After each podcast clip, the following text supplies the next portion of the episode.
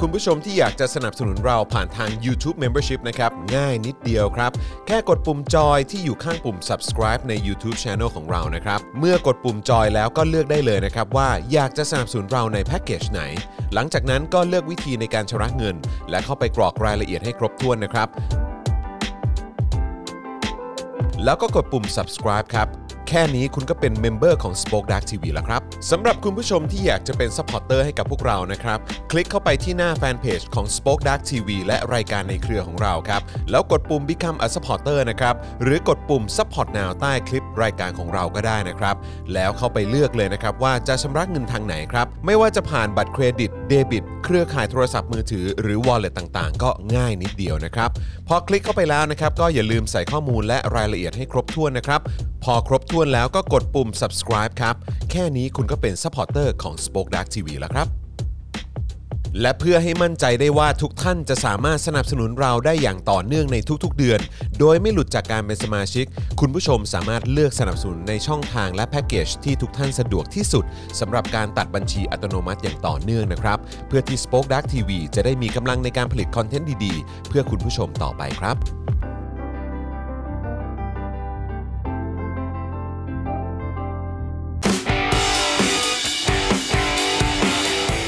Daily Topics ประจำวันที่ 20 ตุลาคม 2564 ปรากฏการณ์ไทยทุกยุคต้มตุน ตราชูแกว่ง ฝูงแรงแย่งดูดงบ อนาถรัฐสำร้ายมาคล้ายโจร สวัสดีครับ ต้อนรับคุณผู้ชมนะครับ เข้าสู่ Daily Topics นะครับ ประจำวันที่ 20 ตุลาคมนะครับ 2564 นะครับ อยู่กับผม จอห์นวินยูสตูเปะนะครับ แล้วก็แน่นอนนะครับ วันนี้อยู่กับหนุ่มๆ ของเรานะครับ พร้อมหน้าพร้อมตากันแล้วนะครับ ต้อนรับนะครับ คุณปาล์มบีมาโดนต่อยนะครับ สวัสดีครับคุณผู้ชมครับสวัสดีครับ นะฮะและแน่นอนนะครับ ครูทอมมิสเตอร์ไฟเซอร์นะครับ สวัสดีครับผม สวัสดีครับ รวมถึงอาจารย์แบงค์มองบนถอนหายใจไปพลางๆด้วยนะครับผม ครับ สวัสดี นะ ค ฮะ รับ สวัสดี สวัสดี คุณผู้ ครั ช บ มทุกท่านเลยนะครับผมนะแล้วก็สวัสดีคุณผู้ฟังทาง Clubhouse ด้วยนะครับ ที่ตอนนี้มากันแล้วด้วยนะครับ ตอนนี้ตอนนี้เสียงโอเคเนาะทุกอย่างโอเคนะ แค่หอม ใน Clubhouse พอดีเมื่อกี้ลืมถามอาจารย์แบงค์ว่าเชื่อมแล้วเนาะเรียบร้อยโอเคครับผมขอบคุณมากเลยนะครับนะฮะคุณ Black Queen บอกว่าเดี๋ยวไปซื้อป๊อปคอร์นก่อนนะเดี๋ยวมาโอ้ครับผม ทำไมไม่ซื้อตั้งนานแล้วค รับ พอดี เขารู้ไงว่า เออ ช่วงช่วงต้นรายการเราเนี่ย ครับผม มันจะเป็นช่วงเมาส์มอยก่อน เมาส์มอยครับ ตามสไตล์ โอ้ย นะ ไอ ครับ ช่วงเมาส์มอยนี่แหละครับสำคัญผมบอกเลย นะฮะคุณกันหรือเปล่าหรือผมไม่แน่ใจออกเสียง ครับ ถูกหรือเปล่า บอกว่าปกติฟังย้อนหลังใน Spotify วันนี้มาทานอาหาร โอ้ยินดีต้อนรับนะครับ ขอบคุณนะครับ สวัสดีคุณวอลเตอร์ด้วยนะครับ Hi from Switzerland นะครับ สวัสดีนะครับ สวัสดีครับสวัสดีครับ นะคุณรันชิดา สวัสดีนะครับ คุณวรัตยา สวัสดีนะครับ คุณ ครับ PN CH สวัสดีนะครับนะคุณลีสวัสดีนะครับนะฮะคุณผู้กันด้วยนะครับอ่ะใครมานะครับก็เอ่อทักทายกันเข้ามาได้นะครับนะฮะมาเซฮายทักทายกันหน่อยนะครับและใครเข้ามาแล้วอย่างเอ่ออย่างแรกเลยที่อยากให้ทำนะครับก็คือช่วยกันกดไลค์กดแชร์กันด้วยนะครับนะฮะคุณ I love King Kong บอกว่าภัยบุญรอด สนธิยานรอด เสรีรอดรอดรอดรอดรอดรอดรอดรอดรอดรอด รอรอรอรอรอรอ ครับผม รอ แต่ว่าคือเราก็เราก็ไม่ได้เกินความคาดหมายแล้วก็ ใช่ ก็คาดกันไว้อยู่แล้วว่าก็รอดอยู่แล้วเปล่าวะ ก็อย่างที่ เออ ผมเคยบอกไปฮะว่า ครับ จริงๆเนี่ยเวลาเราดูเรื่องความยุติธรรมอะไรต่างๆกันานาเนี่ยเราสามารถสำรวจจากตัวเองได้ว่าเราเดาถูกหรือเปล่า ครับผม ถ้าเราเดาถูกบ่อยๆ เนี่ย มันก็เป็นอย่างเงี้ย ใช่ครับผม ก็คือยุติธรรมนั่นเอง ตามนั่นเอง ก็ ฮะ ก็ก็เหมือนที่เราก็คุยกันมานะ ใช่ เออว่าอ๋อก็คือต้องเลือกอยู่ฝั่งให้ถูก ใช่ ถูก ใช่ ต้ ไหม อง ฮะ อ่า เออแต่ว่าเดี๋ยวก็ต้องมาดูกันนะครับว่าเมื่อเวลาผ่านไปเนี่ยนะครับ ครับ ฝั่งนั้นจะยังเป็นฝ่ายที่ถูกอยู่ห ใช่ รือเปล่า ใช่ นะ ใช่ ครับ ใช่ ครับ นะฮะสวัสดีคุณโทโยโทมิด้วยนะครับนะฮะคุณจิลลี่เวย์สวัสดีครับนะฮะคุณพารดีหรือพาราไดส์ผมไม่แน่ใจแต่ว่าเออเป็นพารดีนะแบบฝรั่งเศสไหมเออ พา นะ พารดี เออ Paradiso เออ Paradiso Cinema Paradiso Paradiso เออนะครับนะฮะเอ่อคุณพีรพงศ์บอกว่าก็เป็นเรื่องธรรมดาของประเทศนี้ ซึ่ง ใช่ เป็นเรื่อง ไหม ที่น่าเศร้าเนอะ ใช่ครับ เป็นเรื่องที่น่าเศร้านะครับ เออ ที่เรื่องแบบนี้มันจะเป็นเรื่องปกติเป็นเรื่องธรรมดาใน เออ สังคมไทยนะครับ อ่านะฮะคุณกุสุมาสวัสดีนะครับนะฮะคุณกุสุมาบอกว่าไม่เกินความคาดหมายนะครับ ครับ คุณป๊อปอินสวัสดีนะครับ สวัสดีครับ อ่ะใครมาแล้วทักทายกันได้นะครับ แล้วเดี๋ยวอีกสักครู่หนึ่งเราจะมาอัปเดตกันด้วยนะครับ ครับ กับอายอดผู้สนับสนุนของเรา เฮ้ย นะครับ ยัง ใน ไง วันที สิยังไงสิ่ 42 นี้ ครั นะ บ ค ผม รับเดี๋ยวอีกสักครู่เดี๋ยวรอคุณผู้ชมเข้ามาเพิ่มเติมกันอีกสักหน่อยละกันนะครับแล้วเดี๋ยว ครับ เราจะมาอัปเดตกันนะครับ ครับ กับยอดของเราในวันนี้นะครับ ครับ นะ ผม ฮะ อืมโอ้แต่ว่าตอนนี้ดูเหมือนว่ากระแสเกี่ยวกับอะไรนะ อะไรโฮมทาวอะไรนะ โฮม ชื่อ ทั ว่า ช อะไรนะ ชาชาชา โฮมทาวชาชาชา Home Town ชะชะชะ ซึ่งจริง ๆ คือจบไปแล้วปะเหมือนว่าจะจบไป จบแล้วครับ เหมือนว่า เหมือนเพิ่งจบไป อีพี เออ สุดท้ายเพิ่งปล่อยออกไป แต่ว่าก็มีดราม่าตามมา ใช่ครับ อ่าครับผม แต่ไม่ นะฮะ ใช่ไม่ใช่ดราม่าที่เกี่ยวข้องกับในตัวซีรีส์ ไม่ใช่เนื้อหา อ่าไม่ นะ เกี่ยว ไม่ใช่ไม่ไม่เนื้อหาในซีรีส์เกี่ยวกับ เป็นดราม่า เนื้อหาในซีรีส์ รัฐบาลไทยไม่ได้ออกมาแบนใดๆทั้งสิ้น ไม่เกี่ยวไม่ อ่า เกี่ยว โอเคเออคนละเรื่อง อ ครับเป็นดราม่าที่เกิดขึ้นกับเอ่อตัวตัวจริง ๆ ของนักแสดง ตัวนักแส มาก ด กว่า งตัวนักแสดงนะครับนะเดี๋ยวก็ติดตามกันได้นะครับ ครับครับ คุณกันสวัสดีนะครับ คุณจรันสวัสดีครับนะคุณปลื้มปิติบอกว่ายอด 20,000หรือเปล่า เฮ้ย ออ เดี๋ยวรอดูเดี๋ยวรอดู เออใช่ แต่ว่าอีกหนึ่งเรื่องที่เราก็งงอยู่เหมือนกันนะครับ ก็คือทางสารรัฐธรรมนูญไม่ได้บอกปะ ครับ ไม่ได้บอกหรือเปล่าว่าเออสรุปว่าภัยบูลย์นิติตะวันเนี่ย เป็นสสบัญชีรายชื่อลำดับที่เท่าไหร่ แบบปาร์ตี้ลิสต์ลำดับที่เท่าไหร่ ครับ ของพรรคพลังประชารัฐ อ่า ถ้าเกิดว่าย้ายไปแล้วอ่ะก็ต้องบอกได้สิ ใช่ ใช่ไหมฮะ แล้วก็คือตามหลักการก็คือต้องต้องมีรายละเอียดพวกนี้ออกมาสิ ครับ ใช่ไหมฮะ แต่เหมือนเขาจะบอกว่าอ้าวก็ตอนที่ย้ายพักอะไรต่างๆเนี่ยก็ ครับ คือว่าเขามีตำแหน่งเป็นสสแล้ว อ่า เขาได้เขาได้เขาเขาได้เป็นสสแล้ว ครับ เพราะฉะนั้นก็คือก็นับว่าเป็นสสไง อ่า ไรอย่างเงี้ยแต่ว่าคำถามที่สังคมต้องการจะรู้ อืม นะครับแล้วก็พวกเราต้องการคำตอบเนี่ยก็คือว่า ครับ อ่ะแล้วไปเป็นย้ายไปเป็นปาร์ตี้ลิสต์อ่ะ อ่า อยู่อันดับที่เท่าไหร่ล่ะเออนะค ซึ่ รับ ง เดี๋ จ ยวต้อง ริง ดู ๆ คุณ ราย ไพ ละเอียด บู กั ล น ย์เนี่ย ครับ ค้างคำตอบนี้มานานมากแล้ว ค นะ รับ ถูก อืม ถามไปตั้งนานแล้วอ่ะ ครับผม แล้วก็ค้างคำตอบนี้มานานมากแล้วนะครับ ใช่ใช่นะครับนะฮะอ่ะก็เดี๋ยวอีกสักครู่หนึ่งเดี๋ยวเราจะมาดูหัวข้อด้วยนะครับ ที่เราคุยกันในวันนี้นะครับ วันนี้ก็ว้าว 15 หน้า ครับผม กรุบกรุบ 14เหรอ จริง ๆ 14ครับ ก็คือ นั่ผนแหละ มว่าตราบใดที่มีเนื้อหาอยู่ในนี้ ครับ มีตัวอักษรในนี้เราต้องนับทั้งหมดฮะ ครับผม ตราบใดที่มันเขียนตัวเลขว่า 15 เราจะนับว่า 15 ใช่ไหมครับผม15 อันนี้ยัง 15 หน่อยๆด้วยนะฮะ ลามไป 16 ด้วยนะครับ งั้นกูเขียนเองก็ได้สามสาม สามหน้า อย่าทำตัวเป็น แต่ สาร ดีแล้วดีแล้วนะครับ เพราะว่าเราก็จะได้มีเนื้อหาเจ้มจนเจ้มจนให้กับคุณผู้ชม ใช่ครับ คุ้มค่ากับเอ่อ เออ การสนับสนุนเราแบบรายเดือน ถูกต้อง แบบนี้แบบต่อเนื่องทุก ๆ เดือนด้วยนะคครัรับ บ นะฮะอ่าโอเค งั้นก่อนที่เราจะไปทราบกันนะครับว่ายอดของเราในวันที่ 42 นี้กับแคมเปญ 45 วัน 15,000ซัพพอร์เตอร์เนี่ยนะครับยอดของเราอยู่ที่เท่าไหร่นะครับ ครับ ก็อยากจะเน้นย้ำกันอีกสักทีหนึ่งนะครับกับวิธีการสนับสนุนพวกเรานะครับคุณผู้ชมท่านไหนนะครับที่ยังไม่ได้เป็นเอ่อผู้สนับสนุนเราแบบรายเดือนนะครับไม่ว่าจะเป็นทาง Facebook หรือว่า YouTube เนี่ยนะครับอยากจะรู้วิธีนะครับเรามาดูวิธีการกันอีกสักทีละกันนะครับ ครับ นะฮะเริ่มต้นจาก YouTube ก่อนละกันนะครับ u t u b e เนี่ยนะครับก็ดูในช่องคอมเมนต์ไลฟ์ไลฟ์คอมเมนต์ตอนนี้ก็ได้ จะมีแถบสีฟ้าอยู่นะครับก็กดตรงนั้นก็ได้อันนั้นเป็นลิงก์เหมือนกันนะครับหรือไปกดปุ่มจอยหรือสมัครนะครับที่อยู่ข้างปุ่ม subscribe ก็ได้ด้วยเหมือนกันนะครับพอกดเข้าไปก็ลองเข้าไปดูครับว่าอ่าคุณผู้ชมสะดวกในแพ็กเกจไหนนะครับถ้าเกิดว่าคุณผู้ชมอยากจะสมัครใน YouTube นะครับพอเจอเอ่อ เขาเรียกว่าเอ่อเป็นแพ็กเกจที่สะดวกแล้วเนี่ยนะครับที่จะ ครับ สนับสนุนเราทุกเดือนเนี่ยนะครับก็เข้าไปเลือกวิธีการชำระเงินนะครับ ซึ่งก็แนะนำนะครับว่าขอให้เลือกช่องทางที่สามารถสนับสนุนเราได้แบบต่อเนื่องทุก ๆ เดือนนะครับตัดยอดอัตโนมัติทุกเดือนนะครับ ครับ นะฮะจะได้ไม่เสี่ยงกับการหลุดจากการเป็นเมมเบอร์ของเรานะครับพอเลือกได้แล้วก็เข้าไปกรอกรายละเอียดแล้วก็กดยืนยันแค่นี้ก็เป็นเมมเบอร์ทาง YouTube แล้วนะครับ เย่ๆ ส่วนทาง Facebook นะครับก็ง่ายเหมือนกันนะครับใต้ไลฟ์นี้เลยที่คุณผู้ชมกำลังดูอยู่เนี่ยนะครับข้างกล่องคอมเมนต์ครับจะมีปุ่มสีเขียวที่มีรูปหัวใจอยู่นะครับนั่นคือปุ่ม Become a supporter นะครับกดปุ่มนั้นได้เลยนะครับนะฮะแล้วก็เข้าไปเลือกวิธีการชำระเงิน เหมือนกันนะครับเลือกช่องทางที่คุณผู้ชมสามารถสนับสนุนเราได้แบบต่อเนื่องทุกๆ เดือนนะครับนะฮะไม่หลุดจากการเป็นสมาชิกของเรานะครับอาจจะพ่วงกับบัตรเครดิตเดบิตก็ได้นะครับหรือว่าเครือข่ายโทรศัพท์มือถือก็ได้ด้วยเช่นเดียวกันนะครับพอเลือกได้แล้วนะครับก็เข้าไปกรอกรายละเอียดนะครับแล้วก็กดยืนยัน แค่นี้คุณก็เป็นซัพพอร์เตอร์ของเราทาง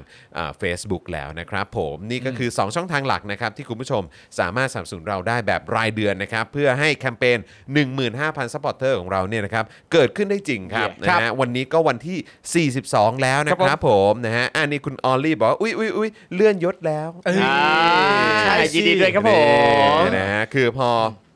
สนับสนุนเราแบบต่อเนื่องทุก ๆ เดือนไปเนี่ย ครับ อย่างใน YouTube เนี่ยมันก็จะมีการเหมือนแบบปรับสีปรับอะไรให้ ครับผม เพื่อให้รู้ว่าอ๋อแขกของเราท่านนี้เออหรือว่าแฟนๆรายการของเราท่านนี้เนี่ย อืม เขา ครับ แบบว่าติดตามเรามาต่อเนื่องกันแล้วกี่เดือนอะไ ครับ แ ผม นี้นะครับ ซึ่ง นะฮะ คุณ โออ่าคุณ Ollie โอลี่สตูวต อ่า โอลี่สตูวต ครับ นะครับ ก็อ่ารออีกสักนิดนึงนะครับ ถ้าถึงพันโทเมื่อไหร่ก็จะสามารถได้ บัตรเครดิต เรื่อง ท็อปแบรสนะฮะ ใช่ คนละอันกัน Top Brass สามารถจะเป็น Golden คละ Top Brass ได้ เออนะ อั ฮะ นนั้นไม่ได้ครับเพราะเขาลบออกไปแล้วด้วย อ้าวเหรออ๋อโอเค ครับผมลบไปแล้วลบไปแล้ว ว่า เ เหมือนกับประกันไม่ให้โดนโดนแฮกอะ เล โดนลบ วะ เหมือนกัน เลยวะเออนะครับนะฮะก็อ่ะงั้นเดี๋ยวตอนนี้เรามาอัปเดตย่อกันเลยดีกว่านะครับ ครับ ว่า ครับ ในวันที่ 42 นะครับกับแคมเปญของเรา 15,000ซัพพอร์เตอร์หรือ เย่ เมมเบอร์ เย่ เนี่ยนะครับ ค ย รับ อดของเราอยู่ที่เท่าไหร่แล้ว ครับ นะครับวันนี้นะครับยอดของเราอยู่ที่ 11,795ค เฮ้ รับ ขอบคุณค ย รับ ขึ้น 11,000 แล้วนะครับ แล้วก็จ เย่ ริงๆ แล้วอีกนิดเดียวเนาะ ใช่ อีกนิดเดียวก็จะ 1 2ื่นแล้วด้วยนะค ใช่ รั ครับ บ นะฮะอ่ะก็คุณผู้ชมก็สามารถมาร่วมเป็นผู้สนับสนุนของเราได้แบบรายเดือนนะครับนะฮะแล้วก็อย่าลืมเลือกช่องทางนะครับที่สามารถตัดยอดได้แบบอัตโนมัติต่อเนื่องทุ ครับ ก ผ ๆ ม เดือนด้วยละกันนะค ค รั รับ บ เพราะว่า ผม ถ้าเกิดหลุดขึ้นมาเนี่ยนะครับที่สะสมไว้เนี่ยนะครับเดี๋ยวจะหายไปแบบนะ ใช่ มันน่า ใช่ เสียดาย ใช่ นะครับผมนะฮะ ครับ เลี้ยวภูลเกือบแล้วนะครับคุณปาล์ม เกือบไม่นับดิฮะ เกือบเหรอ เอ เกือบไม่นับดิฮะ เกือบยังไง แค่เกือบ ก็ซัดไป 5 เม็ดไม่ใช่เหรอ อ๋อเมื่อคืนเจอแอตมาดริด เอาอ๋อเหรอ ใช่ครับ เออแล้ว ก็ แล้วผลเป็นไงฮะ ก็ชนะ 3-2 ครับ โอ้โหแหม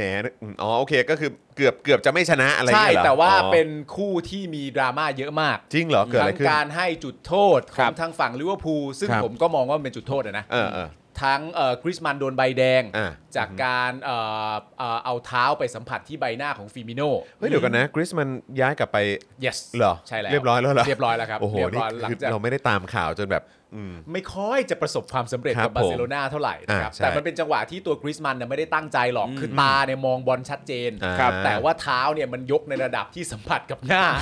ของฟิมิโนพอดีอย่างคอพับอย่างนี้เลยอึกอย่างนี้เลย เอาเว้ย นะครับแล้วกรรมการก็ไม่มี เออ ทางเลือกก็ต้องแจกใบแดง ครับ ถึงแม้ว่าจะไม่ได้ตั้งใจก็ตาม ครั แต่ บ ว่า แต่ว่าไออ่าตัวเหตุที่เกิดมันรุนแรง อืม นะครับผมแล้วก็มีจังหวะที่ตอนที่ลิเวอร์พูลนำไป 3-2 แล้วก็ลิเวอร์พูลเสียจุดโทษ จากการที่กรรมการเป่าให้ แล้วหลั ค ง รับ จากเช็ควาเสร็จเรียบร้อยกรรมการก็บอกว่ามันไม่ใช่จุดโทษ อ๋อ อ่า เกมจึงจบเป็น 3-2 คือดราม่าเยอะมาก ครับ โอ้โหสุดจริง ดราม่าเยอะมาก สุดจริงนะครับ แต่ก็ นะ ก็ชนะฮะ เออก็ชนะครับ ไง ผม โอเค เออนะครับ เป็นครั้งแรกที่ผมยินดีกับคนใส่เสื้อเหลืองนะฮะ อะไรนะ เพราะว่าเมื่อวานลิเวอร์พูลใส่เสื้อ อ๋อ เหลือง เหรอ เหลืองอ้อยเลย เหลืองอ้อยเหลืองแบบเหลืองเหลืองอ้อยเลยแหละ เออ มีผ้าพันคอด้วยไหมฮะ ไม่มีไม่มีไม่มีไม่มี คุณหน่อยดิเทพถามว่าอะไรนะครับ พี่จอนอะไรนะครับ ทาลูดลูดอ่าลูดในภาษาถิ่นบางถิ่นของไทยนะครับอ่าลูดเนี่ยแปลว่าลิปสติก ผมไม่แน่ใจว่า อ๋อ หมาย เหรอฮะ หมายถึงนี้หรือเปล่า อ๋อ ทา ลิป ลูด มันอะไรอย่างเงี้ยเหรอครับ เออทา อ๋อ ลิปหรือเปล่า อ๋อเปล่าครับ หรือว่าทำไม นะครับ ฮะมันดูแดงมากเลยเหรอครับหรือว่ายังไง อืม เออนะครับ เป็นไปได้ มั เป็นไปได้ มันดูอิ่มอ่ะ อ๋อ ครับ เหรอฮะ หรือว่าจริง ๆ ไม่ได้ทาแล้วไปไปจะอะไรกับคนที่ทาแล้วมันเป็นอย่างนี้หรือเปล่า เออ น่าสนใจ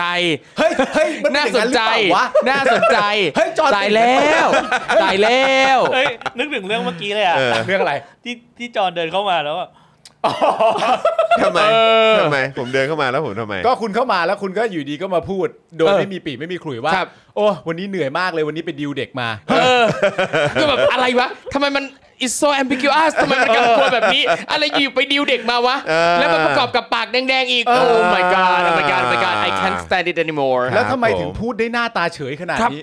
ทำไมถึงข่มขวัญเพื่อนขนาดนี้ เออ ใช่ โอ้วันนี้เหนื่อยมากเลยไปดิวเด็กมา เออ ไอเราเวลาดิวเด็กอย่างอย่างอย่างพี่ปาล์มเวลาไปดิวเด็กก็ไม่บอกชาวบ้านชาวช่อง กู ไง ไม่เคยอันนี้ก็สีสวย เอ้ย เออ นะฮะ แหม ไม่ คือวันนี้ที่ดิวเด็กที่เดินเข้ามาแล้วก็มาเล่าให้ทุกคน ครับ ฟังเนี่ยนะครับ เออ ก็คือดิวเด็กมาก็คือวิลเลียมกับไรอันไง ใช่ เออ นะฮะ ก็คือวันนี้ตามสไตล์ฮะกลับมาเอ่อเรียนแล้วเขา ครับ เขาจะมาเรียนโฮมสกูลที่ที่บ้านนี้เนี่ย ครับ วันพุธพฤหัสศุกร์เสาร์ ครับ ใช่ไหมเออแล้วก็เหมือนวันนี้ก็หลังจากที่เอ่ออาทิตย์จันทร์อังคารก็ ครับ เที่ยวเล่นเต็มที่เลย ครับ ใช่ไหมฮะวันพุธกลับมาก็ต้องมาเรียนไง อ่า แล้วก็บางทีก็แบบยังมีความนะเออแบบเหมือนพลังมันเยอะอะ อืม เออ ครับ อ่า แล้วแบบพอกลับมาปุ๊บก็มีความอาจจะไม่ให้ความร่วมมือบ้าง อ่า อะไรแบบเนี้ยเออก็เลยต้องมานั่งคุยทั้งทำความเข้าใจกันใหม่อะไรแบบ ครั นี้ บ ซึ่งก็ ผม โอ้โหสุดยอดมาก ก็คิดซะว่าเหมือน ถ้าเป็นไปโรงเรียนก็เหมือนหยุดเสาร์อาทิตย์ ใช่ ไม่ได้แบบเที่ยวเล่นเต็มที่เพราะ ใช่ กลับไป แล้วพอวันจันทร์ปุ๊บก็ เอ้ยไม่อยากเรี ง ยน อ เลย แงใช่ ครับผ ใช่ ม ใช่เป็นเป็นฟิลนั้นจริง ๆ นะค ครั รับบ นะฮะเอ่อสวัสดีคุณปริยาพรด้วยนะครับนะฮะเป็น new member ของเรานะ สวัสดีครัสวับสดีครับนะฮะเอ่อถ้าพี่ปานเอ่อถ้าพี่ปาล์มบ้านแตกจะเป็นยังไงเนี่ย โอ้มันเป็นไปไม่ได้อยู่แล้วครับ ใช่โอ้ยพี่ปาล์มเป็นคนรักครอบครัว เออ รักภรรยารักลูก ว่าไป ไม่เคยคิดแบบนอกใจอะไรใด ๆ ทั้งสิ้น เออ ไม่เคยหาเศษหาเลยกับใครทั้งสิ้น ว่า ครับ ไป ผมการันตีเลย พูดไป ผม พูดไป ใช่ ฮะ เอาอย่าไปต นี่ อน แหละ ท้ายอย่าไปทำหน้าอย่างนั้นสิ ยิ่งพูดยิ่งมีพิรุษกูบอกเลย นี่คุณคุณเทลให้ข้อมูลเพิ่มเติมว่าเอ่อ ครับ มีมีตัวอย่างการใช้คำว่าลูดนะครับ เช่น ครับ ออกจากบ้านทาลูดบ้างนะสาว อ๋อ แหมไปออกจากบ้านทาลิปบ้างนะเธอ อ๋อ อ โอ อุ๊ย เค เท่ว่ะ คำว่ารูทเนี่ยน่าสนใจเพราะว่าที่มาของคำเนี่ยนะครับมาจากภาษาฝรั่งเศส อ๋อเหรอ อ๋อเหรอครับ มาจากคำว่าคูชแปลว่าสีแดง R O U G E rouge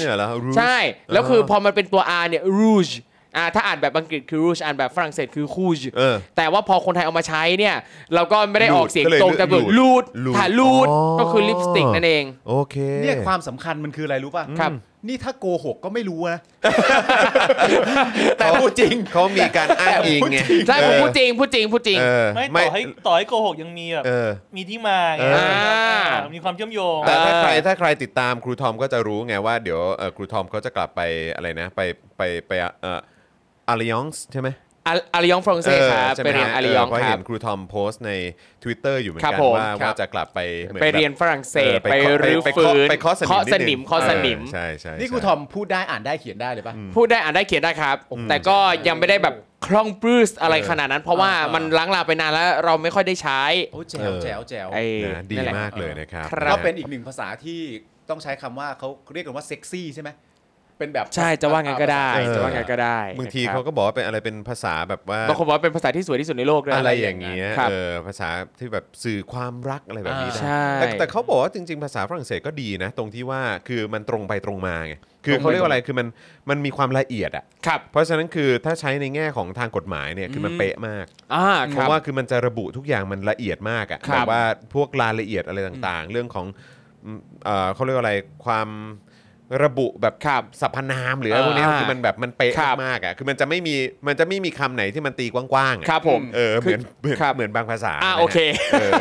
ซึ่ง เฮ้ย บางภาษาเนี่ย ไหนวะ เออะอไรวะ แล้วคือ เออ ไอ้บางภาษาเนี่ยจะทำให้มันชัดเจนมันก็ทำได้แต่มันไม่ทำ ถูก ถ้ามันชัดเจนเดี๋ยวไม่มีช่องไม่มีรู ก็ใช่ไงแต่พอ เออ แต่พอแบบว่าเนี่ยมีความเอ่อสามารถสะดวก ครับ สบายในการสร้างความไม่ชัดเจนเนี่ย ใช่ ทำกันใหญ่เลย ใช่ ทำกันใหญ่เลย ถ้าชัดเจนเนี่ยอีหลวงประดิษฐ์วัฒกรรมตกงานตกงาน นี่คุณรู้ตัวป่าว่าคคุณ รับ คุณชมภาษาฝรั่งเศสและประเทศฝรั่งเศสมากๆเนี่ย ครับ สลิมเขาจะหาว่าคุณเป็นพวกเดียวกับปิยบุตร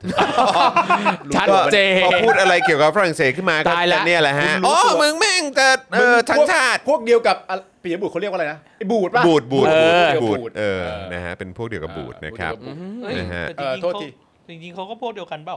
ใครกับใคร คุณปียบุตรกับกับสลิมอ่ะ ทำไมฮะ ทำไมอ่ะ เพราะว่าสลิมเนี่ยเรียกคุณปียบุตรว่าบูด อืม ส่วน สลิมก็บูดเองเหมือนกัน เออ โอ้โห เชื่อมโยงจัน โอ้ แบ โห งค์โอ้ย เออสองชั้นสองชั้น เออว่ะ อาจารย์แบงค์มาจัดนี่ผมไปนั่งตรงนู้นเอง เก่งขนาดนี้ก็ คมขนาดนี้ ครับ นะครับนะฮะอ่ะก่อนจะเข้าเนื้อหาข่าวกันนะครับนะฮะก็ขอประชาสัมพันธ์เพิ่มเติมนะครับสำหรับสป็อคดักสโตร์ของเรา ครับ นะครับนะฮะก็อยากจะเชิญชวนคุณผู้ชมนะครับไปช้อปปิ้งกันด้วยนะครับ เย้ ที่ Spoke Dark Store ของเรานะครับ แล้ว วันนี้เนี่ยก็นำเสนอเสื้อของเรานะครับนะฮะซึ่งเป็นลายนี่ก็จะมีลายของเออที่เราคุ้นเคยกันนะครับของเออทางกลุ่มราษฎรนะครับปี 63เนี่ยก็จะเป็น 3 นิ้วที่โชว์ขึ้นมาด้วยนะครับที่เราจะคุ้นหูคุ้นตากัน อันนี้เป็นเขาเรียกว่าอะไรเป็นเหมือนแบบแผ่นแผ่นแผ่นคณะราษฎรใช่ไหม ใช่ครับ เออนะครับนะฮะ หมุ เป็ ด น คณะ หมุดหมุดเออขอโทษ คณะราษฎร ไปเรียกแผ่น แผ่น หมุดคณะราษฎรเออนะครับหมุดคณะราษฎรปี 63 ครับ นะครับอันนี้เนี่ยก็เป็นลายที่หลายคนก็เอ่อติดตากันนะครับ อ่าน นะฮะถ้าเกิดว่าหายไปนะครับแต่ว่าก็สั่งเสื้อตัวนี้มาได้ แล้วก็ ใช่ ใส่เดินอย่างภาคภูมิได้เลยนะครับ ใช่ครับ รวมถึงเสื้อคนดีนะฮะ อ่า ก็มีด้วยนะครับนะฮะแล้วก็ยังมีเสื้อเอ่อสามนิ้วของเราด้วย ครับ นะครับ เออ ก็สามารถติดตามมาได้โอ้ยไปเรียกแผ่นได้ไงเออ หมุด วันนี้ขอ นะหมุด วันนี้ หมุด ขออภัยนะฮะวันนี้ผมแบบเบอร์เบอร์นิดนึง นี่ไง ะครับ มัวดิวเด็ก ดิวเด็กจนแบบ หมายถึงลูกชายสองคน ใช่ครับ คือมัน โอเค มันมันใช้พลังงานมากจริงๆนะ เอาแน่นอน เพราะว่า ครับ ก็คือว่านอกนอกจากจะต้องคุยกับเด็กๆแล้วเนี่ยก็คือ เออ ต้องต้องคุยกับคุณครูด้วยเพราะคคุณ รับ ครูเขาจะมาบอกอ่าวันนี้เนี่ยก็เกิดเหตุการณ์ประมาณนี้นะคะ อ่า แล้วก็เราจะแบบเออลูกกูไปทำอะไรมาอีกเนี่ย ก็จะว่าคือมันจะมีความแบบโอ้นะครับนะฮะพลังงานเออ ครับ นะที่ใช้ไปนะครับนะก็ไปช้อปปิ้งกันได้นะครับนะฮะสำหรับเอ่อเสื้อลายต่างๆจาก Spoke Dark Store นั่นเองนะค ครั รับ บ เดี๋ยวเราจะมาติดตามกัน แล้วก็เดี๋ยววันนี้เดี๋ยวเราก็จะมาอัปเดตกันด้วยนะครับเกี่ยวกับคลิปความรู้ใหม่ๆ ที่อยากจะให้คุณผู้ชมได้ไปติดตามกันด้วย ครับ นะค ครั รับบแต่เดี๋ยวติดตามกันนะครับ เย่ นะฮะอ่ะแต่ว่าเดี๋ยววันนี้มาดูหัวข้อข่าวกันหน่อยดีกว่านะครับ ได้เลย ก็จะมีประเด็นภัยบูลย์นิติตะวันได้ไปต่อครับ ไปไหนครับ สารรัฐธรรมนูน นะครับ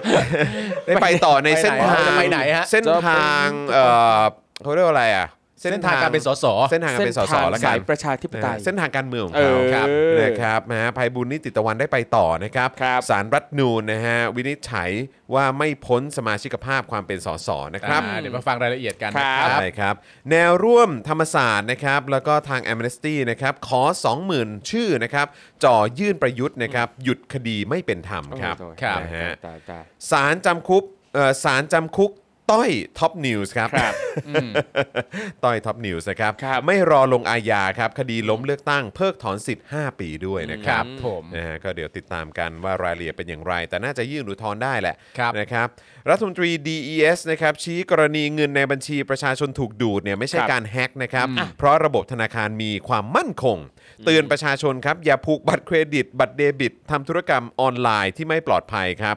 นะด้านคณะกรรมาธิการ DES นะครับแล้วก็ตำรวจนะครับหาทางออกให้ผู้เสียหายแล้วนะครับ อืมหาทางออก หาทางออกให้ยังไง แล้ว เรามาดูกันนะค ก็ รับ คือออกตรงทางเข้านั่นแหละครับ เออ คิดอะไร นะครับ เยอะแยะ กสิกรไทยโร่แจงนะครับ ดราม่าโฆษณาประกันเงิน เออ หายนะครับ ชี้ปล่อยก่อนเกิดเหตุนะครับ ล่าสุดลบออกไปแล้วด้วย ครับ อ๋อนี่เป็น นะ คำ ครั ชี้ บ แจงนะฮะ นะฮะม็อบประชาชนงอกเพิ่มครับ ล่าสุดนะครับม็อบทริอัมและม็อบรถบรรทุกครับ เคลื่อนขบวนส่งเสียงให้รัฐบาลช่วยเยียวยาเหลียวแลด้วย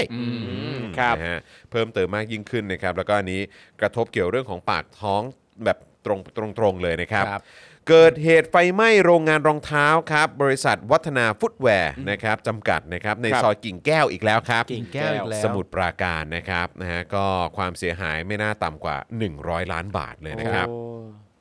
รัฐบาลฐานเมียนมาเผยนะครับ เตรียมปล่อยตัวประชาชนผู้ต่อต้านรัฐประหารที่ถูกจับกลุ่มหลัง 1 กุมภาพันธ์นะครับจำนวนมากกว่า 5,000 คนครับ โอ้ ด้วยเหตุผลด้านมนุษยธรรม พร้อมย้ำมีความยึดมั่นในสันติและประชาธิปไตยนะครับ อันะ ฮะ นี้คือความพยายามที่ต้องการจะเข้าไปประชุมอา นั่น เซียน สิ ปะ นั่นสิ อืม ขอมีส่วน ก็ ร่มบ คิดว่า เรื่องหอย น่าจะเป็นประเด็นที่โดนเอ่อต่างชาติ ค ก รับ ดดันมาอย่างหนักแหละ ใช่ นะครับแต่ว่าก็ยังไม่น่าเชื่อถืออยู่ดีนะครับ ครับ เพราะว่ามีอัปเดตมาล่าสุดว่าปล่อยมาแล้ว แต่ก็ตามจับทันที อ่าโอ หลั เค จากปล่อยครับ รู้เรื่อง หลาย เดี๋วประเทศไหนอีก ห แล้วลาย เนี่ ก ย รณีเลยนะครับนะฮะใช้ไทยโมเดลครับ อืม ประยุทธ์โมเดล ปล่อยปั๊บ นะค ดั รั กจับทันที นะฮะไทย Enquirer ครับ อันนี้น่าจะเป็นข่าวที่น่าสนใจที่ต่อ ครับ เนื่องมาจากเมื่อวานที่เราคุยกันด้วยนะครับ ก็คือเปิดเผยว่านักเดินทางต่างชาตินะครับนะฮะที่ต้องการจะเดินทางเข้าประเทศไทยหลังวันที่ 1 พฤศจิกายนเนี่ยยังคงได้รับคำสั่งจากสถานทูตไทยให้จองที่พักสำหรับกักตัวครับ ะ เอ้า โอเค ก็ในเมื่อ ใช่ไหมเมื่อวานนี้ อะไรวะ เราคุยกันนี่ ครับ ใช่ไหมเห็นมีกรณีคุณน็อตด้วย ครับ ใช่ไหม ผม ฮะแล้วก็มีหลายคนด้วยนะครับ ก็ถามถึงความ เออ ชัดเจนว่ามันยังไงนะครับ ครั ต บ อนนี้ก็ดูเหมือนว่าจะต้องกักเออยังต้องกักตัวอยู่นะครับ ครับ องค์การอนามัยโลกครับกำลังเจรจาซื้อยารักษาโควิด -19 นะครับ เพื่อผู้ป่วยที่มีอาการไม่รุนแรงในราคาคอร์สละ 10 ดอลลาร์ หรือประมาณ 330 บาทครับ ครับ อืมเอาละครับ ต้องมาดูกันนะครับ เพราะว่าได้ข่าวว่าราคาแพงอยู่นะ อืม ใช่ เห็นได้ข่าวว่ามีแบบบางบางที่นี่ซื้อคอร์สหนึ่งเป็นหมื่นเลยนะครับ เออนะครับ อันนี้คือจะซื้อในราคาเท่าไหร่นะ ที่เขาโพสต์ สามร้อยสามสิบ สามร้อยสามสิบบาทใช่ไหม บาท เออบ าท นะครับนะแล้วก็ออยสหรัฐครับกำลังวางแผนอนุญาตให้ชาวอเมริกัน รับวัคซีนต้านโควิด -19 เข็มกระตุ้น ต่างยี่ห้อกับวัคซีนที่ได้รับก่อนหน้านั้นได้ เพื่อเร่งอัตราการฉีดวัคซีนนั่นเอง ครับ นะครับนะฮะก็เดี๋ยวต้องติดตามกันครับว่าสหรัฐอเมริกานี่เขาจะเป็นยังไง เย่ นะครับของเรานี่ก็นำไปก่อนแล้ว ครับผม นำไปก่อนแล้วครับเออนะฮะ เขาต้องการจะแย่งนักท่องเที่ยวเราแหละ ใช่ นะ เพ ฮะ ราะว่าเขาเขาเขากลัวเรา คุณ ใช่ ลีนะครับคุณลีพิมพ์เข้ามาบอกว่าผมทำงานไอทีด้านการเงินครับ จากการแฮ็กที่เกิดขึ้นคือการแฮ็กระบบ นอกธนาคาร นอกธนาคาร แต่ตัวธนาคารก็ทำงานพลาด ไม่มีระบบดักจับ suspicious transaction จากข้างนอกเลย ซึ่งเป็นระบบมาตรฐานต่ำครับ ครับ อ่านะฮะ ค ข รับ อบคุณ ผม ข้อมูลจากทางคุณลีด้วยนะครับ ครับ นะฮะ ครับ ก็อืมนั่นแหละครับ ฮะ ปัญหาเยอะจริง ๆ ครับ ครับ ปัญหาเยอะครับ แต่สิ่งที่ผมว่าประชาชนต้องการก็คือต้องการคนรับผิดชอบอะฮะ ใช่ครับ เออนะครับแล้วก็ต้องการแบบความ ชัดเจนและความ ฮะ วุ่นวายในสังคมและชีวิตให้มันลดน้อยลงกว่านี้หน่อยนะค ครั รับบ เพราะนี่ก็คือวุ่นวายมา 8 ปีแล้วนะฮะ มากมา คื ก อแต่จริงๆ ตามที่เราอ่านข่าวที่มีม็อบม็อบเพิ่มใช่ไหม อืมใช่ ไม่ว่า ครับ จะเป็นม็อบม็อบรถบรรทุกหรืออะไร ครับ ต่างกันานา ครั ก็ บ ตามคือรัฐบาลนี้ต้องพูดเลยว่ายิ่งอยู่เยอะยิ่งโจทย์เยอะ ครับ ฮะอ ทุ ยู่ ก อยู่ไปใน ทุ ทุ ก ก วินาทีที่ ใช่ อยู่ทุกวิ ยิ่ง นา อทียู่เยอะยิ่ง ที่ โจทย์ อ เย ยู่ อะอยู่ไปก็สร้างปัญหา จริง ใช่ คนเกลียดชังก็จะเพิ่มขึ้นเรื่อย ครับ คนที่เกลียดชังอยู่แล้ว แล้วไม่เคยส่งเสียงมาก่อนก็จะส่งเสียง อืม ถูกต้องครับ ครับผม ไปเถอะ นฮไปเถอะไปสักที ไปสัก นะค ที รับ เถอะ อ่ะงั้นเรามาเริ่มต้นกันที่ข่าวแรกกันดีกว่านะครับ เออ คุณผู้ชม มา ค ครั รับบ นะฮะเริ่มกันที่ประเด็นของภัยบูลย์นิติตะวันดีกว่า ครับ อ่ะเดี๋ยววันนี้ให้ครูทอมเริ่มก่อนเลย ได้เลย นะฮะ ค ป รับ ระเด็นของภัยบูลย์นะฮะ อ่ะเล่าเรื่องไพบูลย์ให้ฟังหน่อยมันเป็นยังไง เอาสิ โอ้โห อ่ะ เรื่อง เล่า ไพบูลย์ เรื่อง เนี่ย ไพ นะครับ บูลย์กับการตัดสินเนี่ยเป็นยังไงฮะ วันนี้เลยครับ สดๆ ร้อนๆนะฮะสาร ครับ รัฐธรรมนูญนะครับ นัดอ่านคำวินิจฉัยชี้ขาด สมาชิกภาพสสนะฮะของนายไพบุญนิติตะวันนะครับ ที่มีแฟนๆ รายการของเราหลายคนนี่ก็เป็นแฟนคลับของเขา ใช่ครับ นะฮะซึ่งใช้ช่องกฎหมายประกาศเลิกพักประชาชนปฏิรูป ย้ายไปสังกัดสมาชิกพักพลังประชารัฐ เพื่อวินิจฉัยว่าเป็นไปโดยชอบด้วยกฎหมายหรือไม่ อ่ะ อืม เขาจะ นะ มาวินิจฉัยกันเรื่องนี้แหละ เออถึง อ่ะ ขั้นต้องวินิจฉัยนะครับชาวบ้าน เออ ชาวช่องมองปราดเดียวก็รู้แล้วนะครับ ว่ามัน เออ ควรจะเป็นยังไง แต่เรามาดูซิศาลเขาว่ายังไงนะครับสืบเนื่องจากกรณีที่นายไพบูลย์นะฮะหัวหน้าพักประชาชนปฏิรูป และสสบัญชีรายชื่อของพักพักประชาชนปฏิรูป ได้สมัครเป็นสมาชิกพักพลังประชารัฐ หลังจากที่พักประชาชนปฏิรูป สิ้นสภาพความเป็นพักการเมือง ตามพรบว่าด้วยพักการเมืองมาตรา 91วรรคหนึ่งวงเล็บ7นะครับ ครับ ทั้งที่ยังคงต้องปฏิบัติหน้าที่หัวหน้าพักประชาชนปฏิรูปอยู่จนกว่าการชำระบัญชีจะแล้วเสร็จ และมิได้เป็นผู้มีชื่อในบัญชีรายชื่อของผู้สมัครรับเลือกตั้งสสของพลังประชารัฐ ที่ยื่นต่อคณะกรรมการการเลือกตั้งก่อนปิดการรับสมัครเลือกตั้ง เป็นเหตุให้มีการยื่นเรื่องให้สารรัฐธรรมนูญ วินิจฉัยว่าสมาชิกภาพสสของนายไพบูลย์เนี่ยจะสิ้นสุดลงหรือเปล่า คือไอ้ตรงเนี้ยไอ้การที่ไม่มีชื่อเนี่ย ครับ ในในผู้รับเลือกตั้งของสสพักพลังประชารัฐ เออ เนี่ยคือมันไม่มีแน่ ๆ อยู่แล้วแหละ ใช่ไม่มีไม่มี นมันจะมีไปไม่ได้หรอกครับ เพราะเขาไม่ได้อยู่พักนั้น อืม ในตอนแรกนะครั ครับ อ่ะแล้วไงต่อฮะ ทั้งนี้นะฮะกรณีดังกล่าวเนี่ยสารรัฐธรรมนูญได้มีมติรับคำร้องไว้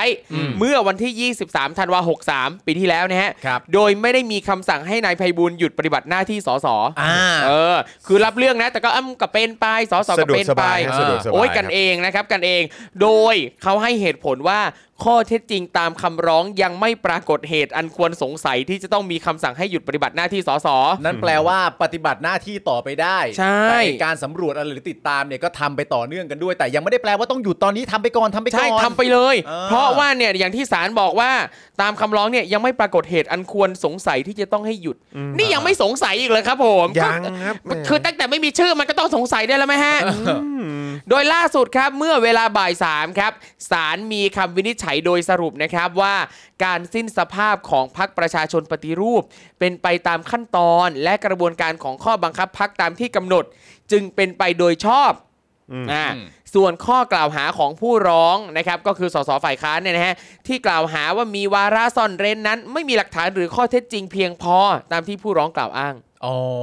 มันไม่มีข้อมูลเพียงพอ ไม่มี นั่นเอง ไม่มีไม่มี เออ ส่วนข้อกล่าวอ้างของผู้ร้องนะครับ ที่บอกว่าผู้ถูกร้องก็คือไพบูลย์เนี่ยนะผู้ถูกร้องนะครับ ไม่ได้เป็นผู้ถูกเสนอชื่อในบัญชีสสรายชื่ออจึงไม่อาจเป็นสสบัญชีรายชื่อของพรรคพลังประชาเอ่อพลาประชาอะไรของพรรคพลังประชารัฐนั้นเนี่ยนะฮะ ครับ รัฐธรรมนูญได้กำหนดหลักเกณฑ์การได้มาซึ่งสสบัญชีรายชื่อ มีวัตถุประสงค์บังคับช่วงเลือกตั้งและก่อนการเลือกตั้ง เอาใหม่นะ ทุกคนฟังดีๆนะครับ ครับ คือเออศาลเนี่ยบอกว่าที่รัฐธรรมนูญกำหนดหลักเกณฑ์ของสสบัญชีรายชื่อเนี่ยนะครับ คือบังคับไว้ในช่วงเลือกตั้งกับช่วงก่อนเลือกตั้ง โอ้โห บังคับคือกฎบังคับไว้ช่วงก่อนเลือกตั้ง อ่ากั กับช่วงเลือกตั้ง แต่อันนี้เนี่ยไพบูลย์เนี่ยเข้ามาเนี่ยมันเกิดเหตุเนี่ยไพบูลย์เข้ามาเนี่ยหลังเลือกตั้ง อ่า ตอนที่เป็นสสแล้ว เลยถือว่าเป็นคนละมักกะโรนีกัน โอ้ยกันนี่ผมย้ำให้ใหม่ เฮ้ คือคำพูดของทาง โอ้โห พรรคฝ่ายค้านที่เขาเอ่อกล่าวอ้างเนี่ยนะครับ ครับ ผมเขาบอกว่าไพ ไพบูลย์เนี่ย เออ ไม่ได้ถูกเสนอชื่อ เออ ในบัญชีสอสอรายชื่อ เออ ด้วยเหตุนั้นเนี่ยจึงไม่อาจเป็นสอสอบัญชีรายชื่อของพักพลังประชารัฐได้ เออ ก็ในเมื่อไม่มีการเสนอชื่อ แล้วจะเป็นสอสอรายชื่อให้กับพรรคพลังประชารัฐได้อย่างไร อืม แต่สารท่านเนี่ยก็วินิจฉัยออกมา ครับ นะครับ ผมว่าไอ้กฎเกณฑ์ที่ว่าเนี่ย อ่าน นะครับ ตามรัฐธรรมนูญเนี่ยมันบังเอิญจริงๆฮะ อืม มันกำหนดไว้ว่าเรื่องที่ว่าเนี่ยมันบังคับช่วงเลือกตั้ง ครับ และก่อนเลือกตั้ง เออ แต่สิ่งที่ไพบูลย์ทำเนี่ยมันหลังจากสองกรณีนี้ ครับ มันก็เลยไม่นับไง ไม่เกี่ยวกัน โอ้โห ใจป่ะ ชัดเจน ไม่แล้วแบบที่น่าสนใจมากเลยนะ คือแทบทุกสื่อเนี่ย ครับ คือแบบว่าคือเขาเรียกว่าอะไรอะ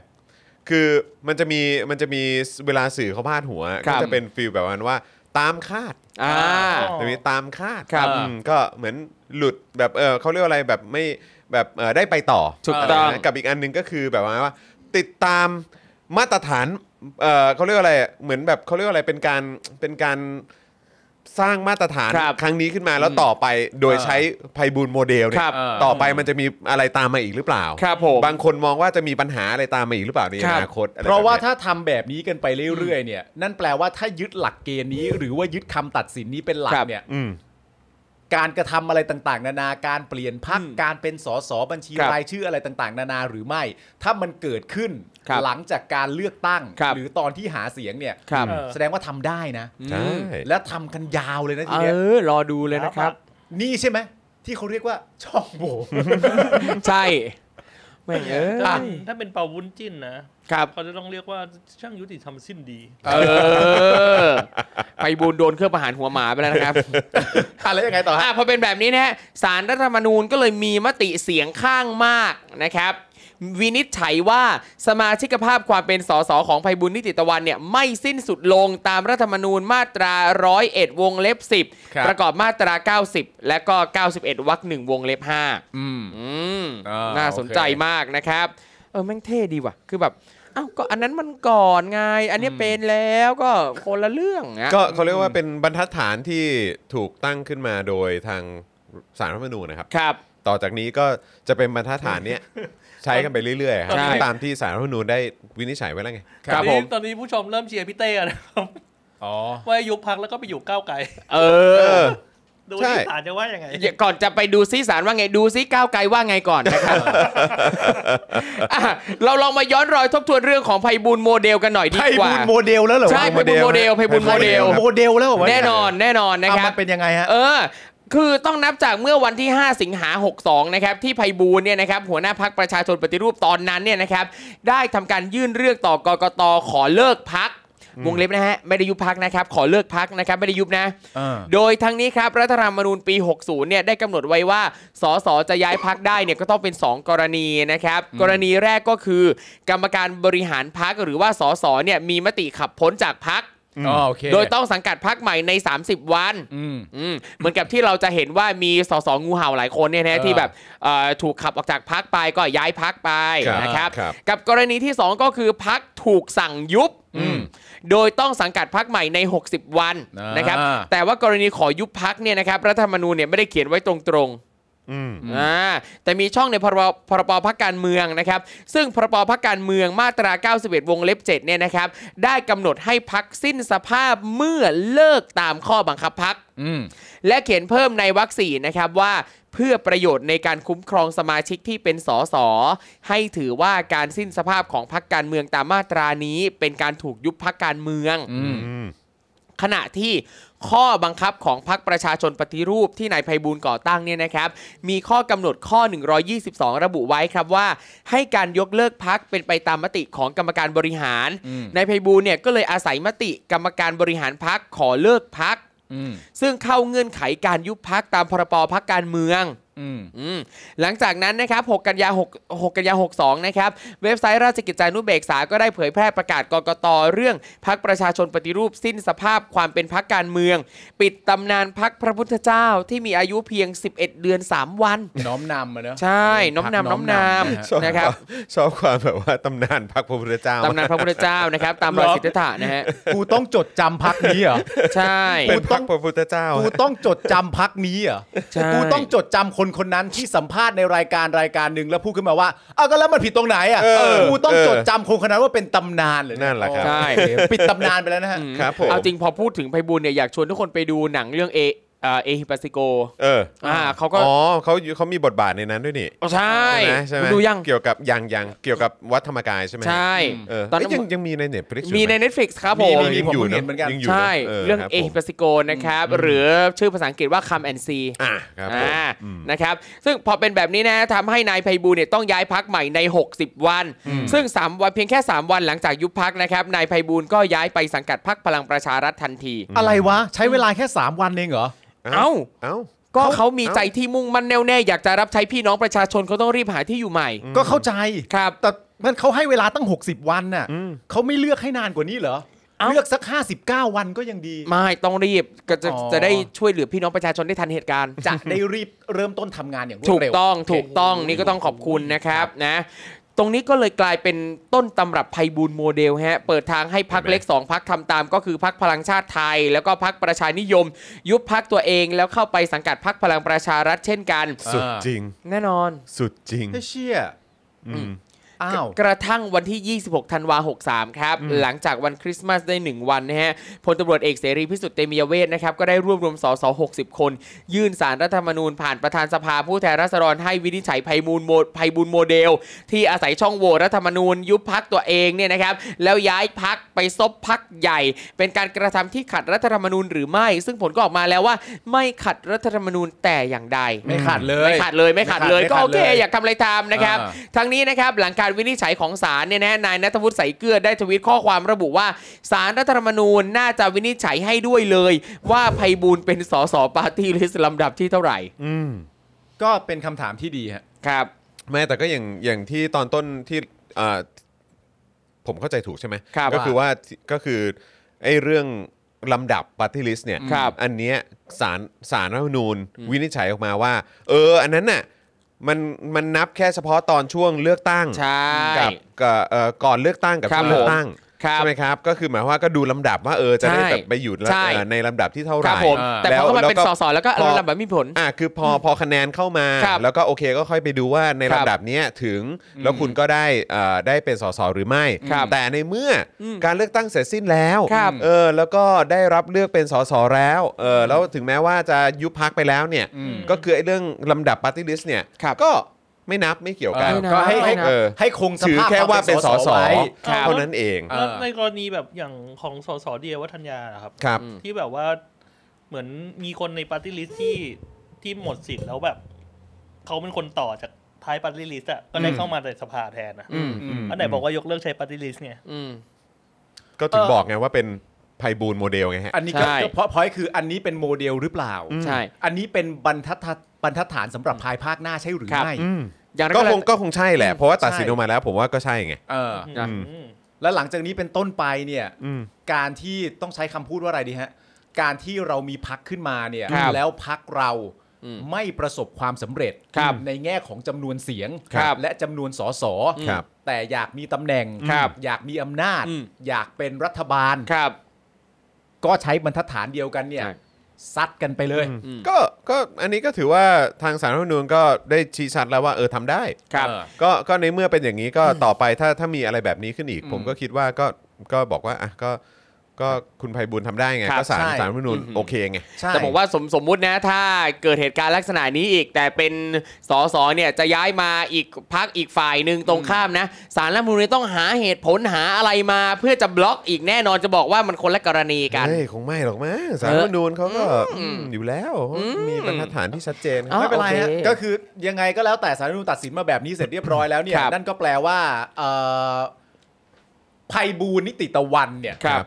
อดีตตำนาน ครับนะฮะ อดีตตำนานน้อมนำเนี่ย เออ ครับ ก็ยังคงทำหน้าที่ตัวเองต่อไปได้ ครับ ภายใต้ร่มเงาของพักพลังประชารัฐ อ่า แต่ในเมื่อเรายึดคำตัดสินแบบนี้ นั่นแปลว่าในภายภาคหน้าก็ ครับ ก็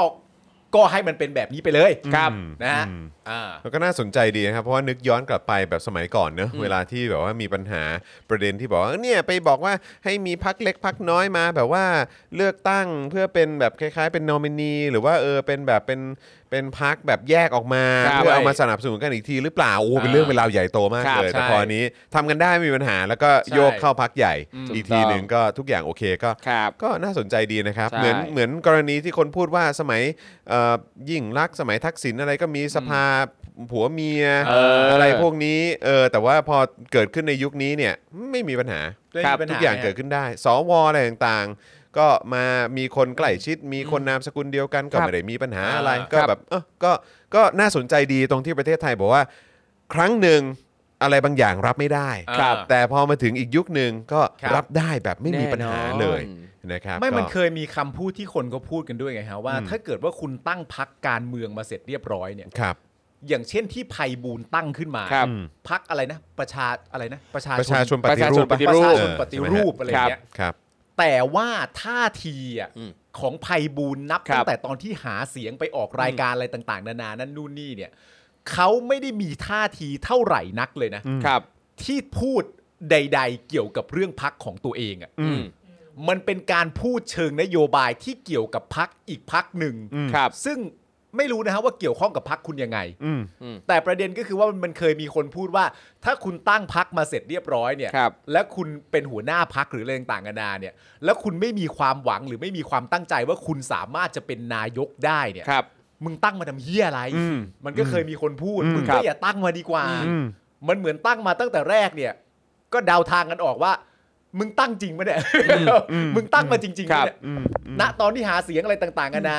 ก็ไม่เห็นจะพูดเรื่องนโยบายของตัวเองเท่าไหร่นัก ครับ กลับใช้วิธีอะไรต่างๆกันานาในการปกป้องอีกพักพักหนึ่งมากกว่าด้วยซ้ำไป ใช่หรือแคนดิเดตของอีกพรรคหนึ่ ครั ง บ หรือแค่ในเด็กพักนึงมากไปว่าเขาดีอย่างนั้นเขาดีอย่างนี้ อันนี้ก็ไม่เห็นผิดอันนี้ก็อะไรต่างๆ แล้วมันผิด กัาา ตรงไหน ครับ เออ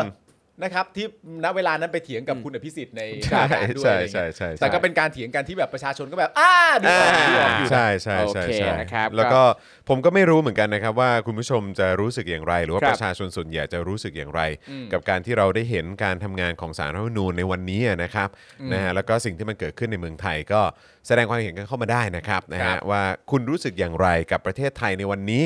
การตัดสินกันในวันนี้ แล้วก็ ครับ สิ่งที่คุณก็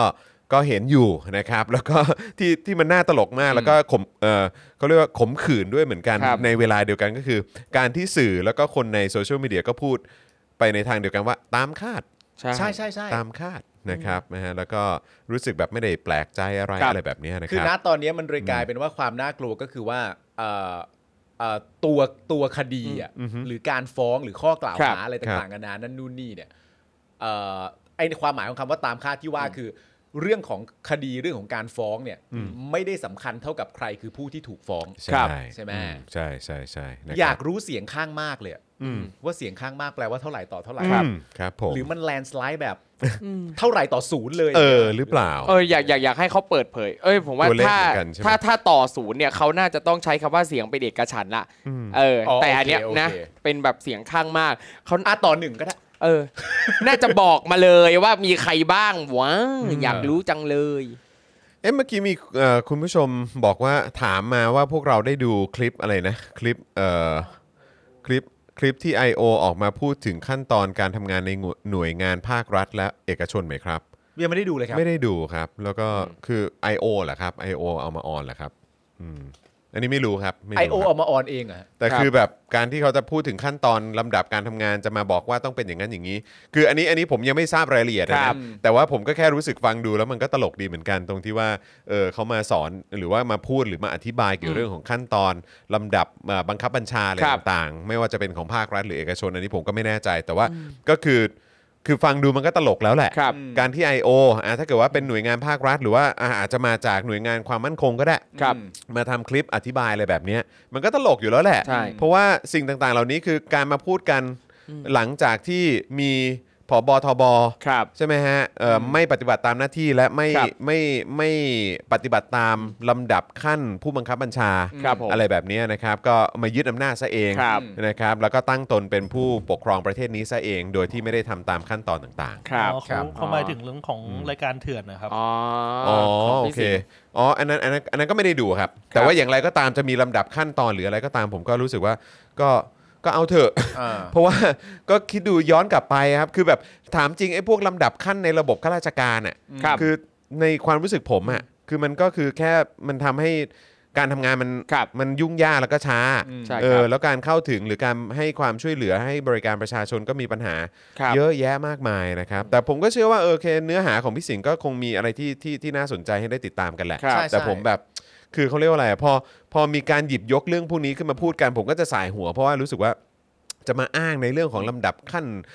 ต่าง ๆ อะไรแบบนี้เหมือนเหมือนเหมือนการที่ตำรวจมาพูดว่าต้องเคารพกฎหมายอะ ครับ หรือการที่ประยุทธ์ออกมาบอกว่าทุกคนต้องเคารพกฎหมายอะ ครับ แล้วคือแบบตรงไหนวะ เพราะว่าพวกมึงก็ไม่เห็นจะแบบลำเอ่อปฏิบัติตาม ครับ กฎหมายเลยอะไรแบบเนี้ย เข้าใจปะ ครับ แต่คือ ผม ณ เออ ตอนนี้ที่ผมอยากดูมันเนื่องมาจากประเด็นว่าผมอยาก อืม รู้ว่า I.O. ที่มาออกรายการของคุณสิงห์เนี่ยเขาเขามาเขามาพูดทำไม อืม นึกออกไหม ครับ ถ้าเขาเป็น I.O. อ่ะเขาอยากจะมาบอกเล่าเรื่องราวเหล่านี้ทำไม แต่คงคิดว่าพี่สิงห์คงถามมั้งคงแบบก็คงเป็นคำถามแบบที่คำถามที่เราเขามาแจกแจงให้ฟังมั้งว่าเออแบบขั้นตอน เออ การทำงานมันเป็นอย่างไรอะไรแบบเนี้ยเออ ไม่ แบบ แต่ อาจจะมีคำสั่งแบบจากข้างบนลงมาข้างล่างว่ายังไงบ้างอะไรแบบนี้มั้งผม เข้าใจแต่หมาย ไรู้ แต่หมายถึงว่าถ้าผมแค่กำลังคิดในมุมของผมว่าถ้าเกิดว่าคุณเป็น I.O. จริงๆอ่ะ ม คุณจะอยากออกรายการเพื่อสัมภาษณ์สิ่งที่ตัวเองทำทำไมอะ อ๋อ เขาเข้าใจที่ผม ไม่แต่อัน บกปะ นี้เขาเป็นเขาเป็น I.O. แบบ I.O. I.O. ไอโอฝั่งประชาธิป เอ ไต อย ไอ นะ โอฝั่งประชาธิปไตยเหรอเ ไม่รู้ เว้ย อันนี้ผมไม่รู้ไง เออผมก็ไม่ได้ดูฮะผมก็เลยไม่รู้ คือ ฮะอืม ไม่แน่ใจว่าโทนของรายการนี้ออกไป เออ แนวแบบ มาเล่าให้ฟังหรือว่า เออ มาเผยความลับ ครับ เออ คือใน มา มุม แฉ ที่เราไม่ ใช่ไหม รู้อะไรอย่างเงี้ เห็น ย เห็นเห็น เออ เมื่อกี้คุณผู้ชมส่งมาบอกว่าเหมือนแบบแฉหรืออะไรแบบ เออ นั่นแหละ คือ เ พอยของ แฉ ผมว่าเวลาผมได้ยินคำว่า I.O. มาสัมภาษณ์เนี่ย ผม อืม ตีความว่า I.O. ที่ว่าที่มาสัมภาษณ์เนี่ย ผมจะนึกถึงการเป็น I.O. ของฝั่งที่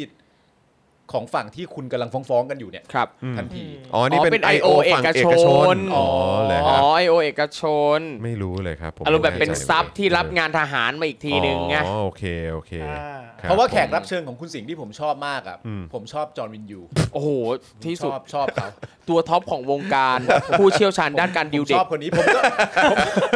ผมก็เลยไม่มีโอกาสได้ไปดูเรื่อง ผ I.O. ม อะไร ผม ต่างๆ ผม กั ผ น มผมยังไม่เชี่ยวชาญในการดิวเด็กนะเพราะผม อ๋อ เพราะผมเพราะผมยังดิวไม่ค่อยลงตัวเท่าไหร่ เอ้ยเอาแล้ว เนี่ย ไม่ใช่ ยากอะไรล่ะ เออ เพื่อนสนิทเชี่ยวชาญขนาดที่ไม่ปรึกษา ไม่ใช่ อันนี้ย้ำอีกครั้งนะครับว่าดิวเด็กนี่หมายถึงลูกๆตัวเองนะครับ ใช่ นะฮะเออมีคนถามว่านึกว่ามาริยา ไม่ใช่เปล่าเออ จอห์น อ๋อเป็น ดิวเด็ก I.O. outsource อ๋ออ อโอเค ครับผม คือคำว่าดิวเด็กของคุณจอห์นเนี่ยหมายถึงว่าเอ่อพูดคุยกับลูกๆตัวเอง ครับ เพื่อจะเข้าสู่การเรียนแบบโฮมสคูลหรืออะไรต่างๆนานานั่นนู่นนี่ อ่า ครับ เรื่องอื่นๆ จอห์นดิวเด็กไม่เป็นหรอกนะ เนอะครับผมเออคุณอะไรฟาทูรามันอะไรนั่นอาจารย์แบงค์บล็อกไปเลยครับเออนะฮะดูไม่ค่อยสุภาพเท่าไหร่นะครับพูดจาไม่ค่อยดีเลยนะครับนะฮะ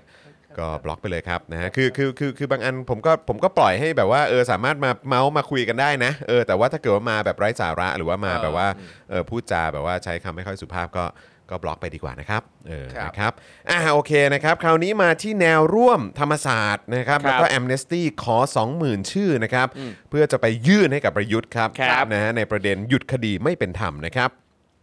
เมื่อวานนี้นะครับกลุ่มแนวร่วมธรรมศาสตร์และการชุมนุมนะครับได้โพสต์ข้อความเชิญชวนประชาชน ร่วมลงชื่อในแคมเปญเรียกร้องหยุดดำเนินคดีที่ไม่เป็นธรรม ต่อบุคคลที่ออกมาใช้สิทธิมนุษยชนอย่างสงบนะครับ ครับ นะฮะ โดยระบุว่ากี่คนแล้วที่ออกมาพูดความจริงแล้วต้องถูกดำเนินคดีอย่างไม่เป็นธรรม ครับ กี่คนแล้วที่ถูกกฎหมายลิดรอนเสรีภาพในการแสดงออกทางความคิด ครับ หยุดใช้กฎหมายเล่นงานผู้เห็นต่าง หยุดอำนาจเผด็จการ ขอ 20,000 รายชื่อ ร่วมลงชื่อเรียกร้อง หยุดดำเนินคดีที่ไม่เป็นธรรมต่อบุคคลที่ออกมาใช้สิทธิเอ่อสิทธิมนุษยชนอย่างสงบ ครับ โดยขอเรียกร้องให้รัฐบาลไทยดังนี้นะครับ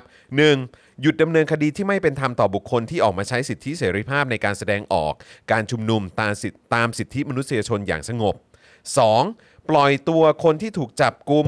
คุมขังโดยพละการ และไม่กำหนดเงื่อนไข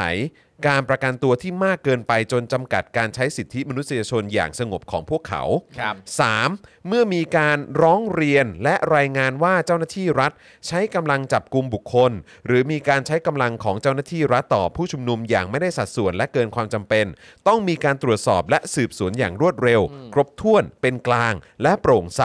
นำตัวบุคคลที่คาดว่าต้องรับผิดชอบเข้าสู่กระบวนการยุติธรรมที่เป็นธรรม ครับ นะครับ นะฮะสำหรับแคมเปญดังกล่าวเนี่ยนะครับสร้างขึ้นโดยคุณรุ้งปนัสยานะครับซึ่งรุ้งแล้วก็ Amnesty International ประเทศไทยนะครับจะนำรายชื่อดังกล่าวเนี่ยไปยื่นต่อพลเอกประยุทธ์ อืม นะฮะที่ทำเนียบรัฐบาลในวันที่ 29 ตุลาคมนี้นะครับ ซึ่งก็เหลือเวลาอีก9วันเนาะ ครับ นะครับ ตอน 10 โมงนะครับ ซึ่งขณะนี้นะครับเอ่อมีผู้ร่วมลงชื่อสนับสนุนแคมเปญนี้นะครับ ประมาณ 12,319 ท่าน ครับผม นะครับนะฮะก็ยังสามารถไปลงชื่อได้เพิ่มเติมนะครับนะเพราะยังเหลือเวลาอีก9วันนะค ครั รับบ สำหรับผู้ที่สนใจนะครับ ร่วมลงชื่อแคมเปญนี้สามารถเข้าไปดูรายละเอียดเพิ่มเติมได้ที่เพจ แนวร่วมธรรมศาสตร์และการชุมนุมนะครับนะ ครั ฮะ บ ก็ลอง ผม คลิกเข้าไปแล้วกันนะครับ แล้วก็เอ่อน่าจะมีลิงก์นะครับที่คุณสามารถเชื่อมต่อไปเพื่อร่วมลงชื่อได้ด้วยเหมือนกัน ครับ นะครับเขาต้องการ 20,000 ชื่อ ตอนนี้ 1 2ื่นจะ1 3ื่นแล้วนะครับอีกประมาณ 7,000 ชื่อนั่นเอ ครั ง บผม นะครับใครที่อยากจะมาร่วมลงชื่อกันนะครับแล้วก็จะได้มีชื่อของเราแนบไปนะครับในมือของน้องรุ้ง แล้วก็ทาง Amnesty International ประเทศไทยนะครับในวันที่ 29 ก็รีบไปลงชื่อกันนะครับ อ่ะลงเลย เออลงเลยลงเลยลงเลย ได้ครับ กลางรายการเลย เอ้ยจริง ลงกันเลยนะครับ ก็คลิกเข้าไปละกันนะครับนะฮะเอ่อคลิกเข้าไปที่เพจแนวร่วมธรรมศาสตร์และการชุมนุม เออ นะครับ ครับ ซึ่งในหัวข้อก็คือว่าหยุดดำเนินคดีที่ไม่เป็นธรรมต่อบุคคลที่ออกมาใช้สิทธิมนุษยสิทธิมนุษยชนอย่างสงบนั่นเอง อืม นะคครับรับ ผมไป ครับ ร่วมกัน ผม ลงชื่อได้ ตอนนี้มีเท่าไหร่แล้วนะคุณจร หมื่นสองพัน กคว่ารับ ฮะ นะฮะหมื่นสองพันสามร้อยสิบเก้าท่าน เขาต้องการ นะคบ 20,000 อีกประมาณ 9 วัน ใช่ ครับ นะครับ อันนี้คืออัปเดตตอนประมาณ 5 โมงนะ จ้ะ คิดว่าตอนนี้น่าจะเพิ่มมาแล้วแหละ ครับ นะครับ ครับ ผมนะฮะเอ่อ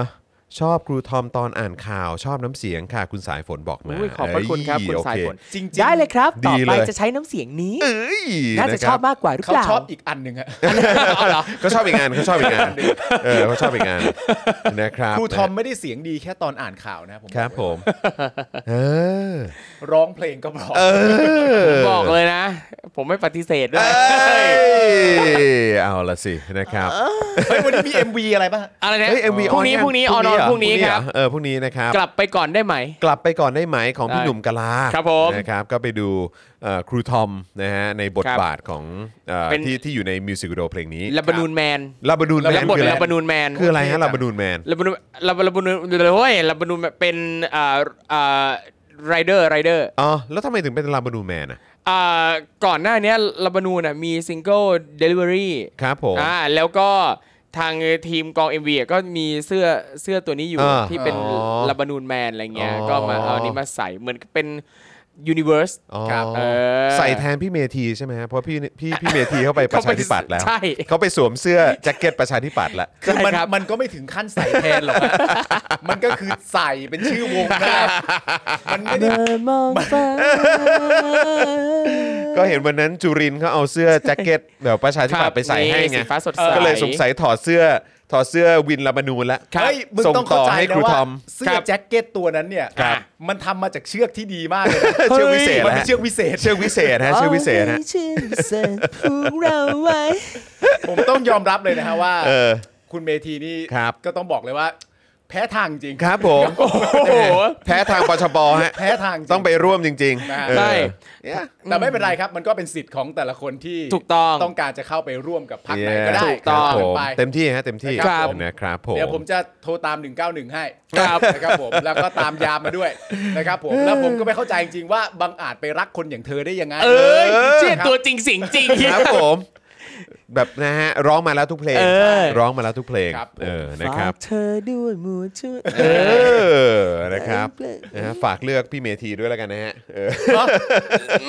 และแล้วแต่สิ แล้วแต่แล้วแต่แล้วแต่ สิ เออก็ฝากคนดูใช้วิจารณญาณด้วยนะฮะ ครับผม ในฐานะลาบาดูนแมนมีอะไรจะพูดไหม อืมไม่มี ก็ไม่มีก็ไม่มี ไม่มีครั ไป บ ไปรับบทเฉยๆ ครับ เออครับ ก็ ผม ฝากติดตามนะครับ เพลงกลับไปก่อนได้ไหมนะครับ ครับ เอ ผม อ นะฮะ แต่ผมชอบคำพูดของพี่เมธีอ่ะ อ่ะ ครับ ซึ่งแบบอารมณ์แบบไม่ ถูก ไม่นึกว่าจะได้ยินอ่ะ ถูก คือคำพูดว่าอยากให้เปิดใจอ่ะ เออ อยากให้คนรุ่นใหม่เปิดใจอ่ะ เออคือไม่ไม่เหมือนอารมณ์ประมาณว่า เราไม่คิดว่าเราจะได้ยินอ่ะ ครับ ด้วยเหตุผลอะไรก็แล้วแต่นะครับ อืม ครับ เราเราเพราะว่าพักประชาธิปัตย์เนี่ย มันเป็นพักที่เก่าแก่มากใช่ไหม ใช่ ครับ อ่ะ ถ้าสมมุติว่าเออเรารู้สึกปิดใจอ่ะ ครับ กัพักประชาธิปัตย์ไปแล้วเนี่ย มันคงไม่ได้มาฉาบฉวยหรอกมั้งฮะ ใช่ เออ มันคงมาด้วยเหตุและผลด้วยขั้นตอนที่ ครับ คิดมาแล้ว ก็เลย ครับ รู้สึ ผ ก ม แปลกใจมากที่แบบว่าเหมือน คือถ้าสมมติว่าเราสามารถจะพูดได้นะว่า ในการเลือกตั้งครั้งที่แล้ว เปิดใจให้อนาคตใหม่เถอะครับ เพราะมันพักใหม่ ครับ แต่ว่า ลองอยากให้เด็กรุ่นใหม่เปิดใจให้พักประชาธิปัตย์เนี่ย อันเนี้ยไม่คิดจริง ๆ ว่าจะ มันได้ยิ แปลกเนอะ ครับแปลกมันแปลก จริงๆ แรก มันแปล ใช่ ก ใช่ใช่ใช่นะครับนะฮะอ่ะคราวนี้มาที่ประเด็นสารสั่งจำคุกเอ่อต้อยท็อปนิวส์ดีกว่า ครับ นะครับ ผม นะฮะมีรายงานเมื่อช่วงเช้าวันนี้นะครับ ว่าสารนัดอ่านคำพิพากษา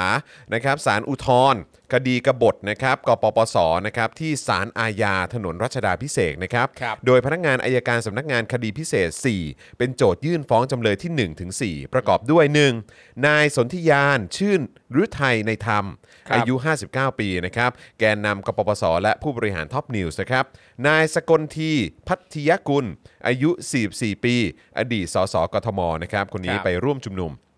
นะครับ นายสมบัติธรรมรงธัญวงศ์อายุ 70 ปี อดีตอธิการเอ่ออดีตอธิการบดีสถาน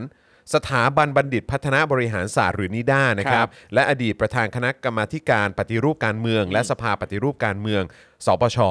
นะครับ และอีกหนึ่งคนนะครับก็คือนายเสรีวงศ์มนทาอายุ 72 ปี นักวิชาการด้านสื่อสารมวลชนและการตลาดนะครับ โดยจำเลยทั้ง4นะครับถูกยื่นฟ้องในความผิดรวม 8 ข้อหาดังต่อไปนี้ครับ ลองฟังกันดูครับหนึ่ง ครับ ฐานร่วมกันเป็นกบฏเอ่อฐานร่วมกันเป็นกบฏ อืม 2. กระทำให้ปรากฏแก่ประชาชนด้วยวาจา หรือวิธีอื่นใดที่ไม่ใช่การกระทำในความมุ่งหมายตามรัฐธรรมนูญ เพื่อให้เกิดความปั่นป่วน หรือความไม่สงบในราชอาณาจักร 3. อ้างยี่ซ่องโจร มั่วสุมกันตั้งแต่ 10 คนขึ้นไป ใช้กำลังประทุษร้าย ให้เกิดความวุ่นวายในบ้านเมือง โดยมีอาวุธ โดยเป็นหัวหน้า หรือเป็นผู้มีหน้าที่สั่งการ โอ้ตายตายตายตาย โอเค 4ครับเจ้าพนักงานสั่งให้เลิกการกระทำนั้นแต่ไม่เลิก โอ้ อ่ะ ดื้อด้าน 5. ยุยงให้ร่วมกันหยุดงาน การร่วมกันปิดงานงดจ้างเพื่อบังคับรัฐบาล โอ้ น่ะ 6. ร่วมกันบุกรุกตามประมวลกฎหมายอาญาหลายมาตรานะครับ มีตั้งแต่ 113 116 117 209 210 215 362 364 และ 365 ครับ ครับ หลายมาตราจริง เก้า ๆนะ มา ครับ ตรา ร่วมกันขัดขวางเจ้าหน้าที่ประจำหน่วยเลือกตั้ง โอ้ และ 8 นะครับ ร่วมกันขัดขวางการปฏิบัติงานของกกต โดยมีความผิดตามพรบว่าด้วยการเลือกตั้ง สส และการได้มาซึ่งสว พศ 2550 มาตรา 76 และ 152 นะครับ ครับผม โดยคดีสำนวนแรกนั้นเนี่ยอายการได้ยื่นฟ้องตั้งแต่ปี 57 นะครับ เพราะเป็นกรณีสืบเนื่องสืบเนื่องจากการร่วมชุมนุมกันของกปปส ครับ ที่มีนายสุเทพเทึกสุบรรณเป็นผู้นำการชุมนุมเพื่อขับไล่รัฐบาลนางสาวยิ่งลักษณ์ชินวัตรอดีตนายกรัฐมนตรีนะครับ เมื่อระหว่างวันที่ 23 พฤศจิกายน ปี ครับ 56 ถึง 1 พฤษภาคมปี 57 อืม ซึ่งครั้งนั้นเนี่ยนะครับได้มีการพาผู้ชุมนุมบุกรุก ปิดสถานที่ราชการหลายแห่ง อืม รวมทั้งขัดขวางการเลือกตั้ง ซึ่งท้ายคำฟ้องอายการโจทย์เนี่ยก็ได้ขอให้ศาลมีคำสั่งเพิกถอนสิทธิ์การเลือกตั้งของจำเลยด้วยนะครับ โดยมีกำหนด 5 ปี ขณะที่จำเลยทั้ง 4 รายเนี่ยให้การปฏิเสธทุกข้อหานะครับพร้อมตั้งทนายเอ่อพร้อมตั้งทนายความสู้คดีด้วย สื่อระบุว่าคดีนี้เนี่ยเริ่มสืบพยานกันตั้งแต่ปี 58 ถึง 62 นะครับ ครับ โดยระหว่างพิจารณาคดีจำเลยทั้ง 4 ได้รับการปล่อยตัวชั่วคราว ซึ่งศาลชั้นต้นได้มีอำเอ่อได้มีการอ่านคำพิพากษาไปก่อนหน้านี้เมื่อวันที่ 25 กรกฎาคมปี ครับ 62 โดยพิพากษายกฟ้องครับ อ่า ให้เหตุผลว่าหลังพิเคราะห์จากพยานหลักฐานที่โจทย์และจำเลยนำมาสืบพยานนั้น เมื่อหักล้างกันแล้วเห็นว่าพยานหลักฐานที่อายการโจทย์นำสืบมารับฟังได้เพียงว่าจำเลยทั้ง 4 ราย ได้เข้าร่วมชุมนุมกับกปปส แต่ไม่ได้เป็นแกนนำและไม่ได้เป็นผู้สั่งการชุมนุมนะฮะหรือขึ้นปราศัยสั่งการให้กระทำการรุนแรง ส่วนการชุมนุมของกปปส นั้นเนี่ยสารรัฐธรรมนูญวินิจฉัยไว้นะครับในคำวินิจฉัยที่ 59 ทับ 56 นะครับ ว่าการชุมนุมของกปปส สืบเนื่องมาจากการแสดงความคิดเห็น ซึ่งเป็นสิทธิเสรีภาพตามรัฐธรรมนูญมาตรา 63 นะครับ ซึ่งสืบเนื่องมาจากการคัดค้านการออกร่างกฎหมายนิรโทษกรรม และไม่พอใจการบริหารราชการแผ่นดินของรัฐบาลนางสาวยิ่งลักษณ์ ครับ พยานหลักฐานที่โจทย์นำมาจึงยังไม่พอฟังได้ว่าจำเลยทั้ง 4 ได้กระทำความผิดตามคำฟ้องทั้ง 8 ข้อหา จึงพิพากษายกฟ้องในคราวนั้นครับ ในคราวนั้นนะ ในคราวนั้นครับ อย่างไรก็ตามครับในวันนี้นะครับมีความคืบหน้าคดีเพิ่มเติมนะครับ โดยสื่อรายงานว่าสารอุทธรณ์พิเคราะห์แล้วเห็นว่าจำเลยที่หนึ่งคือนายสนธิยาน ชื่นฤทัยในธรรมอายุ 59 ปีนั้น ได้กระทำความผิดตามพรปว่าด้วยการเลือกตั้ง สสและสว กรณีร่วมกับนายสำราญรอดเพชร ขัดขวางการเลือกตั้งล่วงหน้าที่โรงเรียนสุโขทัยเขตดุสิตครับ เอาละ จึงมีคำวินิจฉัยให้จำคุก 1 ปี เออ แต่คำให้การเป็นประโยชน์ต่อการพิจารณาจึงลดโทษให้ 1 ใน 3 ครับ ทำให้การจำคุกนะฮะเหลือ 8 เดือน อืม ไม่รอลงอาญา ทั้งนี้ยังมีคำสั่งให้เพิกถอนสิทธิ์การเลือกตั้ง 5 ปีด้วยนะครับ ครับ อ่า ส่วนจำเลยที่ 2-4ถึง4นะครับสื่อระบุว่าโจทย์ไม่ได้ร่วมนำสืบว่า ได้ร่วมพยานหลักฐานไปขัดขวางการเลือกตั้ง อืม อีกทั้งไม่ปรากฏพยานหลักฐานว่าจำเลยที่ 2-4ถึง4ไม่ได้ร่วมขัดขวางการเลือกตั้ง ครับ ส่วนอุดเอ่อส่วนอุทธรณ์โจทย์นะฮะข้ออื่นไม่เป็นสาระสำคัญที่แก้เฉพาะจำเลยที่ 1 นอกนั้นให้เป็นไปตามคำพิพากษาศาลชั้นต้นครับ ก็คือไม่ผิดนั่นแหละ ครับ อืมครับ โดยมีรายงานเพิ่มเติมนะครับ ว่าขณะนี้ทนายกำลังอยู่ระหว่างการยื่นประกันระหว่างดีกานั่นเองครั ครับ บผม ครับผม นอกจากนี้นะครับก็มีรายงานด้วยนะครับว่าจำเลยทั้ง4เนี่ยเดินทางมาที่ศาลพร้อมด้วยแกนนำกปปสหลายคน ที่มาให้กำลังใจอย่างนายสุเทพ เทือกสุบานก็มา มา นะ ด้ คว รับยเหรอ นายถาวรเสนเนียม ครับ นายสกลที เอ้ย นะครับนายนัทพลทีพสุวรรณก็มาด้วย อืม เด็ดเด็ดๆทั้งนั้น คิดถึงนะฮะ คุณนัทพล โดยอืมนะฮะโดยนายสุเทพนะครับเปิดเผยว่า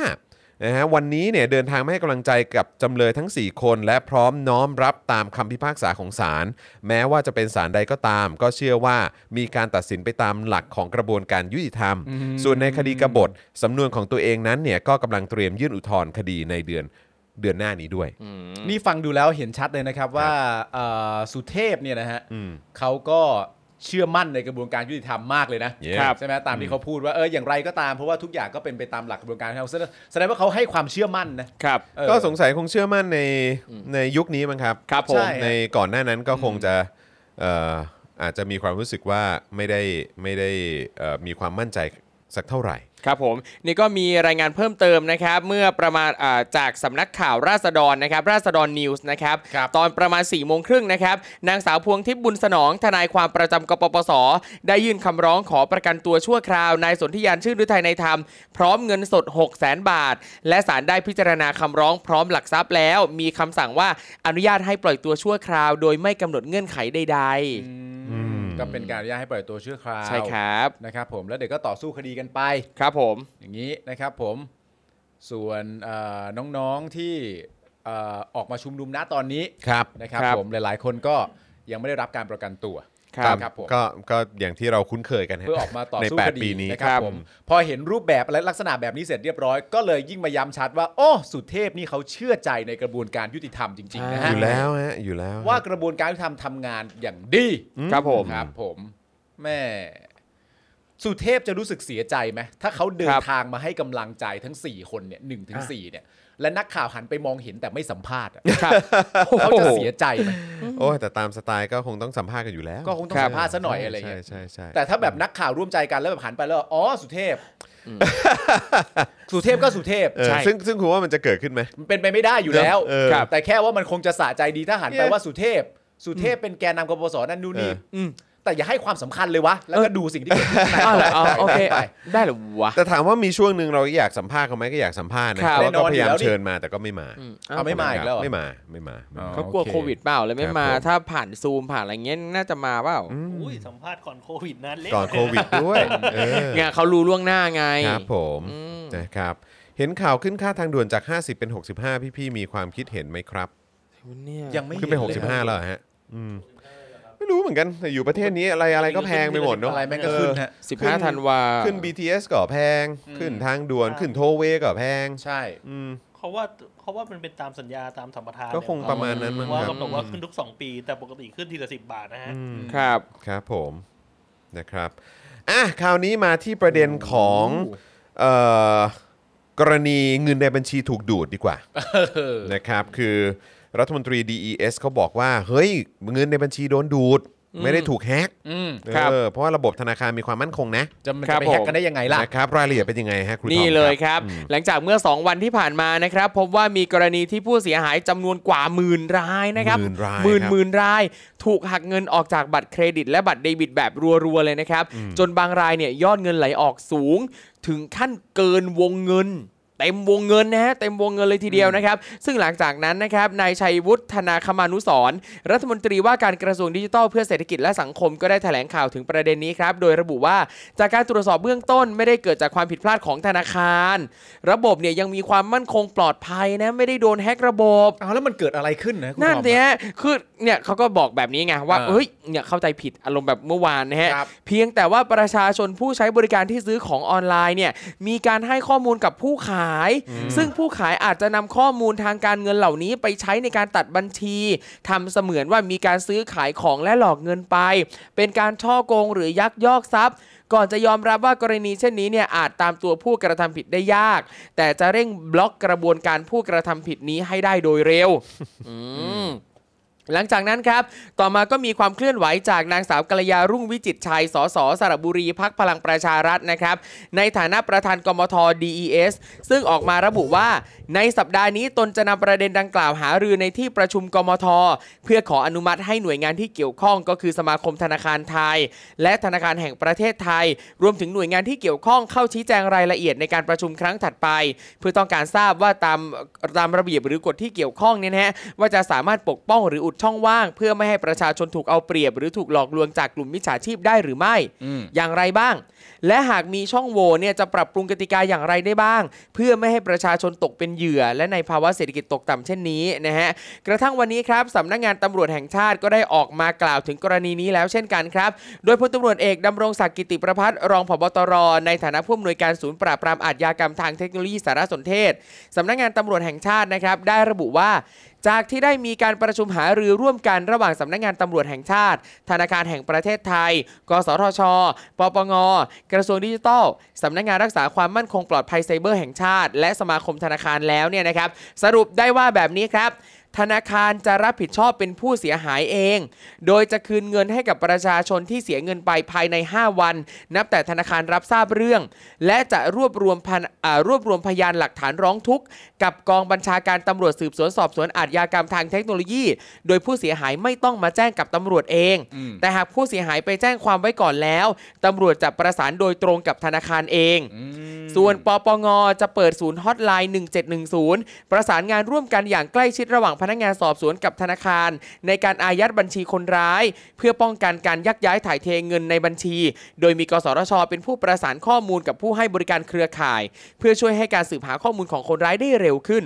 ด้านกระทรวงดิจิทัลเองนะครับจะเป็นเจ้าภาพหลักในการประชาสัมพันธ์ ให้ความรู้สร้างภูมิคุ้มกันให้กับพี่น้องประชาชนผ่านทุกช่องทาง เพื่อให้รู้เท่าทันพฤติกรรมคนร้าย และจะเป็นเจ้าภาพร่วมกับทุกหน่วยงานในการแก้ไขกฎเกณฑ์ และวิธีการเพื่อให้ทันกับรูปแบบอาชญากรรมมากยิ่งขึ้นด้วย ความน่าสนใจก็คือว่าเออพอเห็นข่าวนี้ปุ๊บใช่ไหมแล้วเห็นการให้สัมภาษณ์ของทางเจ้าหน้าที่ตำรวจใช่ไหมแล้วก็บอกครับ ว่าอะไรนะ ทางธนาคารจะรับผิดชอบเป็นผู้เสียหาย ครับ อะไรนะจะรับผิดชอบเป็นผู้เสียหายเอง ใช่ โดยจะคืนเงินให้กับประชาชนที่เสียเงินไปภายใน 5 วัน ครับ อะไรแบบเนี้ยนะครับ แต่คือแบบเวลานั่งฟังอะไรแบบเนี้ยแล้วนึกถึงอะไรรู้ป่ะ อะไร นึกถึงตอน o n l y f a n s เนอะ ครับ เออ ที่เขาบอกว่าเออเนี่ยเขาจะต้องมาจัดการเรื่องอะไรพวกนี้ ค แบ รับบ อย่างจริงจัง แล้ว ครั ก็ บผม ซีเรียสมากเพราะห่วงในเรื่องของศีลธรรม ศีลธรรม ค อั วาม นดี ดี งาม ใน ใช่ สังคมอะไรแบบเนี้ยนะค ครั รั บบ ดูทุกอย่างสามารถทำงานทำอะไรทุกอย่างได้เคร่งครัด แบบ ครับ รัดกุมแล้วก็มีประสิทธิภาพไว้มากๆเลย ครับผม แต่เรื่องแบบนี้ดูแบบดูหง่อยๆนะ ใช่ ค่อยเป็นค่อยไป ดูแบบเออ ไง เดี๋ยว ก็แบบต้อง เดี๋ย ตรวจ ก็ สอบ เดี๋ยจาก นั่น ที่ นี่ ตรวจส นู่ อบ น แล้วก็ลองไปคุยกัน เออ ดูแล้วมันก็เป็นอย่างนี้ ครั นะ บ เออแล้วก็อืมนั่นแหละเดี๋ยวทางธนาคารเขาจะเป็นเอ่อผู้รับผิดชอบเองนะอะไร ค แบ รั บบ เนี้ยอืมครับผม ซึ่งอย่างอย่างของผมเองเนี่ยนะครับเมื่อช่วงประมาณเดือนที่แล้วอ่ะก็เจอคล้ายๆ แบบนี้เหมือนกันก็คืออยู่ๆเนี่ย จำได้ มีเงิน จำได้ หายออกไปจากบัญชี อืมอืม แต่ของผมเนี่ยหายไปเยอะอยู่ อืม หายไปเยอะอยู่ จำ ซึ่ง ได้จำได้ ตอนนั้นเนี่ยตอนแรกผมผมไปก็จะกะกะว่าจะไปแจ้งความที่สถานีตำรวจที่อยู่ใกล้กับคอนโด อืม ปรากฏว่าโอ้โหคุยกันนานมากตอนแรกตำรวจจะไม่ยอมรับแจ้ง เพราะเขาบอกว่าต้องไปแจ้งที่เอ่อสถานีที่เป็นเขตของสาขาที่เราเปิดบัญชี อ่า อืม เออเขาบอกว่าต้องไปตรงนั้น เพราะว่าสมมุติว่าถ้าเรื่องแจ้งความเรียบร้อยเรื่องธนาคารดำเนินการเนี่ยเขาต้องไปตรวจสอบขอนั่นนี่นู่นจากธนาคารที่เราเปิดบัญชีสาขานั้น ซึ่งเราก็รู้สึกว่าโอ๊ยจะยุ่งยากทำไมนักหนาว่าอะไรเงี้ยแต่สุดท้ายก็คุยคุยกันแบบเอาเถอะพี่เอาหน่อยช่วยหน่อยหนึงอ่ะโอเคเขายอมยอมก็ได้รับรับเรื่องไว้ก็ได้อะไรเงี้ยแล้วทีเนี้ยผมก็เลย โทรไปทางธนาคาร อืม นะครับเขาก็บอกว่าอ่ะเดี๋ยวจะตรวจสอบให้ อืม อ่าแล้วก็อุ้ยนานอยู่กว่าจะตรวจสอบก็คือคืออย่างอย่างผมอะรู้ตอนเช้าไงจนตอนเย็นก็ยังแทบไม่ได้เรื่องอะไรเลย ผมก็เลยโทรหาเพื่อนที่ทำงานอยู่ในธนาคารนั้น อืม แป๊บหนึ่งปั๊บเพื่อนจัดการให้ แล้วก็หลังจากนั้นไม่นานอ่ะคือธนาคารโอนทุกบาทให้หมดเลย อ๋อ ซึ่งเนี่ยผมเลยรู้สึกว่าถ้าสมมุติว่าไอ้เราเนี่ยไม่ได้รู้จักกับคนข้างใน ไม่ได้ปรึกษาเพื่อน จะได้รับการดูแล มัน แบบ จะ นี้ สำเร็จไหมเนี่ย อืมใช่ นั่นแหละครับ ใช่ใช่แล้วอันเนี้ยที่ผมแบบว่ารู้สึกแบบมองบนมากเลยนะ ก็คือ ครับ ที่เอ่อเขามาบอกว่าเนี่ยประชาชนผู้ใช้บริการที่ซื้อของออนไลน์เนี่ย ครับ มีการให้ข้อมูลกับผู้ขาย เออ ซึ่งผู้ขายเนี่ยก็เลยเอาข้อมูลทางการเงินเหล่านี้ไปใช้ในการตัดบัญชีทำเสมือนว่ามีการซื้อขายของแล้วก็หลอกเงินไป มันเป็นการช่อโกง หรือ ครับ ยักยอกทรัพย์ แต่ว่าก็ยอมรับนะว่ากรณีนี้เนี่ยอาจจะตามตัวผู้กระทำผิดได้ยาก หั่นแน่ เออ หั่นแน่ เออ ทำไม บอกไว้ก่อนเลยนะ ไม่อ ครั อบ กตัวเร็วจังเลย นั่นน่ะสิฮะ พยายามหรือยัง คือ รับ ฟังดูแล้ ควรับ แล้วแบบมองบนน่ะจริง ๆ นะ จริงๆครับ คือมอง ผม บนแล้วก็แบบ ผมก็ติดประโยคนี้ฮะ คือแบบอ๋อเออ ก็คือความผิดพวกกู ใช่ แล้วก็คือว่า เออก็คือแบบก็คงเอาคนมาลงโทษ เออ ยากอ่ะ นั่น ก็ แห นั่ ละ นแหละ แล้วก็เดี๋ยวธนาคารเขาจะเป็นผู้รับผิดชอบเองนะ ใช่ ใช่ ซึ่งแบบ ซึ่งแบบตีความง่ายคือ เนี่ย ถ้ายูไม่ใช้บัตรเดบิต ไม่ใช้บัตรเครดิตยูก็ไม่โดนแฮกแล้ว อะไรอย่าง ห งี้ รือถ้าถ้าใช้อย่างระมัดระวัง เออ เหตุการณ์เหล่านี้ คือเอาไล่มาตอนแรกเนี่ย ครับ อารมณ์ประมาณว่าเข้าใจว่ามันโดนแฮ็กใช่ไหมไม่ใช่มันไม่ได้โดนแฮ็ก ครับ สิ่งที่เกิดขึ้นจริง ๆ เนี่ยมันคือประชาชนผู้ใช้บริการที่ซื้อของออนไลน์มีการให้ข้อมูลกับผู้ขายมันก็เลยบลาบลาบลาตามนี้ ครับ แต่อย่างไรก็ตามเนี่ยการจับตัวผู้กระทำผิดในเรื่องเนี้ยเออยากนะ เออ แล้วนี่คือมีผู้เสียหายเป็นหมื่นคนใช่ไหม ง่ายดีว่ะ เป็นหมื่นเลย แล้วก็คุณชุลีบอกว่าอยู่นอร์เวย์แจ้งแค่ธนาคารรอหนึ่งชั่วโมงเขาก็ยกเลิกให้ค่ะ ครับ ไม่เห็นต้องยุ่งยากเลย ธนาคารเขาเช็คได้อยู่แล้วว่าบัตรถูกใช้ที่ไหน ครับ และตรวจได้ว่าครั้งล่าสุดเราใช้บัตรที่ไหน ถูกต้องครับ คุณลีบอกว่าผมเปรียบเทียบระบบธนาคารได้ เพราะมีบัญชีธนาคารถึง 3 ประเทศแล้ว อืม ชีวิตนี้ไทยยังอันตรายสุด ครับ ทำระบบธนาคารให้ 2 ประเทศมาแล้ว นี่ นะค ครั รับบ นะครับเพราะฉะนั้นคือคุณลีนี่ก็คือเป็นเหมือนแบบผู้เชี่ยวชาญด้าน ครับ ระบบอะไรพวกนี้ เออ ด้วย ครับ นะครับ ก็ก็มายืนยันอีกหนึ่งเสียงว่าเออดูเห ข มื อง อน ไท ว่าย อันตราย ข สู อง ง ครับ เราก็มีมีตรงประเด็นนี้เหมือนกัน ครับ ข่าว แต่ ว่า 40,000 คนแล้วครับ คุณลีบอกว่าเอ่อคนที่ได้รับผลกระทบเนี่ย40,000 กว่าคนแล้วนะค ค รั รับ บ จริงๆก็อยากอยากอยากแนะนำนะครับว่าเอ่ออย่างอย่างของผมเนี่ยพอเกิดเรื่องเนี่ยผมเลยถึงถึงได้ทราบว่าเอ่อของธนาคารน่ะมันจะมีไลน์ที่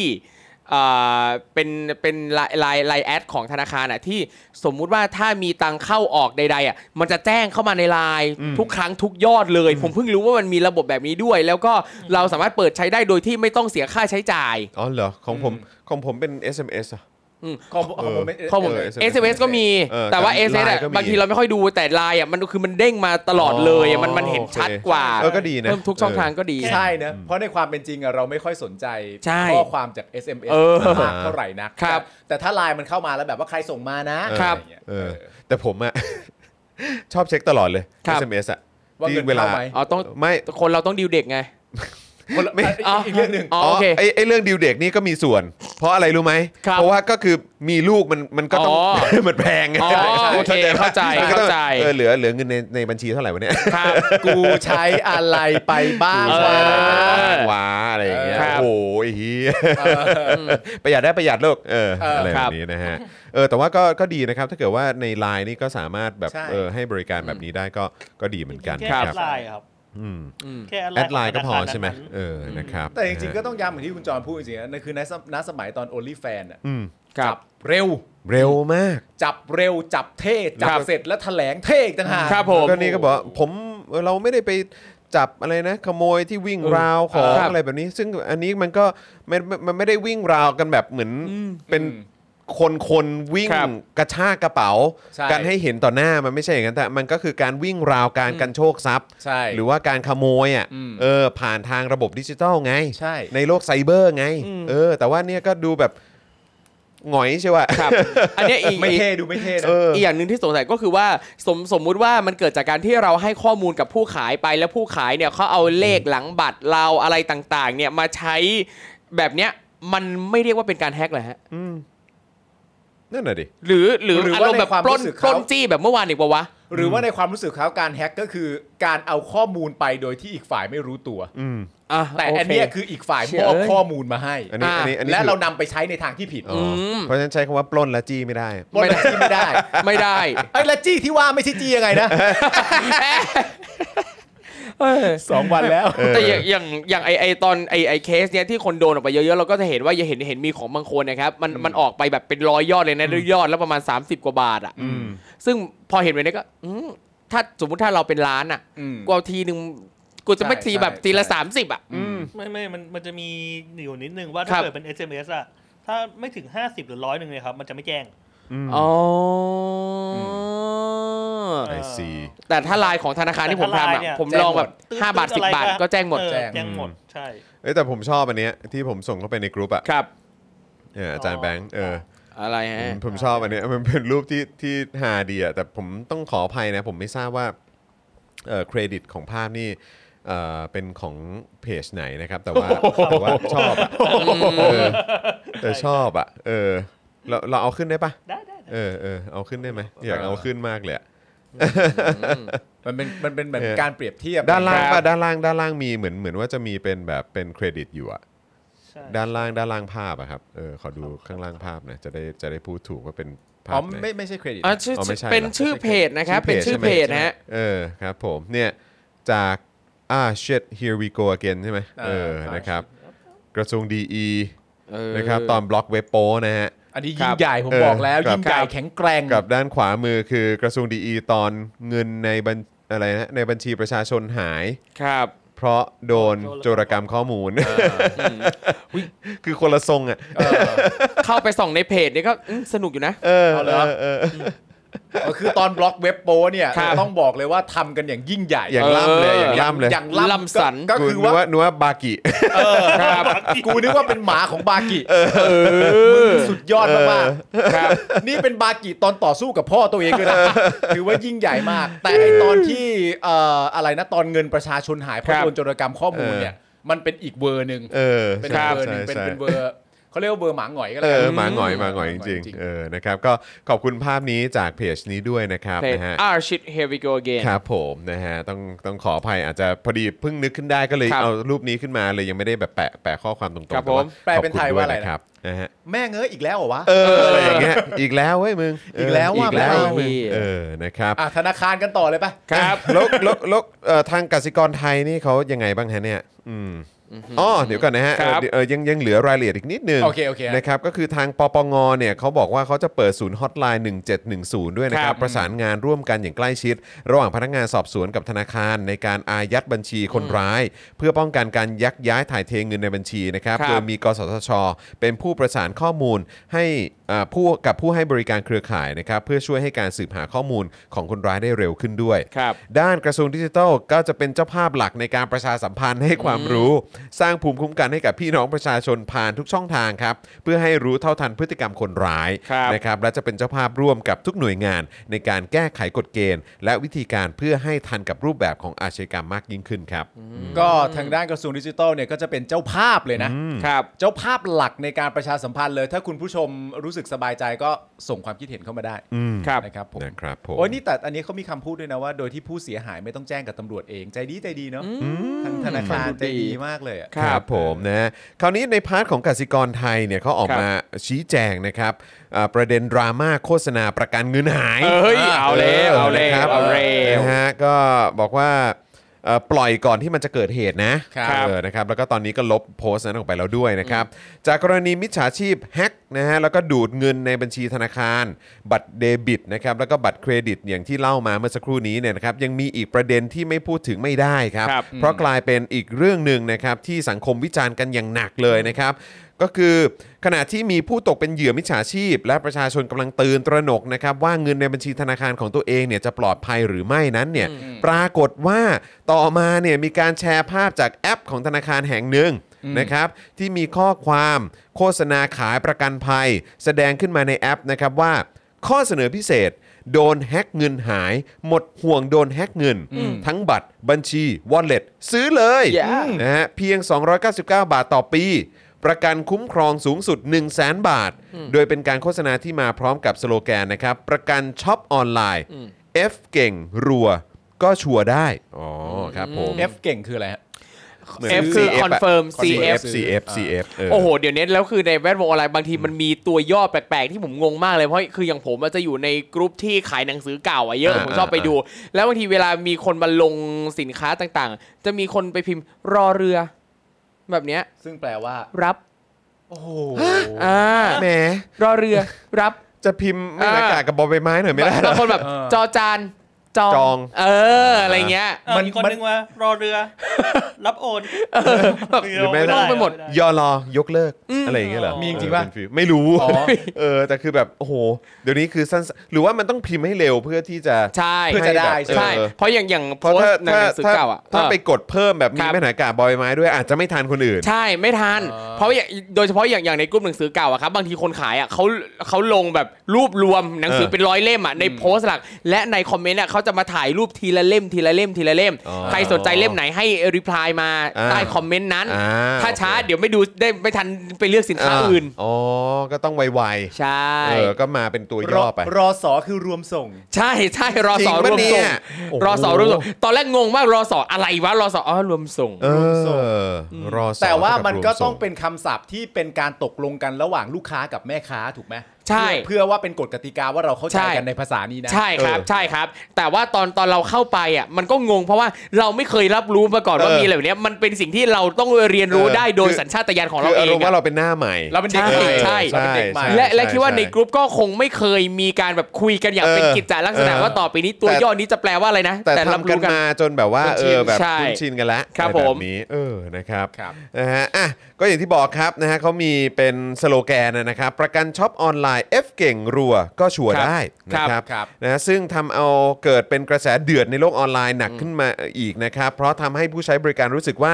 การเสนอขายประกันในลักษณะนี้เนี่ยยิ่งตอกย้ำความไม่น่าเชื่อถืออและความไม่ปลอดภัยของสถาบันการเงินอย่างธนาคาร ครับ มากยิ่งขึ้นไปอีก อ่า โดยเฉพาะในแง่ที่ประชาชนจำนวนไม่น้อยเนี่ยมองว่าการป้องกันการถูกแฮ็กข้อมูลนั้นเนี่ยเป็นหน้าที่พื้นฐานที่ธนาคารเนี่ยต้องทำอยู่แล้ว เออ มันไม่ใช่ความผิดของลูกค้า เออ และไม่ใช่หน้าที่ของลูกค้าที่จะต้องมาจ่ายเงินเพื่อซื้อประกันแบบนี้ไว้เพื่อป้องกันเงินของตัวเอง เออ คือกูไม่ต้องทำอีกขั้นตอนหนึ่งก็ได้ ใช่เออ มึงควรจะปกป้องกูตั้งแต่ ใช่ แรกแล้วไหม ครับผม ใช่ถูกต้อง การออกโฆษณาประกันลักษณะนี้เนี่ยในช่วงเวลาที่มีผู้เสียหายจำนวนมากเนี่ยนะครับ อย่างที่อัปเดตเมื่อสักครู่นี้ ใช่ เห็นบอก ครับ ว่าหลายหมื่นเลยนะครับ ครับ จึงเป็นสิ่งที่ไม่ควรทำอย่างยิ่ง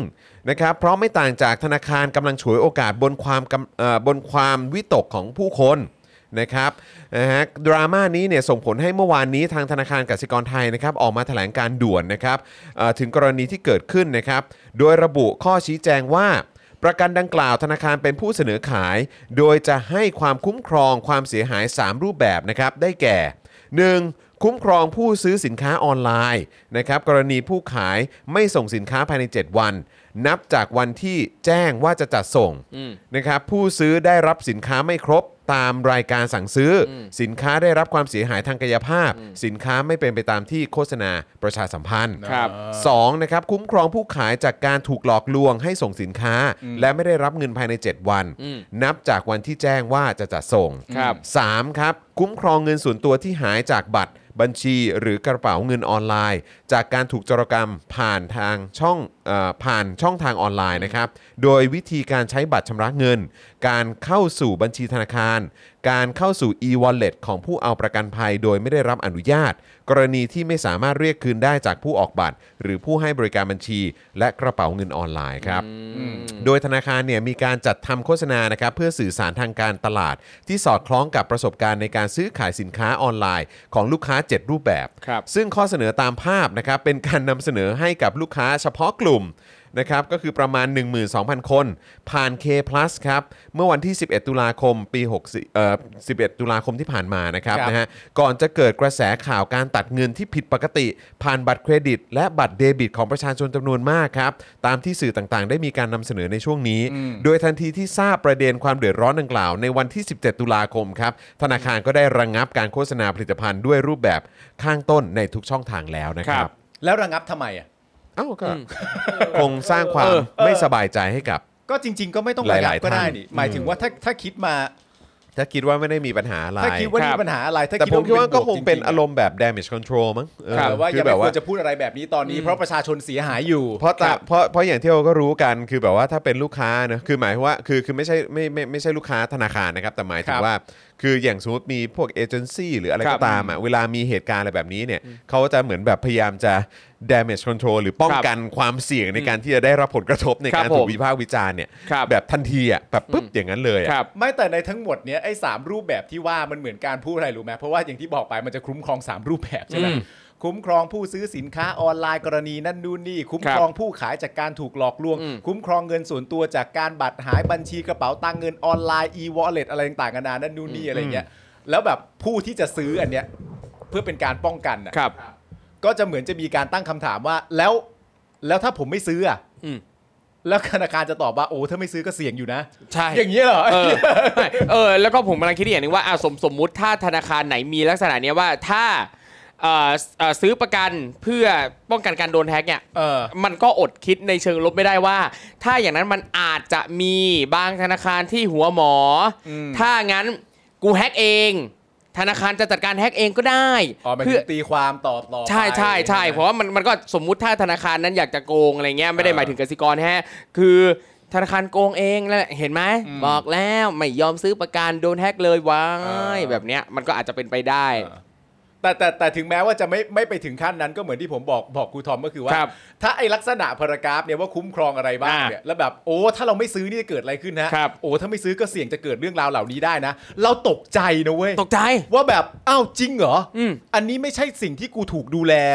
อยู่แล้ว อเหยู่รอ แล้วเหรอ ครั วะ บ เนี่ยโอ้กูต้องซื้อซ้ำไปอีกทีนึง ครั นะ บ ว้าว เพื่อธนาคารจะมาดูแลเรื่องราว อืม เหล่านี้ให้ กูก็นึกว่าเขาคุ้มครองกูตรงนี้ตรงนี้ตรงนี้และตรงนี้ อืม เรียบร้อยแล้วอ๋อกูต้องซื้ออีกขั้นหนึ่งเหรอเนี่ย แต่เนี่ยผมผมอยากรู้ว่าอย่างไอข้อหนึ่งข้อสองอย่างเรื่องการซื้อของขายของออนไลน์อ่ะสมมุติถ้าเราซื้อของเราจ่ายตังค์ไปแล้วเราไม่ได้ของอ่ะ จริง ๆ มันก็ไม่ใช่สิ่งที่ธนาคารต้องรับผิดชอบอยู่แล้วปะใช่ไหม ถ้าเราจ่าย ถ้าเราเราเราจะซื้อของเราจ่ายตังค์ไปแล้ว แต่เราไม่ได้ของอ่ะเขาไม่ส่งของให้เรา อ่า นเนี้ยโดยตัวผมรู้สึกว่ามันไม่ได้อยู่ในขอบข่ายที่ธนาคารต้องรับผิดชอบ เออ แต่ถ้าซื้อประกันชัดเจนรับผิดชอบเพิ่มให้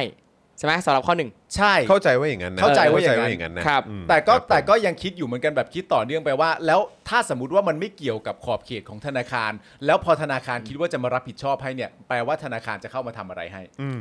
จัดการคืนตังค์ให้ไง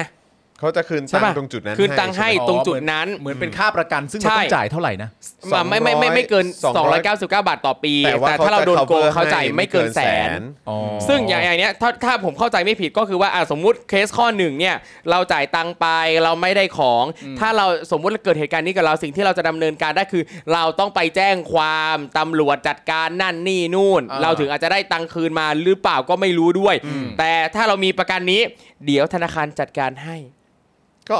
แบบนี้ผมว่าก็ก็โอเค สงสัย สำหรับไอ้ ว่า หนึ่ง จะ กับ เป็น สอง อย่างนั้น ก็สงสัยว่าจะ แต่ เป็น พอ ว่า ไอ้โดนแฮ็กเนี่ยไม่โอเคละ เอออ ม แต่หนึ่งกับสองก็น่าคิดนะครับ หมายถึงว่าน่าคิดในความเป็นจริงว่า นี่เป็นการตีความในสังคมเลยนะครับ ว่าถ้าถ้าถ้าเราโดนเองอะ่ะ อืม แล้วเราดำเนินงานด้วยตัว อืม เองเนี่ย ครับ ผ่านการไปแจ้งความไปแจ้งตำรวจอะไรต่างๆนานาซึ่งเราก็ไม่รู้ด้วยซ้ำว่าเรทในการประสบความสำเร็จ ซึ่งการได้เงินคืนมาเนี่ย ครับ หรือการได้ของที่ถูกต้องมาเนี่ย ครับ เรทในการประสบความสำเร็จเนี่ยมันสูงขนาดไหน อืม แต่เมื่อสมมติว่าเราจ่ายเงินสองไม่เกิน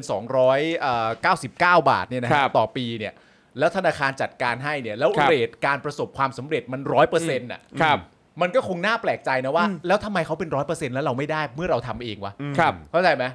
มันก็ แปลก ครับ ๆ แต่มันไทยแลนด์นะฮะ ไทยแลนด์ฮะช่วงนี้ Amazing Thailand เต็มไปหมดครับ แล้วก็คือคือผมว่ามันเป็นยุคสมัยที่เราก็ไม่รู้จะวางใจกับหน่วยงานรัฐยังไงนะครับ ครับ ที่เขาควรจะมาปกป้องดูแลพวกเรานะครับ ครับ นะฮะแต่ว่าก็พอถามหาคำตอบอะไรต่างๆ ก็อ้าวกลายเป็นว่าเป็นความผิดของประชาชนอ่ะประชาชนก็อาจจะพลาดเองอะไร ครับ แบบนี้นี่อะไรแบบนี้นะคใช่ครั รับบ ก็ไอเราก็จะมีความรู้สึกอ้าวโถเอ้ยนะครับ คือ อีกแล้วกูอีกแล้วเหร เขา อ ใช้ เนี่คำยว่าอะไรฝากผีฝากไข้ไม่ได้ใช่ไหม พามันแปลว่าอะไรฮะคำนี้ ฝากผีฝากไข้เหรอ บอกไปแล้ว นะครับอ่ะ ก่อนที่จะไปข่าวต่อไปนะครับ ก็คือประเด็นม็อบประชาชนงอก อ่า เพิ่มเนี่ยนะครับนะเพราะว่าตอนนี้ก็มีม็อบจากเอ่อส่วนอื่นๆนะครับหรือ ครับ คนที่ได้รับผลกระทบทางเศรษฐกิจเนี่ยนะครับ ครับ เขาก็ออกมากันเพิ่มเติมมากยิ่งขึ้นด้วยนะครับ ใช่ แต่ก่อน ครับผม จะไปเนี่ยนะครับ เดี๋ยวขอประชาสัมพันธ์นะครับ ได้ครับ นะฮะเอ่อวันนี้ยอดของเราเนี่ยอยู่ที่ 11,795 นะครับ เย่ๆ หนึ่งหมื่นเออไม่เป็นไรฮะอาจารย์แบงค์ไม่เป็นไรไม่เป็นไรไม่เป็นไรไม่เป็นไรเออนะครับนะฮะเออหนึ่งหมื่นหนึ่งพันเจ็ดร้อยเก้าสิบห้านะครับนะฮะซึ่งเป็นวันที่ 42 แล้วนะครับนะฮะซึ่งเอ่อแคมเปญของเราก็คือ 15,000ซัพพอร์เตอร์นั่นเอง ถูกครับ นะครับนะฮะต่อเอ่อสำหรับวันนี้เนี่ยก็อยากจะอัปเดตเพิ่มเติมสำหรับคุณผู้ชมที่อยากจะมาเป็นซัพพอร์เตอร์หรือว่าเป็นเมมเบอร์ให้กับพวกเรานะครับ ครับ ผ่านทาง YouTube แล้วก็ Facebook นั่นเองนะครับ ซึ่ง ครับ เดี๋ยวมาดูวิธีการกันอีกสักรอบแล้วกันนะครั ครับ บ นะฮะวิธีการของเรานะครับทาง YouTube นะครับนะฮะก็ในช่องคอมเมนต์จะมีแถบสีฟ้าอยู่นะครับ ก็สามารถกดปุ่มตรงนั้นได้ ก็จะเด้งเข้าไปที่หน้าแพ็กเกจนะครับหรือว่ากดปุ่มจอยหรือสมัครข้างปุ่ม subscribe ก็ได้นะครับ ก็จะเด้งเข้ามาที่หน้านี้เหมือนกันนะครับก็จะมีแพ็กเกจให้คุณได้เลือกนะครับว่าสะดวกที่จะสนับสนุนเราแบบรายเดือนเนี่ยนะครับอ่าเท่าไหร่ต่อเดือนนะครับ ครับ พอ พอเลือกได้แล้วนะครับก็เอ่อไปกดปุ่มจอยหรือสมัครนะครับที่อยู่ใต้แพ็กเกจนั้นนะครับพอกดเข้าไปปุ๊บก็ไปเลือกวิธีการชำระเงินนะครับอย่างที่เราเอ่ออัปเดตกันมานะครับบอกว่าอยากจะให้เลือกช่องทางที่สามารถเอ่อตัดยอด ใช่ ได้ต่อเนื่องทุกเดือนแบบอัตโนมัตินะครับ ครับ นะจะได้ไม่ไม่หลุดจากการเป็นเมมเบอร์นะครับนะฮะอย่างบัตรเครดิตบัตรเดบิตนะครับหรือว่าเครือข่ายโทรศัพท์มือถือก็ได้ ก็พอเลือกได้แล้วก็ไปกรอกรายละเอียดให้ครบถ้วนเรียบร้อยแล้วก็กดยืนยันแค่นี้ก็เป็นเมมเบอร์ทาง YouTube แล้วนะครับ สอ่าส่วนทาง Facebook นะครับนะฮะก็สามารถอ่ากดได้เลยนะครับ ใต้คลิปนี้เลยนะครับ ข้างกล่องคอมเมนต์ครับนี่นะฮะจะมีปุ่มสีเขียวที่มีรูปหัวใจอยู่นะครับ กดปุ่มนั้นเลยนะครับ นั่นคือปุ่ม Become a supporter แล้วก็เข้าไปที่หน้าชำระเงินนะครับ ก็เลือกวิธีการเหมือนกันเลยนะครับ เอาช่องทางที่ตัดยอดอัตโนมัติได้ทุกเดือนนะครับ จะได้ไม่หลุดจากการเป็น supporter ของเรานะครับ พอเลือกได้แล้วก็เข้าไปกรอกรายละเอียดให้ครบถ้วนแล้วก็เรียบร้อยนะครับ แล้วก็กดปุ่มยืนยันแค่นี้ก็เป็นซัพพอร์ตเตอร์เราทาง Facebook แล้วนะครับ ครับ นะฮะ ครับ ก็สำหรับเอ่อสองช่องทางนี้เป็น 2 ช่องทางหลักนะครับ ที่อยากให้คุณผู้ชมสนับสนุนพวกเราแบบต่อเนื่องกันแบบรายเดือนทุกๆ เดือนนะครับนะเราจะได้มีคอนเทนต์ให้คุณได้ติดตามกัน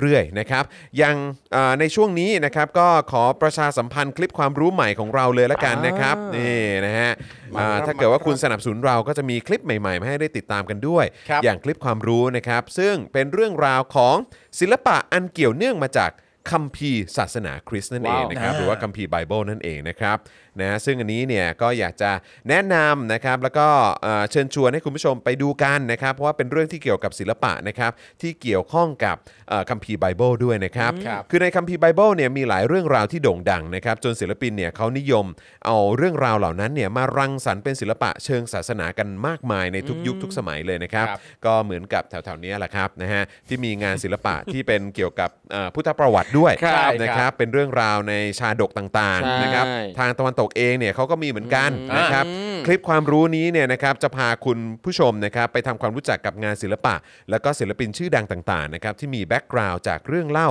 ในพระคัมภีร์นะครับอย่างเรื่องของอดัมกับอีฟใช่ไหม อ่าครับ เออนะครับ หรือว่าเรื่องเอ่อ The Prodigal Son นะครับ อืม นะฮะเอ่อลูกล้างลูกผลาญเนี่ย ตายละ เออนะครับนะฮะแค่ชื่อก็มันแล้ว จ นะค ริ รับ งถ้าดีลเด็กดีๆ ลูกจะไม่ล้างผลาญ ดิวกับลูกดิวกับลูก โอ ดิว เค กับลูกเนี่ยนะนะครับนอกจากนี้นะครับคุณผู้ชมก็จะได้ทำความรู้จักกับงานของศิลปินนะครับอย่างไมเคิลแองเจโลนะครับ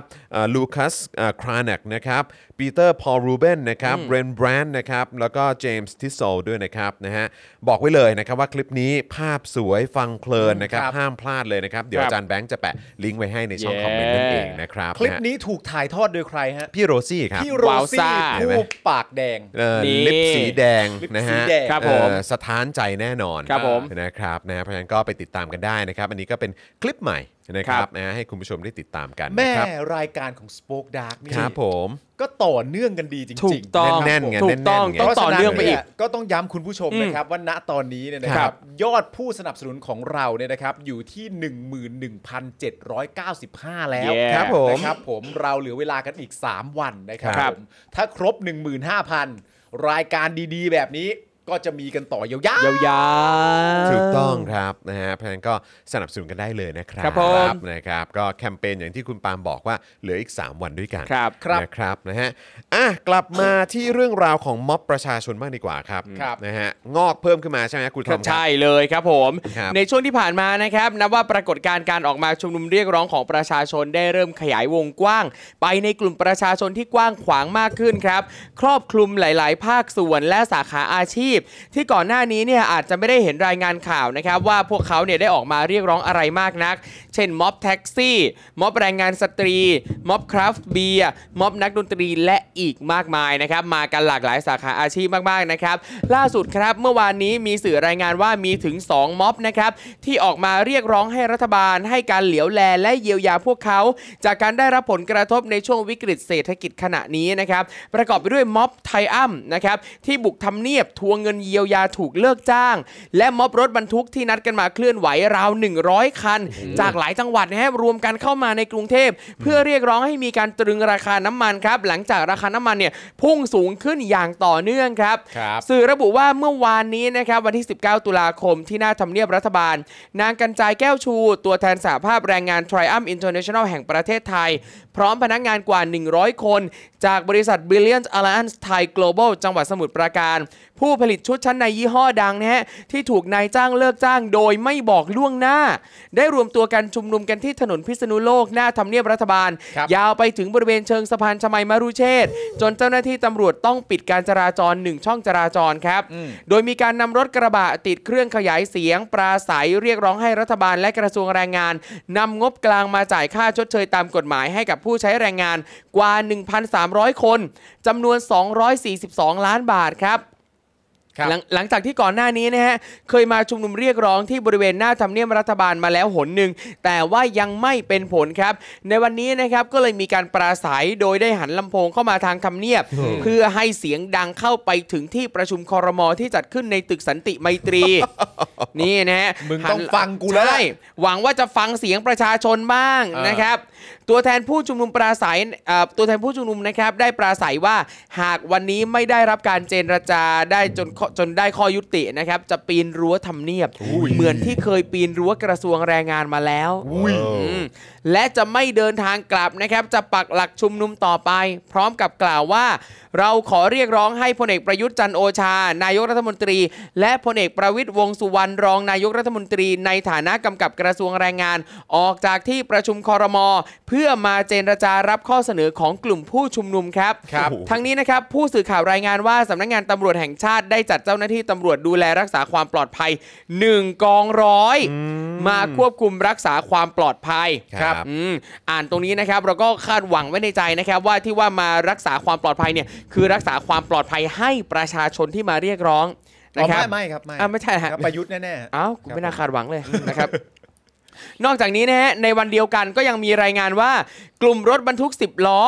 รถบรรทุกหนัก รถพ่วง และรถบัสรวมนับร้อยคันนะครับ ได้เดินทางมาจากภาคตะวันตก และภาคใต้ตอนบน ประกอบด้วยจังหวัดราชบุรี กาญจนบุรี นครปฐมเพชรบุรี สมุทรสงคราม ประจวบคีรีขันธ์ชุมพรนครศรีธรรมราช ได้มารวมตัวกันที่ถนนบายพาสทางเลี่ยงเมืองอำเภอเมืองจังหวัดราชบุรี เพื่อเตรียมเคลื่อนขบวนเดินทางไปที่ถนนกาญจนาพิเศษกกรุงเทพ เพื่อเรียกร้องให้รัฐบาลตรึงราคาน้ำมัน โดยมีเจ้าหน้าที่ตำรวจทั้งในเครื่องแบบและนอกเครื่องแบบจากสพเมืองราชบุรี มาคอยดูแลความสงบเรียบร้อยนะครับ โดยขบวนรถบรรทุกราว 100 คันนี้ที่ที่เคลื่อนเข้ามาทางถนนเพชรเกษม มุ่งหน้าสู่ถนนกาญจนาพิเศษกจนสุดสายที่กรุงเทพ เพื่อรวมกลุ่มกับมวลชน ผู้ขับรถบรรทุกจากถนนสายหลักทั่วประเทศ 6 สาย รวมแล้ว 1,000 คัน พันคันเลยเหรอ โอ้ my พัน เยอะมาก คันเลยเหรอเนี่ยแต่แต่เห็นเห็นคลิปก็โอ้โหเขายาวเหมือนกันนะครับ ๆยาว ขบวนเขานี่แบบวิ่งกันมาอย่างแบบยาวๆเลยอะ ใช่ครับ เออครับ ผม โอ้โหพัน นี่ คั ถ้านเกิดว่าเขาแบบจอดกลางถนนขึ้นมาทำไงเนี่ย ครับ จอดกลางถนนแล้วปล่อยปล่อยคนที่ขนมาลง ใช่ หรือว่าแบบจอดคาไว้อย่างนั้นน่ะ เออ คือ เพราะต้องบอกก่อนนะครับ เออ ว่าเอ่อร้อย จากตอนแรกที่บอกว่าร้อ ค ย รับ คันก่อนจะมาสมทบ อ่ะ เนี่ยร้อยคันที่ว่าเนี่ยคือร้อยคันรถบรรทุก 10 ล้อ ค ร รั ถ บบ รรทุกหนักรถ อืม พ่วงและรถบัสคนะค รั รับ บ ซึ่งอย่างอันนี้เนี่ยเฉพาะจากฝั่งตะวันตกกับภาคใต้ตอนบนนะฮะ แล้วก็พอรวมกับที่มาจากทั่วประเทศเนี่ยรวมกันเป็นพันเลย สุดจริง จากนั้นนะครับก็ได้มีการแถลงข่าวครับ โดยสมาพันธ์รถบรรทุกแห่งประเทศไทย เพื่อเรียกร้องให้รัฐบาลตรึงราคาน้ำมันดีเซลที่ลิตรละ 25 บาท ลดภาษีสรรพสามิตลง 5 บาทต่อลิตร ยกเลิกการเก็บเงินเข้ากองทุนพลังงานเป็นระยะเวลา 1 ปี โดยนายบุญชูกันเอ่อโดยนายบุญชูกัลยาวุฒิพงศ์เนี่ยฮะเลขาสมาคมรถบรรทุกได้กล่าวว่า วันนี้ทางกลุ่มรถบรรทุกสายภาคตะวันตก ภาคใต้ตอนบน ได้มารวมตัวกันโดยเริ่มที่จังหวัดราชบุรีเดินทางเข้าสู่กรุงเทพ เพื่อเป็นการแสดงสัญญลักษณ์ โดยการเคลื่อนตัวด้วยความเร็วที่เท่าเท่าๆกัน อืม และไม่เป็นการสร้างปัญหาให้ประชาชนโดยส่วนรวมที่ใช้รถใช้ถนน ๆอืม เพราะวันนี้เรามาเรียกร้อง เราได้รับผลกระทบจากราคาน้ำมันขึ้น ค่าขนส่งจะต้องปรับตัวสูงขึ้นแน่นอน และที่จะตามมาก็คือราคาสินค้าต้องปรับตัวสูงขึ้น วันนี้เราจึงออกมาเรียกร้องแทนประชาชนทั้งประเทศ เมื่อวานนี้นะครับเราเข้าไปพบรัฐมนตรีพลังงาน แต่เราก็ไม่ได้รับคำตอบที่พอใจ มีแต่จะสร้างปัญหาต่อกัน วันนี้น้ำมันดีเซลขึ้นมา 29 บาทกว่า อีกต่อไปเนี่ยต้องทะลุ 30 บาทอย่างแน่นอน อืม ถ้าวันนี้เราออกมาแสดงพลังแล้วไม่ได้รับการแก้ไขปัญหา หรือไม่มีความจริงใจต่อเรา ครั้งหน้าเราจะยกระดับการเรียกร้องเพิ่มขึ้น เอาละครับ ไอ้ตรงไอ้ตรงประโยชน์ที่บอกว่าไม่มีความจริงใจต่อเราเนี่ยครั้ง ครับ หน้าจะยกระดับการเรียกร้องเพิ่ม อืม ขึ้นเนี่ยที่ที่ผ่านมาเวลาเราเห็นรัฐบาลแก้ปัญหาอะไรอะเรา ครับ เราเราสัมผัสได้ถึงความจริงใจของเขาไหมฮะ โอ้โห คือต้องใช้คำพูดนี้เลยครับว่าแม้กระทั่งอภิปรายไม่ไว้วาง ครับ ใจที่คนทั้งประที่คนทั้งประเทศดูกันอ่ะ ครับ ยังไม่เป็นคำตอบที่จริงใจเลยฮะ เออ ครับ รู้สึกว่าเป็นคำตอบที่ไม่จริงใจ ใช่ ใช่ คือนอกจากคำตอบไม่จริงใจอ่ะมาแค่การเอ่อแค่การที่เขาออกมาหมายถึงว่าออกมาเจอหน้าค่าตากับกลุ่มผู้ชุมนุมแค่ออกมาเนี่ยมันก็เห็นความไม่จริงใจผ่านการกระทำผ่านเอ่อทั้ง verbal ทั้ง non verbal language อ่ะ แล้วเอ่อเมื่อวานนี้เอ่อใช่ปะสุชาติชมกลิ่นปะ ครับ ที่ใช่ไหมอาจารย์แบงค์ที่เขาที่เขาเอ่อออกมาพบกับผู้ชุมนุมปะ อืม แล้วเขาก็บอกว่าเหมือนแบบพูดแบบประมาณว่า เออแบบอย่าให้ใครมาเขาเรียกว่าอะไรนะ เหมือนแบบจัดตั้งหรือว่า อ่า มา อีกแล้ว เหมือนแบบอารมณ์ว่า มาปลุกปั่นมาล้างส มาม อง ปลุกปั่นมาล้าง เออ สมองอะไรแบบเนี้ยเอออ อ คือเหมือนเหมือนเขาพูดอะไรประมาณเนี้ยซึ่งเรามีความรู้สึกว่าเฮ้ยคือการพูดแบบเนี้ยมันมันก็ในมุมผมอะมัน ครั ก็ บ ไม่ได้เป็นการแสดงความจริงใจแล้วนะ ใช่ เพราะ คือ มันเหมือนเป็นการไปเขาเรียกว่าอะไรเหมือนกล่าวหา ใช่ผมว่ามัน หรื คือการกล่าวหาการดูถูก ว่า การเหยียดหยาม ว่า ดู ผู้ ห ชุ มิ่ ม นศัก นุม ดิ์ศรี ทั้งห อ่ะ ลายเนี่ย อ่ะ เขาไม่ได้มาด้วยตัวเขาเอง ใช่ เขาโดนเขาโดนล้างสมองมาเขา ครับ โดนชักจูงมาเขาคิดครับ เองไม่เป็นอะไรแบบนี้แล้วก็คือแบบเนี่ยก็เลยมาแล้วก็มามาชุมนุมกันแบบนี้ ครับ คือพวกคุณเนี่ยโดนปลุกปั่นกันมา ซึ่งแบบเฮ้ยคือคนที่จะมาตากแดดคนที่เขาจะมาอะไรกันแบบ ค นี้ รับ เนี่ยแล้วในยุคสมัยนี้ที่สามารถจับคนกันได้แบบง่าย ๆ เลย อืม แล้วแบบว่าโอกาสที่เอ่อจะได้รับการประกันตัวหรือเปล่าเนี่ยยังต้องลุ้นเลยนะ ครับ ใช่ไหมฮะ อืม คือแบบคิดว่าเขาจะออกมา เพราะโดนปลุกปั่นกันออกมาแหละครับ ครับ แล้วเขาก็ออกมาบอกว่าเขาเลาะเขาเรียกร้องในเรื่องของปากท้องของเขา อืม เออ แล้วคุณก็มาเปิดประโยคหรือว่ามาใส่ประโยคหรือความคำพูดแบบเนี้ย อืม ครับ ในการ ให้เข มาพูดคุย อืม เจรจากับเขาอะ ครับ มึงคงจะคุยกับเขารู้เรื่องหรอก เออแล้วมันจะทำให้เขารู้สึกว่าเฮ้ยแบบนี้จริงใจเหรอวะ ใช่ คือเปิดมามึงก็บอกว่า อืม กูแบบโดนปลุกปั่นมาหรือเปล่า ครับ ครับ คือจะให้รู้สึกไงอะฮะ แต่ว่าสำหรับผมอะผมมีความรู้สึกว่า การพูดประโยคอะไรแบบเนี้ย อืม ว่าถูกปลุกปั่นมานะ หรือว่าเด็กมันถูกล้างสมองมานะเนี่ย ผมมีความรู้สึกว่าความน่าสมเพชเนี่ย ครั ต บ กอยู่กับตัวผู้พูดนะฮะ อืม อืม มันไม่ได้ตกอยู่กับตัวผู้ที่ถูกพูดใส่นะฮะ อืม เพราะว่าตัวผู้พูดอย่างเช่น สมมติว่าเราพูดเรื่องเด็ก ครับ ว่ามีความรู้สึกว่าเด็กเหล่านี้เนี่ยถูกปลุก อืม ปั่นมาถูกล้างสมองมา อืม ไปเชื่อไอ้พวกส้ม ครับใช่ อะไรต่างๆกันานาบลาบลาไอ้พวกส้มนี่เนี่ยโดน ครับ เยอะมาก ใช่ สาม ใช่ นั่น กี นู่น บอะไรแบบนี้ นี่ เออ สามกีบโดนปลุกโดนอะไรต่างๆกันานามานั่นนู่นนี่ ครับ นั่นแปลว่าเขาเนี่ย อืม มีความรู้สึกว่าถ้าสมัย อืม เขาอายุเท่ากับเด็กเหล่านี้อ่ะ ครับ เขาก็คงถูกปลุกปั่นเหมือนกัน ใช่ เข้าใจป่ะ เออ นี่มัน เข้าใจ เป็นการตีความแทนตัวพวกคุณเองนะ ใช่ครับ แล้วก็แล้วก็แบบที่เอ่อถ้าเป็นเมื่อก่อนเนอะเราก็จะได้ยินแบบเหมือนว่าโอ้ยม็อบพวกนี้โดนจ้างมา เอ ถูก อ ต้อง นั่นแปลว่าเด็กพวกนี้มันจะไปรู้เรื่องอะไรที่มันออกมาเนี่ย เพราะว่าถูกปลุกปั่น นั่นมันสะท้อนปัญญาและความคิดในแง่ของแบบ เอ๊ะถ้าฉันมองกลับไปนะ อืม ตอนนั้นตอนที่ฉันอายุเท่าเด็กพวก ครับ นี้เนี่ย ถ้าฉันออกมาทำอะไรแบบนี้เนี่ย ฉันน่าจะถูกล้างสมองมาแน่ๆ ฉันไม่มีปัญญาคิดเรื่องเหล่านี้ได้หรอก ความสมเพศมันตกอยู่ที่ตัวผู้พูดนะ ใช่ครับ คุณปาล์มแต่แบบเวลาเขาจะพูดอ่ะเขาจะบอกว่าสมัยผมมันไม่มีหรอก อ๋อ ไม่ไม่ แต่ มีอะไรฮะ ไม่มีการปลุกปั่นแบบ เอ นี้ อ ผมไม่โง่ อืม แต่เด็กสมัยนี้มันโง่ เออ เออ ทำนองนี้นะไม่ได้ไม่ได้ exactly ครับ คำนี้นะ เอ คือคือจากที่เราเคยได้ยินมานะ ใช่ใช่ จากที่เราเคยได้ยินมาในหลาย ๆ ครั้งเนี่ย บทความ เขาก็จะแบบมาออกมาแบบทรงๆเนี้ย ครับ พูดแบบทรงแบบว่าว่าเนี่ยสมัยเราไม่มีหรอกเออออกกัน อืม มาด้วยใจด้วยความ เออ แบบว่าบริสุทธิ์แบบว่าเป็นการต่อสู้ อืม ที่บริสุทธิ์ อืม ห ค รื รั อบ อะไรแบบเนี้ยเออแต่แบบเด็กรุ่นใหม่บางทีก็โดนปลุกปัน ก็เป็นสไตล์นี้ถูกไหมล่ะ โซเชียลมีเดี เอยออ อะไรแบบเนี้ยมาแบบว่าเออเป็นสื่อ เออ ครับ ที่แบบว่ามาปลุกปั่นทำให้เด็กเข้าใจผิดได้รับข้อมูลผิดๆอะไรแบ อ่า บเนี้ย ก็เป็นสไตล์นี้ถูกไหมล่ะว่า ครั ส บ ไตล์ว่าของชั้นดีของแกไม่ ใช่ ใช่ไหมเป็น มัน ของ หน้า ของชั้นดีของแกไม่ ครั แล้ว บ ก็ในอีกประเด็นหนึ่งก็คือว่า ถ้าสมมติบอกว่า เฮ้ย เด็กสมัยไอ้พวกนี้ที่มันออกมา มันไม่เหมือนพวกเราสมัยก่อนเลยว่ะ เออ ก็แค่อยากจะบอกว่าดีแล้ว เออ ใช่ โชคดีแล้ว ฮะดีแล้วครับ แล้วประเทศมันจะไปข้างหน้า ใช่ และเมื่อประเทศมันจะไปข้างหน้าเนี่ย พวกคุณก็จะได้ด้วย ครับ อย่าลืมขอบคุณเด็กด้วยนะฮะ ใช่ครับ นะ ต้องขอบคุณเด็กด้ อ วย ย่าลืม นะ ขอบคุณเด็กเขาด้วยนะครับ ที่ ครับ เขากล้าเร็วกว่าพวกคุณ ใช่ ครับ นะฮะ ถูกต้องใช่เลยครับนะฮะอ่ะอีกหนึ่งเรื่องดีกว่านะครับ ที่ต้อง ครับ พูดถึงนะครับก็เอ่อโซนเดิมเลยครับ กิ่งแก้วใช่ไหมฮะ ใช่ครับ เออ สมุทรปราการ นคบอี นะ ก ฮะ แล้วนะครั ครับ บ นะฮะถือว่าเป็นเรื่องที่เอ่อน่าเป็นห่วงสำหรับคนในพื้นที่ด้วยเหมือนกันนะครับ ครับ ก็คือไฟไหม้โรงงานรองเท้านะครับคือเมื่อคืนเนี่ยเกิดไฟไหม้ที่บริษัทเอ่อวัฒนาฟู้ดแวร์จำกัดนะครับซึ่งเป็นโรงงานผลิตรองเท้า แล้วก็ชิ้นส่วนของรองเท้านะครับ ครับ ภายในซอยกิ่งแก้ว 9 ทับหนึ่ง ครับ อำเภอบางพลีจังหวัดสมุทรปราการนะครับ ซึ่งเจ้าหน้าที่ดับเพลิงเนี่ยก็ช่วยกันระดมฉีดน้ำสกัดเพลิงอยู่นานกว่า 2 ชั่วโมงครับ เปลวเพลิงเนี่ยจึงสงบในเวลาประมาณ4ี่ทุ่มครึ่ง ครับ เบื้องต้นเนี่ยคาดว่ามูลค่าความเสียหายสูงถึง 100 ล้านบาทครับ โอ้โห นะฮะไม่ต่ำกว่าร้อยล้านแน่ ครับ ๆนะครับเบื้องต้นเนี่ยเจ้าหน้าที่คาดว่าสาเหตุการเกิดเพลิงไหม้เพลิงไหม้ในครั้งนี้เนี่ยน่าจะเกิดจากกระแสไฟฟ้าที่เครื่องจักรเกิดการลัดวงจรนะครับ ครับ จึงทำให้เกิดไฟลุกไหม้ ครับ ก่อนลุกลามไปลุกไหม้กองวัสดุนะครับที่ส่วนใหญ่เนี่ยเป็นยางแล้วก็เคมีนะครับมีสารเคมีนะครับรวมทั้งทินเนอร์ ซึ่งเป็นสารไวไฟนะครับเอ่ออย่างไรก็ตามนะครับต้องรอความชัดเจนจากเจ้าหน้าที่กองพิสูจน์หลักฐานนะครับ ที่เข้าตรวจสอบหาสาเหตุโดยละเอียดอีกครั้งนะครับ เพื่อดำเนินการตามกฎหมายต่อไปนะครับ โดยก่อนหน้านี้นะครับ ย่านกิ่งแก้วเนี่ยก็เพิ่งเกิดเหตุเพลิงไหม้ที่บริษัทมิงตี้เคมีคอลจำกัด ครับ จำได้ใช่ไหม จำได้ นะครับ จนเกิดเหตุระเบิดรุนแรงเลยนะครับ เมื่อช่วงเดือนกรกฎาคมที่ผ่านมาโหตอนนั้นเป็นเรื่องใหญ่นะ ครับ ใหญ่าก ไม่รู้ ใหญ่มาก คุณผู้ชมลืมกันไปหรือยังเนอะเพราะว่า ไม่ คือ ลืมหรอก เกิดเหตุรุนแรงหลาย ๆ อย่างเกิดขึ้น ใช่ เยอะมาก ครับ อันนี้ก็เป็นเหตุการณ์แบบสะเทือนขวัญอีกครั้งหนึ่งนะ แต่ เ ณตคอนรับ นั้นเราได้สัมภาษณ์ผู้บินโดรนด้วยนะ ใช่ ถูกต้องถูกต้อง ครับ นะครับนะฮะก็คือเพิ่งเกิดเหตุระเบิดไปนะค ครั รับบ เมื่อกรกฎาคมที่ผ่านมา ใช่ ครับ ด้านมูลนิธินิติธรรมสิ่งแวดล้อมครับ ครับ เขาก็บอกว่าเหตุการณ์ไฟไหม้ที่กิ่งแก้วทั้งสองครั้งนี้เนี่ยเป็นอีกบทเรียนที่สะท้อนว่ากฎหมายโรงงานครับคุณผู้ชม ที่ออกมาในช่วงสนชเนี่ยลดทอนมาตรการป้องกันและแก้ไขปัญหาผลกระทบ จากการประกอบกิจการโรงงาน โอ้ยังไง อืมโดยอธิบายว่าการพิจารณาแก้ไขพรบโรงงานที่บังคับใช้อยู่ในปัจจุบันเนี่ยนะครับ เกิดจากการพิจารณาของสภานิติบัญญัติแห่งชาติ หรือสอนช ซึ่งทางมูลนิธินิติธรรมสิ่งแวดล้อมเนี่ยมีข้อสังเกตว่า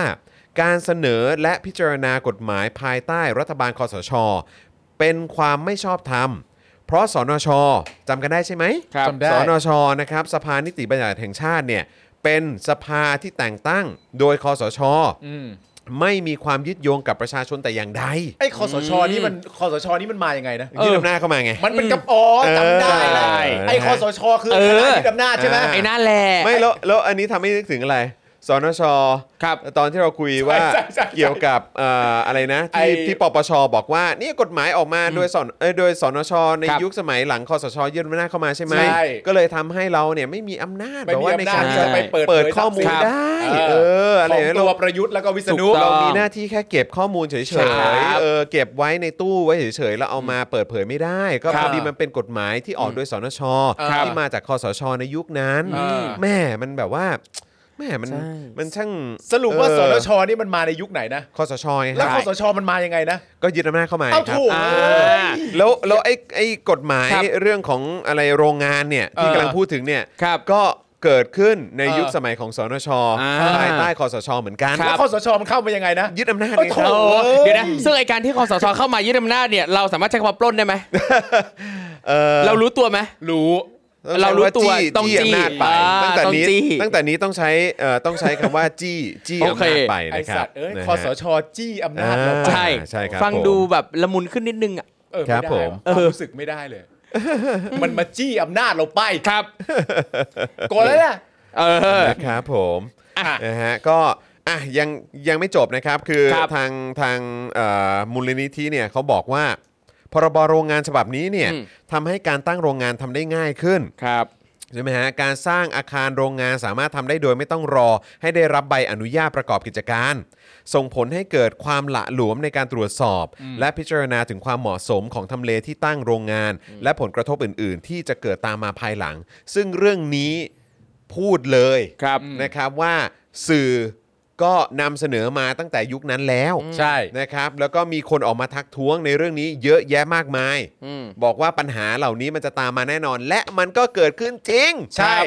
เพราะฉะนั้นคือไม่ต้องไปพึ่งนอสตาดามุสหรือว่าต้องพึ่งใครนะฮะ แบบหมอดู หมอดู ชื่ดังอะไร ET หรือ ไม่ต้อง ใดๆ เลยฮะ หมอหยอครงับคือถ้าคิดกันตามตรกกะหลักการและความถูกต้องเอ่อข้อกฎหมายอะไรต่างๆเนี่ยคือคนเขาดูออกอยู่แล้วว่าปัญหามันตามมาแน่นอน และมันก็เกิดขึ้นจริง ครับ ๆไม่ต้องรอ 10 ปีนี่คือ 7 ปีกว่าๆเกือบ8 ปีเนี่ยมันก็เห็นผลแล้ว ครับ นะครับเออนะฮะนอกจากนี้นะครับยังมีการแก้ไขนิยามคำว่าโรงงานนะครับทำให้โรงงานขนาดต่ำกว่า 50 แรงม้านะครับหรือกิจการที่มีคนงานน้อยกว่า 50 คน ไม่ถือเป็นโรงงานครับครับ ส่งผลให้โรงงานจำนวนมากนะครับ จะไม่อยู่ภายใต้การกำกับของกฎหมายโรงงานอีกต่อไป ครับ แม้จะก่อให้เกิดผลกระทบต่อสภาพ และสิ่งแวดล้อมก็ตามครับ อ่า ทั้งนี้นะครับยังมีการยกเลิกอายุของใบอนุญาตประกอบกิจการ ครับ ส่งผลให้ไม่ต้องมีการตรวจสอบสภาพแวดล้อม และความปลอดภัยของสถานประกอบกิจการ เพื่อนำไป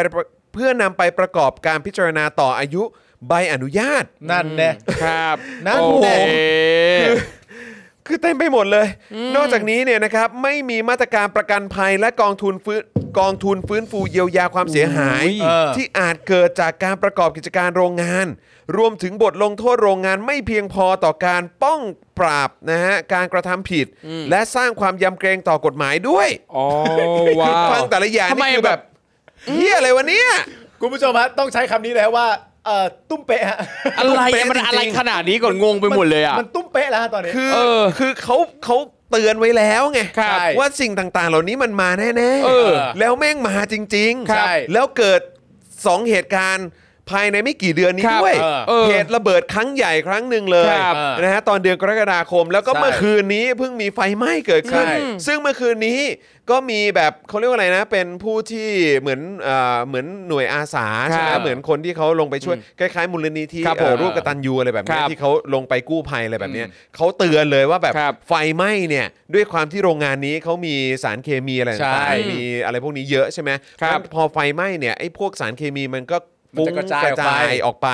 คนที่อยู่บ้านแถวนั้น คนแม้กระทั่งคนที่ ใช่ ขับรถแถวนั้นเนี่ยควรจะปิดหน้าต่างให้มิดชิ ครั ด บ เลย ผมใช่ เพราะว่าถ้าสูดดมเข้าไปเนี่ยมันอันตรายนะ ใช่ครับ แล้วมันมีผลระยะยาวด้วย ใช่ ใช่ไหมฮะ ก็ ครั เห บ ตุการณ์ระเบิด เหี้ย ครั้งนั้นเนี่ยก็มีเตือนกันมากมายว่าณตอนนี้ตอนนั้นเนี่ยลมพัดไปทางไหนบ้างแล้ว ใช่ สถานที่ไหนที่ไกลกว่านั้นควรจะระวังบ้างก็มีการเตือนกัน แล้วนี่ เอะะ ยังไม่ได้พูดถึงคนที่เข้าไปปฏิบัติหน้าที่ใน ครับ พื้นที่ด้วยนะครับ ที่ไม่ได้รับแบบอุปกรณ์ที่มันแบบ จะช่วยแบบป้องกัน อ่า ได้ ใช่ เออ เพราะว่าตอนที่เราสอบถามเออตอนที่บินโดรนเนี่ย ครับ ผู้ที่บินโดรนเนี่ยคุณคนนั้นเนี่ย ถ้าจำไม่ผิดก็ก็เอ่อแมสอะฮะหน้ากากอะ ครับ ฮะก็ก็เท่านั้นเองฮะ แค่นั้น ใช่ เอง แล้วก็บินกันเลย แค่ ฮะ โอ้โห ใช่ครับผม แต่คนที่ไปเอาหน้าเนี่ยหืมเต็ม นะ เต็มแบบอื้อหือ เต็มที่เลย เครื่องกรองพร้อ เต็ม ม ที่เลยนะ เฮ้ย ครับ นี่มันเละเทะมากเลย ใช่ นะ อ่ะแต่ยังไม่จบนะครับ ยัง คือทางมูลนิธินิติธรรมสิ่งแวดล้อมเนี่ยเขายังบอกด้วยนะครับว่ากรณีไฟไหม้กิ่งแก้ว หลังเหตุการณ์โรงงานหมิงตี้ระเบิดเนี่ยนะครับ สะท้อนว่าประเทศไทยต้องมีกฎหมาย PRTR ครับ นะครับหรือว่า Pollutant Release and Transfer Register นะครับ หรือกฎหมายรายงานการปล่อยและการเคลื่อนย้ายสารมลพิษสู่สิ่งแวดล้อม ซึ่งหลายประเทศเนี่ยมีการบังคับใช้กฎหมายนี้เพื่อควบคุมและแก้ไขปัญหามลพิษ แต่สำหรับประเทศไทยนั้นยังไม่มี ไม่มีเพราะอะไร เอา วะ เพราะตั้งใจฟังนะครับ ไม่มีเพราะอะไร เพราะ ถูกพลเอกประยุทธ์ปัดตกไปแล้วครับ อีตัวปัญหา อืม ไม่ได้เหรอ กฎหมายแรงงาน กฎหมายแรงเอ่อกฎหมายโรงงานฮะโทษทีกฎหมายโรงงานออกมาโดยสนชนะครับที่ลดทอนมาตรการป้องกันและแก้ไขปัญหาผลกระทบ จากการประกอบกิจการโรงงาน ครับ ซึ่งสนชเนี่ยนะฮะที่มาดูแลไอ้กฎหมายตัวนี้เนี่ยนะครับ ก็คือออกมาในยุคสมัยที่อยู่ภายใต้คอสช ครับ ใช่ซึ่งสิ่งที่ แล้วไอ้ เขาต้งก อั ร นล่าสุดเนี่ย เออ ไอ้กฎหมายที่ TRTR เกี่ยวข้องกับการควบคุมและแก้ไขปัญหามลพิษเนี่ย ครับ นะฮะถูกพลเอกประยุทธ์ปัดตกไปแล้วด้วย เหตุผลอะไรที่ประยุทธ์ปัดตกครับ ตอนนั้นเนี่ยอยากได้ข้อมูลจังเลย อาจจะมองว่า ไม่จำเป็น คือผม เออ ผมมองว่านะ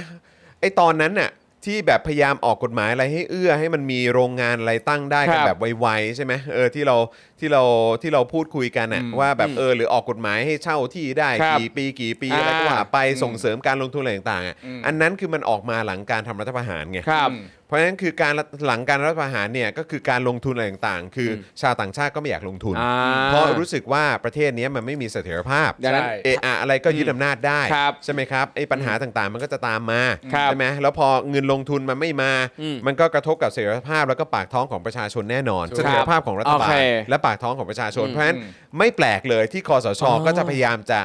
อำนวยความ โอเค สะดวกให้แบบ ให้มั ว่าน ไอ้สิ่ง ง่าย เหล่านี้เนี่ยเออมันจะได้จูงใจให้ ค คน รับ มาลงทุน ครับผมอ๋อ ใช่ไหม น่าสนใจ ฮะแต่ปัญหาเนี่ยมันก็คือว่ามันก็จะมีปัญหาตามมาไง ครับ ปัญหาก็คือไฟไหม้เนี่ยฮะ แล้วประชาชนก็คือคนที่ได้รับผลกระทบ ถูกต้อง โดยตรง ใช่ ครับผม นี่ฮะความชาญฉลาด ใช่ ควา แล้ ม ว ชาญฉลา เอ ดข อ องประยุทธ์ แล้วพอเห็นข่าวเนี่ยนะครับคำถามอีกคำถามหนึ่งที่ตามมาก็คือเอ่อนายกอบจสมุทรปราการไปไหน อ๋อ ซ้อมอยู่ซ้อม ซ้อม ยู่ ซ้อมซ้อมร้องเพลงอยู่ อยู่ เดี๋ยวมี ใน คอนเสิร์ต แต่แต่คนทักกันเยอะมากเลยนะผม ครับ ผ ทั ม กกันเยอะ ผมก็ไม่ผมก็ไม่รู้เหมือนกันว่า คือเขาจะยังไงต่อจริง คือพี่ซี่อ่ะเคยวิเคราะห์ไว้ว่า ครับ ว่าเขาอาจจะ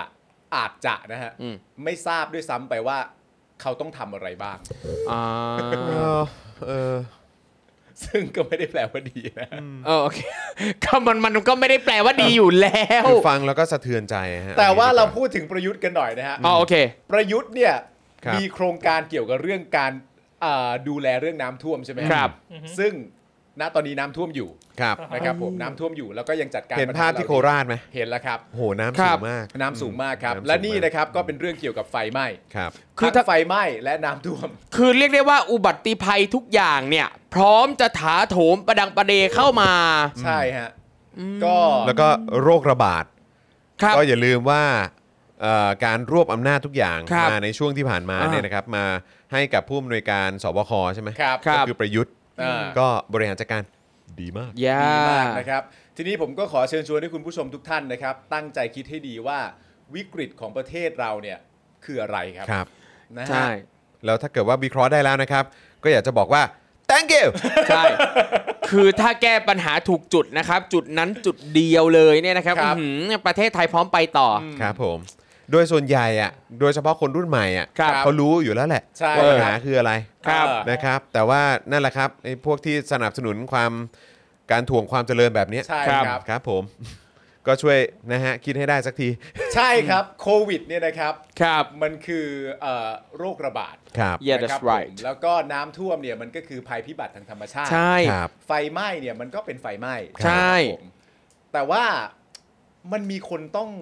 แก้ปัญหาเรื่องเหล่านี้นะครับ พี่ประเทศไหนก็เป็นเหมือนกันหมด ใช่ เออ เราอย่ามาเหมารวมประเทศเราแก้ไม่ได้มันก็ธรรมดาบ้างประเทศอื่นก็เป็นปัญหาเนี้ย เฮ้ย ใช่ มี พี่ คนบอกว่า ฮะ ถ้าเป็นนักการเมืองมันหนีปัญหาทิ้งประชาชนไปนานแล้ว อ๋อเหรอฮะ อ๋อคนเดิมคนเดิมคนเดิม อ๋อโอเค อ๋ออ๋ออ๋อถ้าเป็น อ๋อ นักการเมืองมันนี่ อ๋อเออ เอ้าแล้วประยุทธ์ แล้ว เป็น อี อะไรอะ นี่มันเป็นเฮียอะไรล่ะมันไม่ใช่นักการเมืองเลยอีควาย เออเออแต่ว่าก็น่าแปลกใจนะ เพราะว่าหนึ่งก็คือประยุทธ์เนี่ยก็เป็นนักการเมืองเต็มตัวแล้ว เออ นะครับ แล้วก็การบริหารจัดการหรือว่าการแก้ไขปัญหาน้ำท่วมที่ผ่านมาเนี่ย ถ้า ครับ เทียบกับตอนปียิ่งลักษณ์เนี่ยนะครับ อืมครับ คนละเรื่องเลยนะฮะ ใช่ฮะ คนละเรื่องคือ แล้วโดยเฉพาะในปีตอนยิ่งรักษณ์เนี่ยเข้าใจว่าประยุทธ์ก็ไปเดินตามต้อยต้อยต้อยต้อยต้อย ใช่ ใช่ไหมค เป็ รั น บ ลูกกระจอก แล้ว เขา ก็ที่ผใช่ไหมมฮะ สังเกตเห็นเนี่ยผมก็ไม่ไม่ได้เห็นว่าณตอนช่วงที่น้ำท่วมอ่ะ อืม ผมก็ไม่ได้เห็นว่ายิ่งรักษณ์หนีไปไหนนี่ฮะ นั่นเลยสิครับ ยอมให้คนด่านี่แหละ ใช่ ก็เลยก็เลยสงสัยว่า ณตอนนี้เนี่ยตามคุณแครองเนี่ย อืม เออ คุณแครองอะ คุณ ครับ รอง คุณมีความรู้สึกว่าประยุทธ์เนี่ยเป็นนักการเมืองไหมฮะ เออ ประยุทธ์เป็นอะไรอยู่ตอนเนี้ย ใช่ และอย่างประยุทธ์เนี่ยนะ นอ ค ก รับ จากเป็นภาระแล้วอ่ะ ไม่ได้เป็นเป็นที่ยังไงเอาจริงคืออย่างประยุทธ์เนี่ยนะอ่าคืออย่างอย่างเมื่อกี้คุณเขาบอกว่าถ้าเป็นนักการเมืองเนี่ยหนีไปแล้ว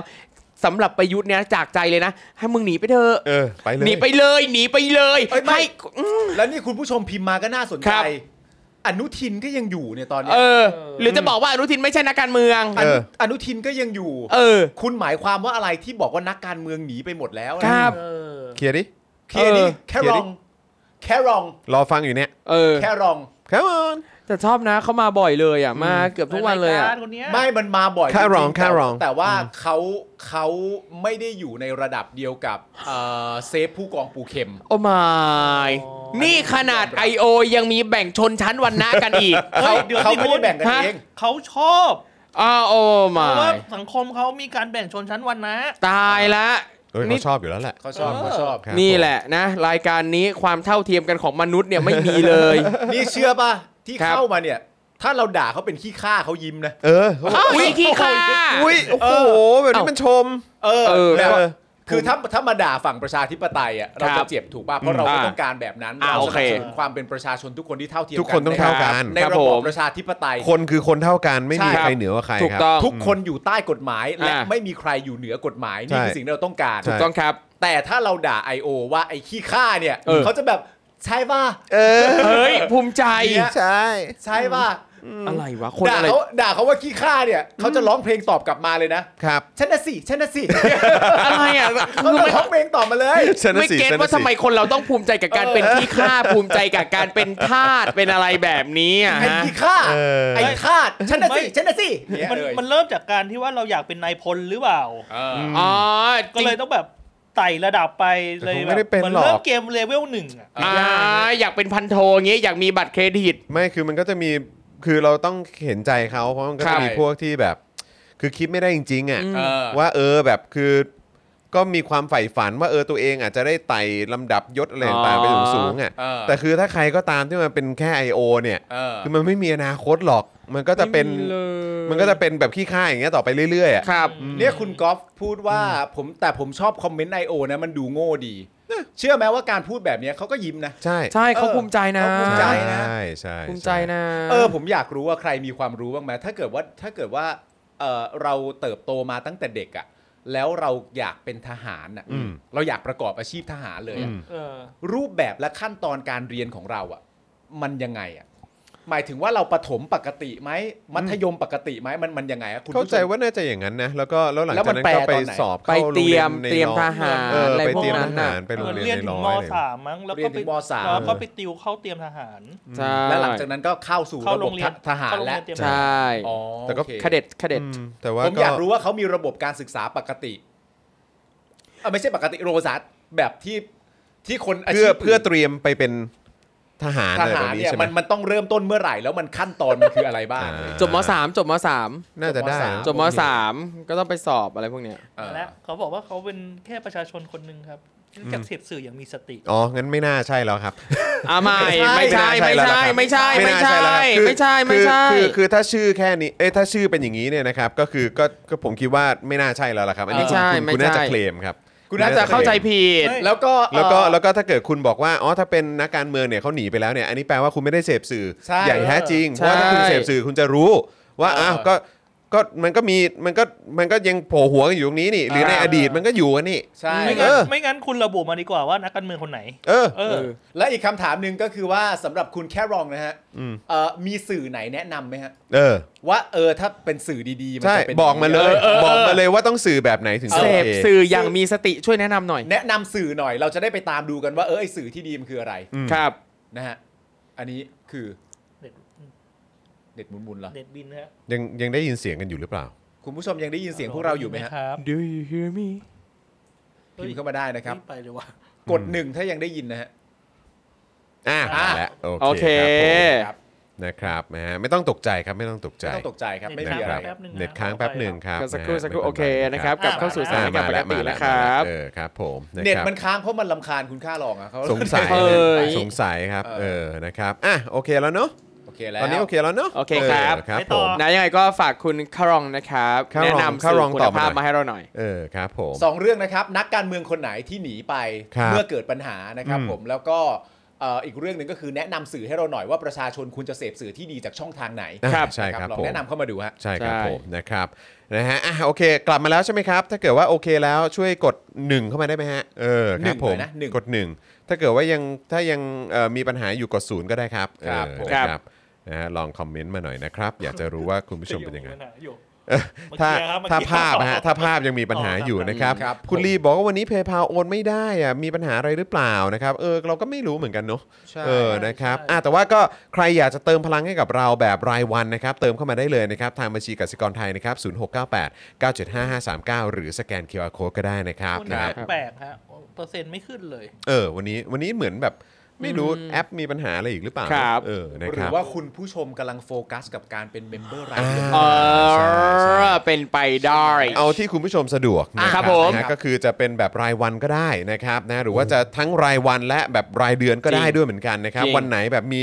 เรื่องไหนประเด็นไหนที่โดนใจเป็นพิเศษก็สามารถเติมพลังให้ได้นะค จริ รับ งครับ นะฮะอ่ะยังไงก็สามารถเติมพลังให้ได้แล้วก็อ่ะไหนๆก็กำลังจะเข้าข่าวต่อไปงั้นขอประชาสัมพันธ์เพิ่มเติมอีกหน่อยละกันนะครับ ครับ นะฮะ มีอะไรครับ แก้วน้ำกับถุงผ้า จริง ของเรา สวย เอง าม อนะครับ ใครยังไม่ได้ไปช้อปปิ้งกันนะครับที่ Spoke Dark Store เนี่ยก็ไปช้อปปิ้งกันได้นะครับนี่ถุงผ้าเจาะข่าวตื้นนะครับ ซึ่งพอคุณสั่งซื้อถุงผ้าเจาะข่าวตื้นไปแล้วเนี่ยนะครับก็จะได้แมกเนตของเจาะข่าวตื้นไปด้วย ครับ แมกเนต Spoke Dark TV ไปด้วยแมกเนตเจ้าตัว Spoke Dark เนี่ยนะฮะเออ ว้าว ก็ได้ น่ารัก ด้วยเหมือนกันนะครับก็สามารถสั่งซื้อกันได้เลยนะครับแล้วก็นอกจากนี้ก็ยังมีแก้วเจาะข่าวตื้นแล้วก็แก้ว Spoke Dark TV ด้วยนะครับซึ่งแก้ว Spoke Dark TV เนี่ยอันนี้เป็นเวอร์ชั่นใหม่แล้วนะครับตัวเก่าเนี่ยหมดแล้วนะ อันนี้เป็นเวอร์ชันสองนะครับ ครับผม นะฮะ อันอันนี้อยากถามแทนแฟนรายการครับ ครับ แล้วแมกเนตเดลี่ท็อปิกนี่จะมีโอกาสไหมฮะ อ่าอยากจะฟังเสียงคุณผู้ชมเหมือนกันว่า เออ สนใจไหม เพราะว่า Magnet Daily Topics ก็จะเป็นแบบนี้นะครับ ครับ แต่ว่าพอดีเราทำแบบเป็นเฉพาะกิจขึ้นมาไง ใช่ ก็เลยไม่รู้ว่าคุณผู้ชมจะอินหรือเปล่า อ่า Yeah เออนะครับนะฮะเพราะว่าพอดีมันเป็นตุ่งผ้าเจาะข่าวตื้นด้วยไง ใช่ ไม่แน่เดี๋ยวต่อไปอาจจะมีหมอน Daily Topics อ่า หรือว่าเป็นกระเป๋า Daily Topics อะไรแบบนี้ออกมาด้วยก็ได้ อะไรอย่างเงี้ยครับ นี่นะครับ เฮ้ยน่ารักจริงๆ เออ คิ้ว นะครับซึ่งต้องขอขอบคุณอาร์ตไดของเราด้วยนะ Art Dye ของเรามันี่นมีมันมีสองฝั่งนี่ใช่ไหม ใช่ มีสองฝั่ง ใช่ใช่ อ่า ใช่ อีกฝั่ง ใช่ หนึ่งก็จะเป็น 3 นิ้วของ นี่ ผมนี่ก็เป็นของผมก็เป็นเจาะข่าวตื้นอย่างนี้ ครับ ใช่ไหม ผม เอ้ยเออไม่ใช่ Daily เป็น Daily Topics Topics นะครับปุ๊บอ่าเป็น Daily อึ๊บอ่าอยู่ตรงนี้ Daily Topics ครับ นะครับนะฮะแล้วก็ด้านหลังก็จะเป็นปุ๊บ นี่ เผด็จการจงพินาศนี่นะครับ ผมเนี่ยชอบคำนี้จริงๆนะเผด็จการจงพินาศ จริง เพราะผมมีความรู้สึกว่าเวลาใส่เสื้อ ครับ ไปที่ไหนอ่ะ ครับ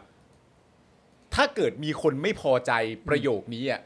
เขาได้แต่เก็บความไม่พอใจไว้ในใจอะ ใช่ อ่ะ เฮ้ยไม่ และ จริง เขาฮะ ไม่จริงคุณ ทำไมอ่ะ ว่ามีแบบหน้าสั่นอยู่นะ ท่าน ไม่ไม่ไม่ก็หน้าสั่นก็หน้า แต่ สั่น คือมัน ปง ไม่มาพูดอะไร ห ไง น้าสั่นก็หน้าสั่น แต่คง ไป แต่คงจะไม่ได้เดินมาบอกกับเราตรงๆว่า ใช่ แบบ นึกออกปะ ผู้หญิงนี้ได้ไง ใช่ ะไรย่างเงี้ย คือ เพ จ ราะว่า ริงๆอีกคนพวกนี้มันก็ไม่ได้ภาคภูมิใจ ไม่กล้าออกหน้าออกมาพูด ใช่ อะไรอยู่แล้ว เพราะในใจมันรู้อยู่แล้วว่าเผด็จการไอ้เฮีย ใช่ แต่มึงอยู่ฝั่งเผด็จการมึงรู้ว่ามึงอยู่ฝ่ายเฮียมึงเลยไม่พูดไม่อะไรออกมา คือ ไง มึงจะหน้าสั่นมึงจะลงไปดิ้นกับพื้น ครับ มึงจะกระทืบเท้า ว้าย มึงจะเอาน้ำมาราดหน้าตัวเองอะไรต่างๆกันานานั่น ครั มั บ นเป็นเรื่องของคุณ ครับ แต่ประเด็นก็คือว่าคุณไม่สามารถเดินเข้าเข้ามาคุยกับผมได้ เพราะถ้าคุยกับผมผมก็ถามว่า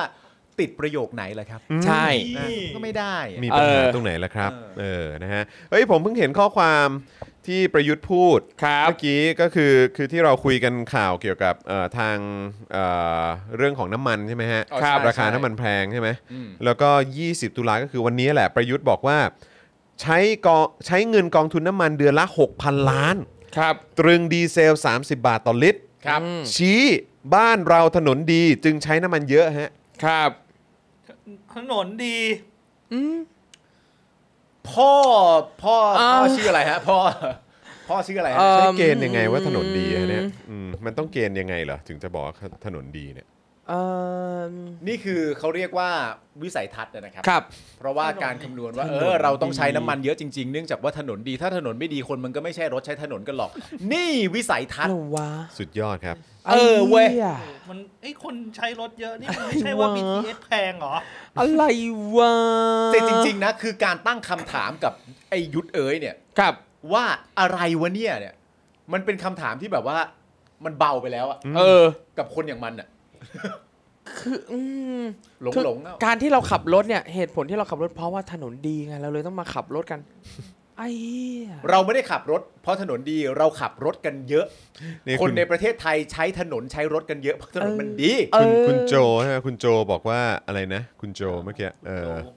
น่ะเลย เออเลยไปแล้วครับ นะ เลยไปแล้วครับ เออ นั่นแหละครับ เออถนนอย่างระยำครับ จากใจไรเดอร์ท่านหนึ่งฮะ เย้ โอ้โห คุณโจ เอาต้อ Love งให้ you ต้องให้ always ต้องให้ต้องให้ว่ะ เอ แต่ผมอแต่ผมก็ยืนยันนะ ว่าถนนแม่งระยำจริงๆ ใช่ หน้าบ้านเราเนี่ย เออ หน้าสตูเราเนี่ยแหละฮะ เออ ไม่โอ้โห แต่แต่การพูดว่าตัวเองเป็นไรเดอร์อ่ะ มัน มัน ชิ มัน เค เป็ ลียนร์ไง มันเป็นเหตุผลประกอบที่แบบ เออต้องเชื่อเขาว่ะ ใช่เพราะเขาวิ่งทุกวันเขาวิ่งทุกวัน ยิงทุกวันทั้งวันด้วย ใช่เขาวิ่งถึงแบบสี่สห้าทุ่มอ่ะใช่ไหม ถนนอย่างระยำจากใจ เออ ไรเดอร์คนหนึ่งโหโคตรได้เลยว่ะ ถนนระยำจริงฮะ ได้เลยว่ะ ผมขอบคุณมากฮะ สุด ที่ ย มา อด ช่วย ฮะ ตอก จากใจ ย้ำฮะ ไรเดอร์ ใครใครเป็นไรเดอร์หรือว่าใครที่ เออเออ ใครที่ทำงานแบบใช้ท้องถนนเยอะ ครับ อัปเดตกันได้นะฮะ คอมเมน ครั ต์ บ เข้ามาได้เลยนะครับ อยากจะฟังความเห็นของคุณผู้ชมนะครับ นะฮะ โคตรเท่เลย อ่ะแล้วก็ ถนนดีแต่แต่ซ่อม แต่ ค่ะ ซ่อมค่ะ อ๋อครับผมถนนยิ่งกว่าพื้นผิวพระจันทร์ ครับ เออ ครับ นะครับนะถนนดีเหมือนหน้าประยุทธ์อ๋อครับผม อ๋อ ไม่ได้ น่าเกลียดนะ นะฮะ ได้ หลุมบ่อท่อ หลุมบ่อท่อฟุตบาทเน่าอ๋อ เออ ครับ จ้ะ ผมถนนไทยยิ่งกว่าผิวดาวอังคารอีกอะ ครับ นะฮะ ผม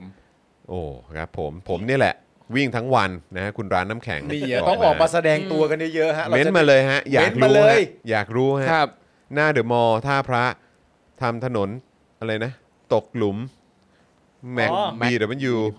ตรูสะเทือนเลยออ เพราะว่าอะไร ตกห อ ลุ ย่าม ง แร เงี้ย ก BM กูเนี่ยสะเทือนเลย ใช่ อืม ไม่อะไรอย่างเงี้ยนึกออกป่าว่าถ้ามันเป็นเรื่องเกี่ยวกับกระทรวงสาธารณสุขอะไรต่างๆกันานาเนี่ย ครับ หมอก็ควรจะมาช่วยเราพูด ใช่ ถ้านายกประยุทธ์เนี่ยบอกว่าถนนดี เออ คนที่ใช้ถนนจริง ๆ จังๆ ทุก ครับ วี่วันและใช้อย่างต่อเนื่องเนี่ย อืม คนเหล่านั้นเนี่ยก็มีสิทธิ์มีเสียงที่จะออกมา ถูก พูด ต้อง ได้ ครับ ครับผ นะ ม ครับ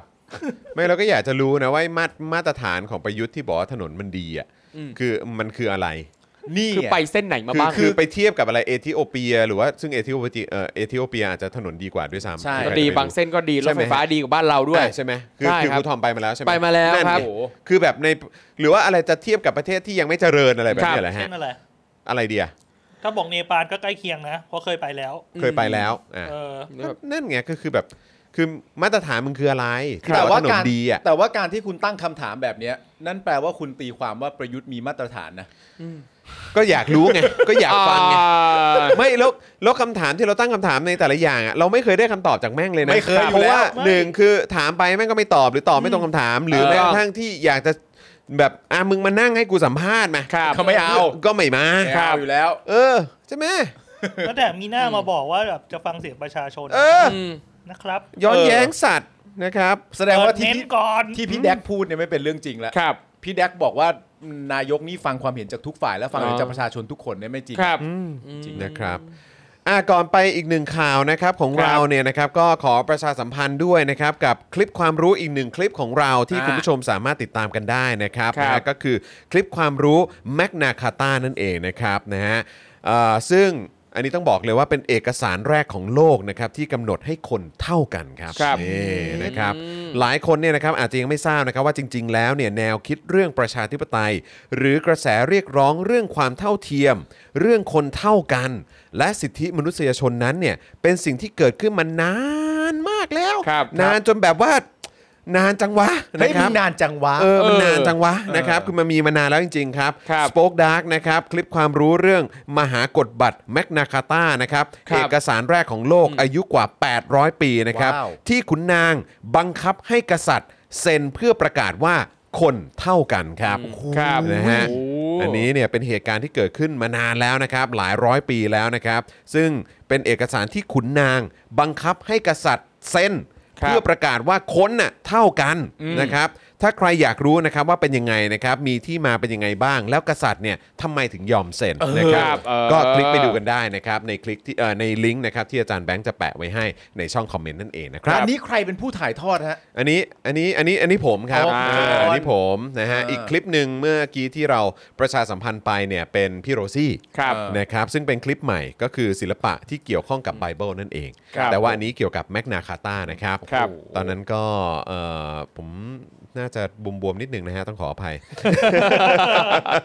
เอาทำไมไปทรงนั้นล่ะครับ ไม่คือผมอ่ะนั่งดูคลิปความรู้อะนั่งดูย้อนหลังอ่ะแล้วก็แบบเอ เอ อ อ กู ครับ นี่เหมือนแบบเหมือนตุ๊กตาพองลม นะ เข้าใจไหมบาง ฟังดู เทป น่ารักจังเลยเว้ย บางเทปก็บวมบางเทปก็ผอม เออ บางเทปก็เอออะไรยังไงไม่รู้เหมือนกัน อันนี้มึงมึงพูดเองได้ แต่ก็ ว่า เป็นการการันตีไงว่าเราทำมานานแล้ว ใช่มึงพูดได้แต่ว่าคนอื่นพูดไม่ได้ เพราะว่า ครับ การเมนชั่นเรื่องอ้วนผอมมันจะไม่ผ่านพี เออครับ จะไม่ผ่าน ผ พีซีของคนใน อั สั นนี้ งคม พูดถึงตัวเอง อันนี้คนจอพูดถึงตัวเอง ใช่ ครั พูด บ ถึงตัวเองนะค ครั รับบ นะฮะก็สามารถไปดูกันได้นะครับ อันนี้ก็เป็นอีกหนึ่งคลิปความรู้นะครับที่อยากจะนำเสนอให้คุณผู้ชมได้ติดตามกัน และเอ่อคลิปความรู้เหล่านี้นะครับนะฮะก็มาจากการสนับสนุนของของคุณผู้ชมนั่นเองนะครับอยากจะให้มีคลิปความรู้แบบนี้ให้ติดตามกันเรื่อยๆนะครับแล้วก็มี Daily Topics มี Spoke Dark TV ก็อย่าลืม ครับ สนับสนุนเราแบบรายเดือนด้วยละกันนะครับ ครับผม นะครับอ่ะคราวนี้มาที่ข่าวต่างประเทศบ้างดีกว่า ครับ นะครับ รัฐบาลทหารเมียนมาเผยนะครับ เตรียมปล่อยตัวประชาชนผู้ต่อต้านรัฐประหารที่ถูกจับกลุ่มหลัง 1 กุมภาพันธ์จำนวนมากกว่า 5,000 คนครับ ด้วยเหตุผลด้านมนุษยธรรมครับ พร้อมย้ำว่านะฮะเอ่อมีความยึดมั่นในสันติและประชาธิปไตยครับ ว้าว ก่อ คุ้นๆนะ การยึดมั่นในสันติและประชาธิปไตยเนี่ยเขาก็จับคนต่อต้านห้าปล่อย คือมีจับมากกว่านี้แน่ๆแต่ปล่อยมาแล้วห้าพัน ครับผม แปลว่าอย่างน้อยเนี่ยก็ห้าพัน ครับผม โอ้มันเป็นสันติและเป็นประชาธิปไตย แต่ก็อย่างที่ สุด บอกไปว่าย้ำอีกครั้งนะครับว่าเอ่อแม้ว่าจะมีข่าวว่าจะปล่อยออกมาเนี่ยแต่ว่าหรือปล่อยออกมาแล้ว ค เนี่ รั ย บ แต่ว่าพอปล่อยออกมาปุ๊บก็จับจับต่อทันทีก็เยอะนะครับ ใช่ หลายครับ รายนะครับ ครับ นะครับอ่ะเหตุการณ์ที่เกิดขึ้นคืออะไรยังไงครับครูทอม นี่ ครับ เลยครับ หลังจากเกิดการยึดอำนาจในเมียนมาโดยคณะรัฐประหารภายใต้การนำของพลเอกอาวุโสมินอองไลน์เมื่อวันที่ 1 กุมภาพันธ์ 2564 นะครับ ประชาชนหลายพันคนเนี่ยถูกจับกุมและคุมขัง ขณะที่มีประชาชนมามีประชาชนมากกว่า 1,000 คน ต้องถูกสังหารโดยฝีมือของกองทัพเมียนมานะครับถึงขั้นฆ่าแกง ถูกสั ใช่ งหา ฮะ รนะใช้คำว่าสังหารเลยนะ ครับ ฮะ ผมไม่แน่ชัดนะครับว่าจะเป็นอิทธิพลจากการถูกมองข้ามจากนานาชาติ โดยเฉพาะประเทศเพื่อนบ้านในภูมิภาคเดียวกันหรือไม่นะฮะ อืม แต่ว่าล่าสุดครับสำนักข่าว BBC ได้รายงานว่ามินออนไลน์ ประกาศจะทำการปล่อยตัวประชาชนที่ถูกคุมขังหลังการก่อรัฐประหารจำนวนทั้งสิ้น 5,636 คน เพื่อเหตุผลด้านมนุษยธรรมนี่ โอ้ป็น โอ้โห คนมี เพื่อเหตุผ ม ลด้านมนุษยธรรมในขณะที่ ใช่ ประ ครั ชา บ ชนมากกว่า 1,000 คน อืม ถูกสังหารโดยฝีมือกองทัพเมียนมานะค ครั รับบ ผม ซึ่งต้องไม่ลืมนะครับว่าผู้นำของประเทศเมียนมาตอนนี้ที่มาจากการรัฐประหารเนี่ยนะครับ มียศนำหน้าก็คือพลเอกอาวุโสนะครับ ครับ แล้วพลเอกอาวุโสที่ชื่อว่ามินอองไลน์เนี่ยนะครับ ก็บอกว่าจะปล่อยคนที่ถูกจับไปเพราะออกมาต่อต้านการทำรัฐประหาร โดยตัวเองเนี่ยด้วยเหตุผลทางด้านมนุษยธรรม ครับ ใช่ครับ อืมซึ่งมินอองไลน์เนี่ยนะครับเขาได้ออกมาแถลงนะครับผ่านสถานีโทรทัศน์ครับโดยระบุว่าเขาต้องการจะปล่อยตัวผู้ที่เข้าร่วมการประท้วงที่มีความรุนแรงเพราะเหตุผลอันหลากหลาย พร้อมกับบอกว่าการคืนอิสรภาพให้กับประชาชนนี้นะครับจะมีขึ้นเพื่อเทศกาลวันออกพรรษาของพม่าอ่าคือก็ต้องมีวาระพิเศษเหมือนกันนะครับถึงจะปล่อยคนออกมาได้นะครับ นี่ปล่อยตามวาระพิเศษ ใช่ไม่ต่างอะไรจากปล่อยนกปล่อยปลานะครับ คนเราเนี่ยปล่อยนกปล่อยปลาแต่เขาทำไมปล่อยคนออกจากกรงนะครับ ครับผม อย่างไรก็ตามครับผู้สื่อข่าว BBC มองว่านี่คือการยอมอ่อนข้อครั้งสำคัญของมินออนไลน์นะฮะ หลังจากต้องขายหน้าอย่างหนักเมื่ออาเซียนประกาศตัดผู้นำคณะรัฐประหารเมียนมาไม่ให้เข้าร่วมการประชุมในปลายเดือนนี้ครับ ซึ่งสื่อก็ได้ระบุครับว่าผู้นำคณะรัฐประหาร ซึ่งตั้งตนขึ้นเป็นนายกของเมียนมาเนี่ยนะฮะระบุพร้อมกับย้ำว่าผู้นำทางทหารของเมียนมาต่างยึดมั่นในสันติและประชาธิปไตย และยืนยันว่ารัฐบาลทหารของเขาเนี่ยมีวิธีในการคืนประชาธิปไตยให้กับประชาชน โอ้โห หลังจากที่สังหาร แม่งแบบค déjà น vu ไปแล้วกว่ามากกว่าพันคน ใช่ครับ มากกว่าพัน ซึ่ง คน สังเกตนะเขาใช้คำว่าในการคืนประชาธิปไตยก็ไม่ต่างอะไรจากประเทศนี้ที่คืนความสุขนะครับ แน่นอนคนที่จะคืนมาได้ก็คือคนที่ปล้นไปนั่นเองนะค ครั รั บบ นั่นน่ะสิครับ แต่ว่าถ้าตามอย่างที่ผู้สื่อข่าวของ BBC มองเนี่ย ครับ นั่นแปลว่าการแสดงออกครั้งล่าสุดของอาเซียนเนี่ย อืม ครับ เป็นผลนะฮะ เป็นผ มีผล ลนะ มีผล เป็น มี ผล ผ นะ ลนะ ผม ฮะ ว่ามี นั่น ผล นั่นแปลว่าการการยึดและการการออกเสียงว่าฉันไม่เอาการ ครับ กระทำแบบนี้อะ อืม จากคนหลาย ๆจำนวนอ่ะมันส่งผลนะ ใช่ ครับ นึกออกไหมเพราะฉะนั้นไทยก็น่าจะช่วยด้วย ใช่ไม่แล้วก็คือแบบจริง ๆ แล้วอ่ะก็คือว่าเราก็พูดกันมาเสมอใช่ไหมล่ะว่าเออแบบอย่างการทำรัฐประหารอะไรต่างๆ ที่เกิดขึ้นอย่างล่าสุดปี 57 เนี่ย ครับ ที่เราก็เรียกร้องเหมือนกันว่าเออให้ต่างชาติออกมาแสดงออกกันเยอะๆช่วยครับ กดดันกันเยอะเนี่ยก็เพราะว่าเรารู้ว่ามันมีผลไง ใช่ อืม ใช่ไหม ใช่ ใช่ เออเพราะฉะนั้นก็นั่นก็คือสิ่งที่เราสิ่งที่เราก็ต้องการเห็นไง ครับ เออแต่ว่ามองอีกมุมหนึงก็น่าสนใจนะว่าโอเคแม้ที่ผ่านมาอาจจะไม่เกิดขึ้น อืม ครับ กักับกรณีของบ้านเรา อืม แต่ต่อไปอ่ะคือหมายความว่าเมื่อเกิดเหตุการณ์อะไรก็ตาม และไม่แน่ในยุคของประยุทธ์เนี่ย อืม เราอาจจะเห็นการกดดันจากทางนานาชาติ ครับผม ในลักษณะเดียวกันกับที่เขากดดันเมียนมาก็ได้นะ ใช่ หรือในวันหนึ่งถ้าเกิดอาเซียนและประเทศข้างเคียงของเราไม่ว่าจะเป็นประเทศใดๆก็ตามมีการประชุมแบบนี้ขึ้นมาอีก แล้วประยุทธ์เป็นอีกหนึ่งรายชื่ออ ครับ นอกจากในายพลอาวุโสท่านนี้เนี่ย อืม เป็นสองรายชื่อว่าไม่เอาอ่ะ อืม มันจะน่าขายหน้าขนาดไหน น่าสนใจ น่าสนใจ น่าสน นะ ใจน่าสนใจจริง ๆ ครับ นะ ครับ อ่ะแล้วก็อีกหนึ่งข่าวนะครับ ที่ต่อเนื่องจากเมื่อวานนี้คือเออครูทอมก็มา ครับ แชร์ให้ฟังว่าน้องน็อตใช่ไหม ครับ น็อตน็อตน็อตอัครนัทไหม ใช่ครับ ฮะเออน้องน็อตอัครนัทเนี่ยเขาก็เอ่อไปต่างประเทศ ค แล้ว รับ ก็เชื่อว่าน่าจะมีคนไทยอีกจำนวนเยอะแยะมากมาย ใช่ แหละ ครับ นะครับที่กำลังจะเดินทางกลับมาเมืองไทยนะครับแล้วก็ตั้งคำถามกันอยู่ว่าเออหลังจาก 1 พฤศจิกายนเนี่ยยังจะคือมันจะต้องมีมาตรการอะไรยังไงบ้าง ใช่ แล้วเราก็ตั้งคำถามด้วยว่าอ่ะเปิดประเทศแล้วเนี่ยนักท่องเที่ยวต่างชาติ เขาจะต้องปฏิบัติตัวกันยังไง ครับ เขา ผม จะ มีข้อกำหนดยังไงบ้าง ครับ นะครับ แล้วเราก็ถกเถียงกันก็ยังก็ยังไม่ค่อยได้คำตอบ เพราะว่า ครับ มันมันไม่ค่อยเคลียร์ไม่ชัดเจน อ่าใช่ นะครับวันนี้เนี่ยทาง Thai Enquirer นะครับเขาก็ออกมาอัปเดตในประเด็นนี้กันนะครับสำนักข่าว Thai Enquirer นะครับเผยว่านักเดินทางต่างชาติที่ต้องการเดินทางเข้าประเทศไทย หลังวันที่ 1 พฤศจิกายนเนี่ยนะครับยังคงได้รับคำสั่งจากสถานทูตไทยในต่างประเทศนะครับให้จองที่พักสำหรับการกักตัวครับ ครับ นะฮะ เพราะฉะนั้นนะครับเอ่อคือมีมีคำสั่งจากสถานทูตไทยในต่างประเทศ ให้จองที่พักสำหรับการกักตัว ครับ โดยอ้างอิงนะครับจากคำบอกเล่าของแหล่งข่าวหลายแหล่งนะครับ หลังรัฐบาลจะมีแถลงการว่าว่าเปิดประเทศนะครับ ครับผม นะฮะพร้อมระบุว่าสถานทูตไทยในต่างประเทศเนี่ยมีการแจ้งต่อผู้ขอวีซ่าว่า ยังไม่ได้รับคำแนะนำจากกระทรวงการต่างประเทศในกรุงเทพ ครับ นะครับเกี่ยวกับการยกเลิกข้อจำกัดสำหรับผู้เดินทางที่ได้รับวัคซีนครบแล้ว อืม ครับ นักท่องเที่ยวชาวต่างชาติจากสหรัฐอเมริกาคนหนึ่งที่กำลังมองหาเงื่อนไขสำหรับการเดินทางมาเที่ยวประเทศไทยเนี่ยนะครับบอกว่าสถานเอกอัครราชทูตบอกเราว่ายังคงต้องมีใบรับรองการเข้าประเทศ และยังจำเป็นต้องจองที่พักกักตัวครับ ครับ ทั้งทั้งที่ประยุทธ์เนี่ยประกาศไว้ว่า จะเปิดประเทศ หนึ่งพฤศจิกายนเปิดประเทศโดยไม่ต้องกักตัวใน ค ป รับ ระเทศ 10 ประเทศ ครั คือบ อะไร ผม ก็ไม่รู้นะฮะ ครับ ห้าหรือ 10 ประเทศใช่ไหม เขาบอกว่า ประมณนั้น 10แต่เขา บอกว่า 10 10 ใช่ไหม ห้า แต่เราได้ยินแค่ 5 ใช่ ครับนะฮะขณะที่นักท่องเที่ยวอีกคนนึงครับนะฮะแชร์อีเมลจากสถานทูตนะฮะที่ลอนดอนนะครับระบุว่า เรายังไม่ได้รับคำแนะนำอย่างเป็นทางการเกี่ยวกับเดือนพฤศจิกายน อืม โห ยังไม่ได้รับคำแนะนำอย่างเป็น ครับ ทางการแม้ว่าจะมีการแถลงออกไปแล้วนะฮะ วันนี้วันที่เท่าไหร่วะ วันนี้วันที่ 20 แล้วครับ อีกโอ้โห โอ้โหอีก 11 วัน ซึ่งคือคนจะเดินทางมาต่างมาประเทศไทยเขาต้องจองตั๋วจองอะไร เขา ใช่ไหม ต้องเตรียมแผนนะค เอ รับ อจองโรงแรมอะไรแบบนี้ด้วยเขา อืม คือเขาจะมาให้เอ่อแบบหลังวันที่หนึ่งเนี่ยเขาคงต้องจองกันล่วงหน้าพอสมควร ใช่ ใช่ไหมล่ะ แต่นี่วันที่ 20 แล้ว ยังไม่มีคำแนะนำอย่างเป็นทางการมาเลยนะครับ ครับ เขาบอกว่าเรายังไม่ได้รับคำแนะนำอย่างเป็นทางการเกี่ยวกับเดือนพฤศจิกายน ครับ หากคุณกำลังวางแผนที่จะเดินทางมาประเทศไทยในเร็วๆนี้ คุณอาจจะเตรียมตัวเสมือนกำลังจะเข้าโรงแรมอ่าที่ต้องเป็นแบบควอรันทีน่ะหรือว่าต้องกักตัวครับ ครับ พร้อมกล่าวว่าเขาไม่สามารถขอวีซ่าได้โดยไม่ต้องจองที่พักครับ อืม อืม เพราะฉะนั้นคือต้องจองที่พัก แล้วคงต้องเป็นแบบต้องกักตัวด้วย อืม นะค ครั รับบ ถึงจะสามารถขอวีซ่าได้ครับ อืม ซึ่งเหล่านี้เนี่ยมันไม่ตรงกับที่ประยุทธ์เคยบอกว่าจะทำ นั่น ครับ คือคือเราเราแล้วเราก็ตั้งคำถามกันด้วยว่า แล้วพวกคุณประสานงานกันน่ะ ใช่ มันทันเหรอ เออ กับกับการที่คุณบอกว่าอาจจะเริ่มหนึ่งพฤศจิกา ครับ แต่ดูทุก ๆ อย่างมันยังประสานงานกันยังไม่เคลียร์ยังไม่ชัดเจนกันเล ใช่ ย ครับ ใช่ไหมครับสำนักข่าวทิ้งท้ายนะครับว่า ส่วนคำถามที่ส่งไปถามกระทรวงต่างประเทศเนี่ยนะครับก็ไม่ได้รับคำตอบในทันที และยังไม่ชัดเจนครับว่าทำไมการสื่อสารหลักที่นายก แจ้งภายในประเทศเนี่ยจึงไม่ได้ถูกส่งส่งต่อไปยังต่างประเทศด้วย ครับ แม่งตลกไปแล้วอะ คือประเทศนี้มัน แงข้าขั้ตลกไปแล้ว มั อะ นอยู่ในขั้นแบบคือมันไม่ฟังก์ชันนะฮะ ใช่ ต้องใช้คำว่าประเทศนี้มันไม่ฟังก์ชันจริง ๆ นะ ครับ แล้วตลกเฮี้ยๆด้วยครับ ตรงที่ว่า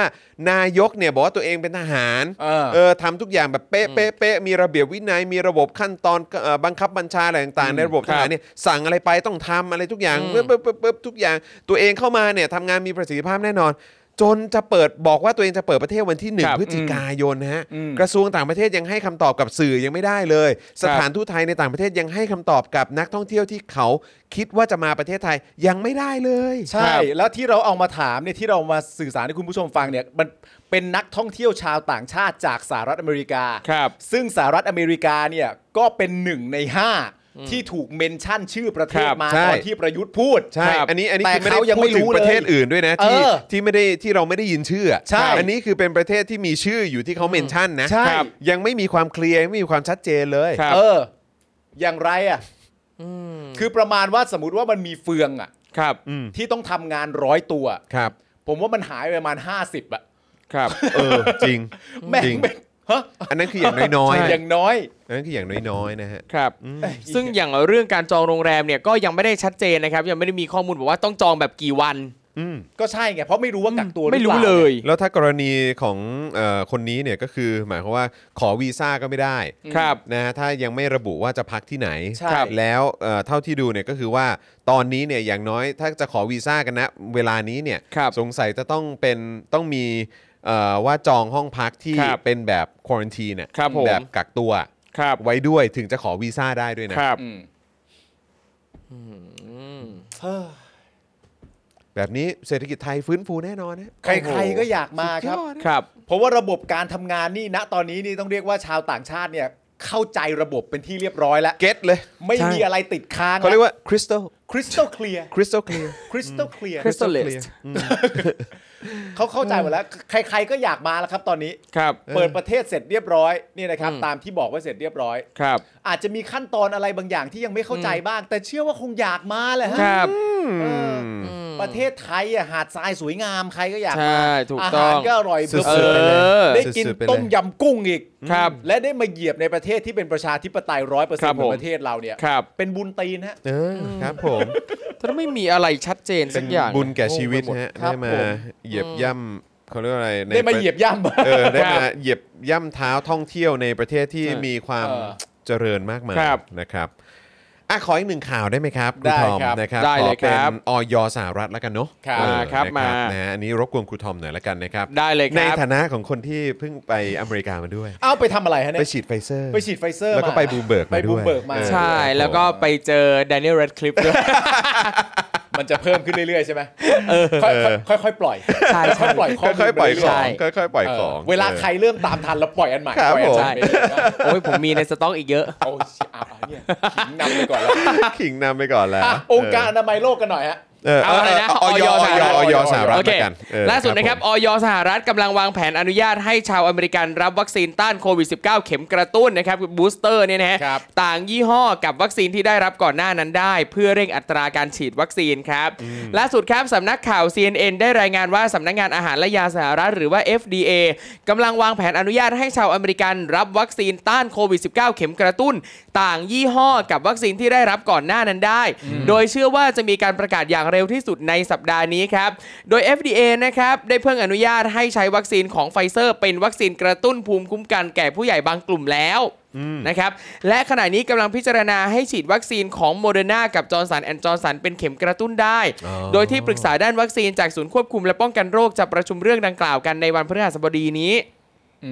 ทั้งนี้นะฮะ ความเคลื่อนไหวล่าสุดของ FDA เกิดขึ้นราวหนึ่งสัปดาห์หลังจากที่ได้รับข้อมูลเบื้องต้น จากการศึกษาที่กำลังดำเนินการอยู่จากสถาบันสุขภาพแห่งชาติ ซึ่งแสดงให้เห็นว่าเป็นเรื่องปลอดภัยที่จะฉีดวัคซีนบูสเตอร์คนละยี่ห้อกับวัคซีน ที่ผู้ได้รับไปก่อนหน้านั้น ซึ่งจะเป็นการเพิ่มภูมิคุ้มกันและตอบสนองต่อโควิดสายพันธุ์เดลต้าได้ดีอีกด้วย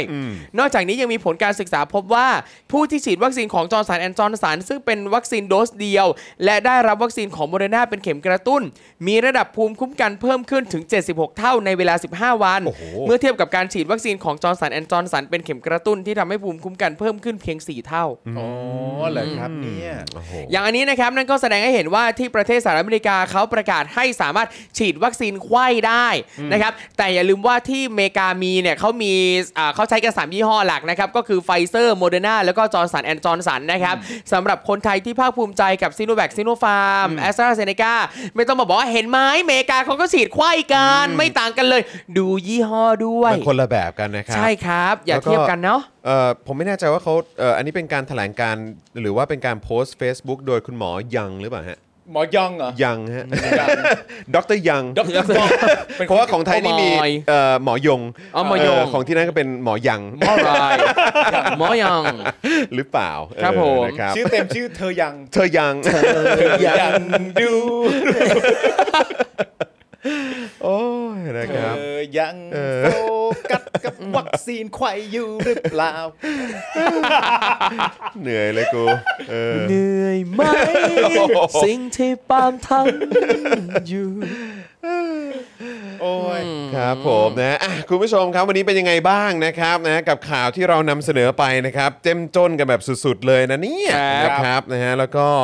เอ่อวันนี้ก็ชี้เป้ากันไปนะครับสำหรับ 2 คลิปที่คุณผู้ชมสามารถไปติดตามย้อนหลังกันได้ ครับ นะครับนะฮะเผื่อใครยังไม่ได้ดูนะครับไม่ว่าจะเป็นคลิปความรู้ศิลปะที่เกี่ยวเนื่องมาจากคัมภีร์นะฮะไบเบิลของศาสนาคริสต์นะครับแล้วก็อีกคลิปหนึ่งก็คือแมกนาคาตานั่นเองนะครับ ครับ นะฮะก็เป็น 2 คลิปที่คุณผู้ชมเอ่อท่านไหนยังไม่ได้ดูเนี่ยก็สามารถไปดูแล้วก็ติดตามย้อนหลังกันได้นะครับนะฮะแล้วก็วันนี้นะครับยอดของเราคือ 11,795 ท่าน ครับ นะครับสำหรับผู้สนับสนุนของเราทั้งทาง Facebook แล้วแล้วก็ YouTube นะครับอ่าใครที่อ่าอยากจะร่วมสนับสนุนพวกเรานะฮะแล้วก็อยากจะให้คอนเทนต์ของเราเนี่ยนะครับมีออกมาเรื่อยๆ ทุกวันจันทร์ถึงศุกร์แบบนี้นะครับหรือว่าอ่าออกมาทุกๆ สัปดาห์เนี่ยนะครับก็สามารถสนับสนุนเราได้ 2 ช่องทางด้วยกันนะครับนะฮะก็คือจาก YouTube ก่อนนะครับ u t u b e เนี่ยก็ไปกดปุ่มจอยหรือสมัครได้เลยนะครับข้างปุ่ม subscribe นะครับหรือว่าที่แถบสีฟ้าในช่องคอมเมนต์ไลฟ์ตอนนี้ได้เลยนะครับ ครับ แล้ว ก็เข้าไปเลือกแพ็กเกจดูนะครับว่าสะดวกแพ็กเกจไหนนะครับนะฮะแล้วก็เอ่อกดปุ่มจอยนะครับ ครับ หรือว่าสมัครที่อยู่ใต้แพ็กเกจนั้นได้เลย ครับ นะครับนะฮะแล้วพอเลือกได้แล้วกดเข้าไปแล้วเนี่ยนะครับไปเลือกวิธีการชำระเงินนะครับ ครับ ซึ่งอย่างที่บอกไปนะครับว่าเอ่อเลือกช่องทางที่เอ่อสะดวกกับคุณที่สุดนะครับ ครับ แล้วก็สามารถตัดยอดได้อัตโนมัติด้วยนะครับจะได้ไม่หลุดนะฮะในเดือนไหนนะครับ ครับ นะฮะเพราะว่าถ้าหลุดไปนี่น่าเสียดายแย่เลยนะครับนะฮะ ครับ เข้าไปกรอกรายละเอียดให้ครบถ้วนนะครับ แล้วก็กดยืนยันแค่นี้ก็เป็นเมมเบอร์ทาง YouTube แล้วนะครับ ครับ ส่วนทาง Facebook นะครับ ก็ใต้ไลฟ์นี้เลย ข้างกล่องคอมเมนต์นะครับ ปุ่มสีเขียวที่มีรูปหัวใจครับ นั่นคือปุ่ม Become a supporter นะครับ กดปุ่มนั้นได้เลยครับนะฮะแล้วก็เข้าไปที่หน้าวิธีการชำระเงิน เลือกวิธีการในการชำระเงินนะครับ เหมือนกับ YouTube เลยนะครับ ก็คือเลือกช่องทางที่สามารถตัดยอดได้อัตโนมัติทุกเดือนนะครับนะฮะจะได้ไม่พลาดนะครับแล้วก็ไม่หลุดจากการเป็น supporter ของเราด้วย ครับ นะครับพอเลือกได้แล้วก็กดเข้าไปกรอกรายละเอียดให้ครบถ้วน แล้วก็กดยืนยันแค่นี้ก็เป็นซัพพอร์เตอร์ของเราทาง Facebook แล้วนะครับนะฮะแล้วก็ใครอยากจะสนับสนุนเราแบบรายวันนะครับก็เติมพลังเข้ามาได้เลยนะครับ ผ่านทางบัญชีกสิกรไทยนะครับ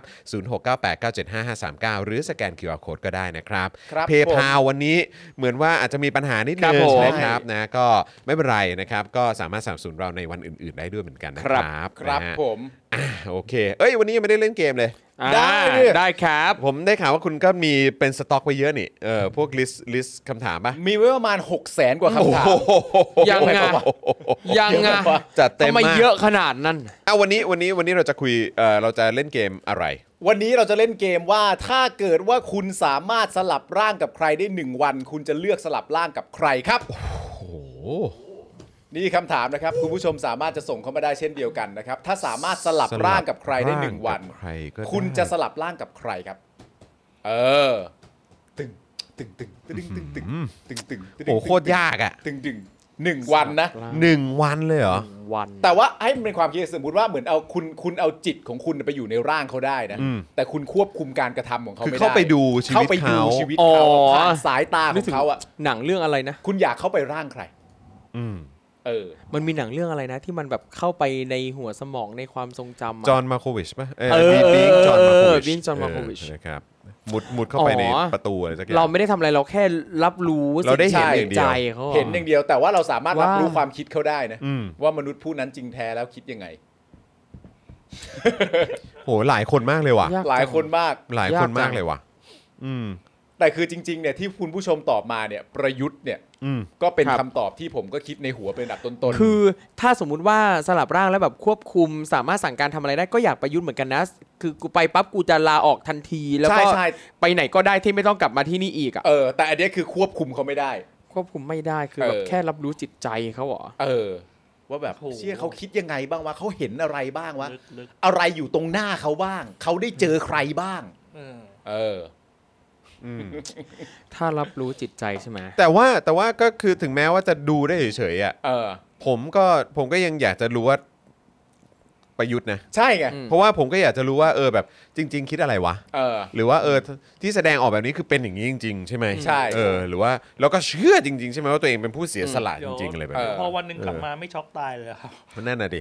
ยี่สิบสี่ชั่วโมงนี่ถือว่าเรื่อง เครื่องทร แล้ว มา แล้ว น แล้วคือ ใช่ ใช่ แล้วคือกูกูแค่เห็น ไม่รู้ไม่เจอ กูแค่เห็น อะไรเลย แม่งให้สัมภาษณ์แค่แบบ 5 นาที 10 นาที เออ แล้วมีบวดดิ้งอะไรออกมากูก็อื้อหือ ใช่ จะบ้าตายอยู่แล้วนะ แต่ นี่อว่ายู่ สิ่ ด้วย งที่เรา 24 ชั่วโมง สิ่ง นี่กู ที่เรา จะ อ ข ยาก นาดไห รู้ น ก็คือว่าเขาเขาคุยกับภรรยาเขายังไง อ่า ภรรยาเขาบอกเขาบ้างไหมว่าสิ่งที่ทำอยู่ในยถูกทุกข้อนะ อ่า เขาโทรศัพท์ต่อสายคุยกับลูกสาวเขาเขาคุยยังไง ใช่ใช่ใช่ ลูกสาวเขาบอกไหมว่าว่าเออเพื่อนที่นิเทศจุฬาได้ส่งจดหมายมาด้วยเหมือนกันนะ หรืออะไรอย่างเงี้ยเค ก็ ย ก็อยากรู้ เค ก็อย ยาก ได้ รู้ คุยกันบ้างไหม ใช่ คือผมกำลังคิดว่า หรือเราจะทำอะไรที่ productive กว่านั้น หรือเป็นเกียรติกับชีวิตตัวเองมากกว่านั้นก็ได้ หมายว่าถ้าเราอยากรู้จิตใจเขาเนี่ย เออ มันมันควรนะเอ่อถ้าถ้าถ้าไปไประยุทธ์อ่ะมีคนเลือกหลายคนแล้วคุณจอนก็เลือกไปแล้ว เออ ผมอยากอยากไปอยู่ในจิตใจอยากรับรู้จิตใจของคนที่เราสามเราไม่สามารถรู้เราไม่สามารถสื่อสารกับเขาได้ เช่นเด็กพิเศษ โอ้โอเค อะไรเงี้ยว่าแบบเขาแบบมีความรู้สึกนึกคิดยังไงเขามีมุมมองเห็นต่อสิ่งต่าง ๆ ในโลกนี้ยังไงอ่ะ อ่า เพราะรู้สึกว่าหลาย ๆ ครั้งอย่างเอ่ออย่างเวลาเขาทำสื่อทำอะไรสำหรับการศึกษาให้กับน้อง ๆ กลุ่มเนี่ยครับ อืม มันเป็นการวิเคราะห์จากคนนอกอะที่แบบเราก็ไม่รู้อะว่ามันร้อยเปอร์เซ็นแค่ไหนอะแต่สำหรับสิ่งที่อยู่ในใจเขาเลยรู้สึกว่าสมมุติว่าถ้าเราอยู่ในใจเขาได้อะอย่างน้อยเราเราจะได้ข้อมูลที่แม่นยำมากขึ้น เพื่อจะเอามาพัฒนาส่งเสริมการเรียนรู้สำหรับน้อง ๆ กลุ่มนี้ต่อไปอะ อืม อ๋อ เฮ้ยเป็นประโยชน์มาก เออ เออเออ ก็ดี เป็ นะ นประโยชน์ ก็ มา ดี ก นะ แต่ครูทอมเขามาสายสร้างประโยชน์เสมออยู่แล้วไง อืม อ้าว บอกขยับประกอบอาชีพอะไรก็จะไปเป็นอาสา เออ อ่ะ ไม่แต่เขา ก็ดีไง แต่เขา ก็ดี ทำแต่ ก็ เขา มัน เขาเขาเขาเขาทำอย่างนั้นอยู่แล้ว ใช่ ไง ค อ่ะ รูทอมก็เก่ง เออ แต่ว่าอีกอีกมุมหนึ่งที่อยากรู้เหมือนกันนะ คือรู้ว่ามัน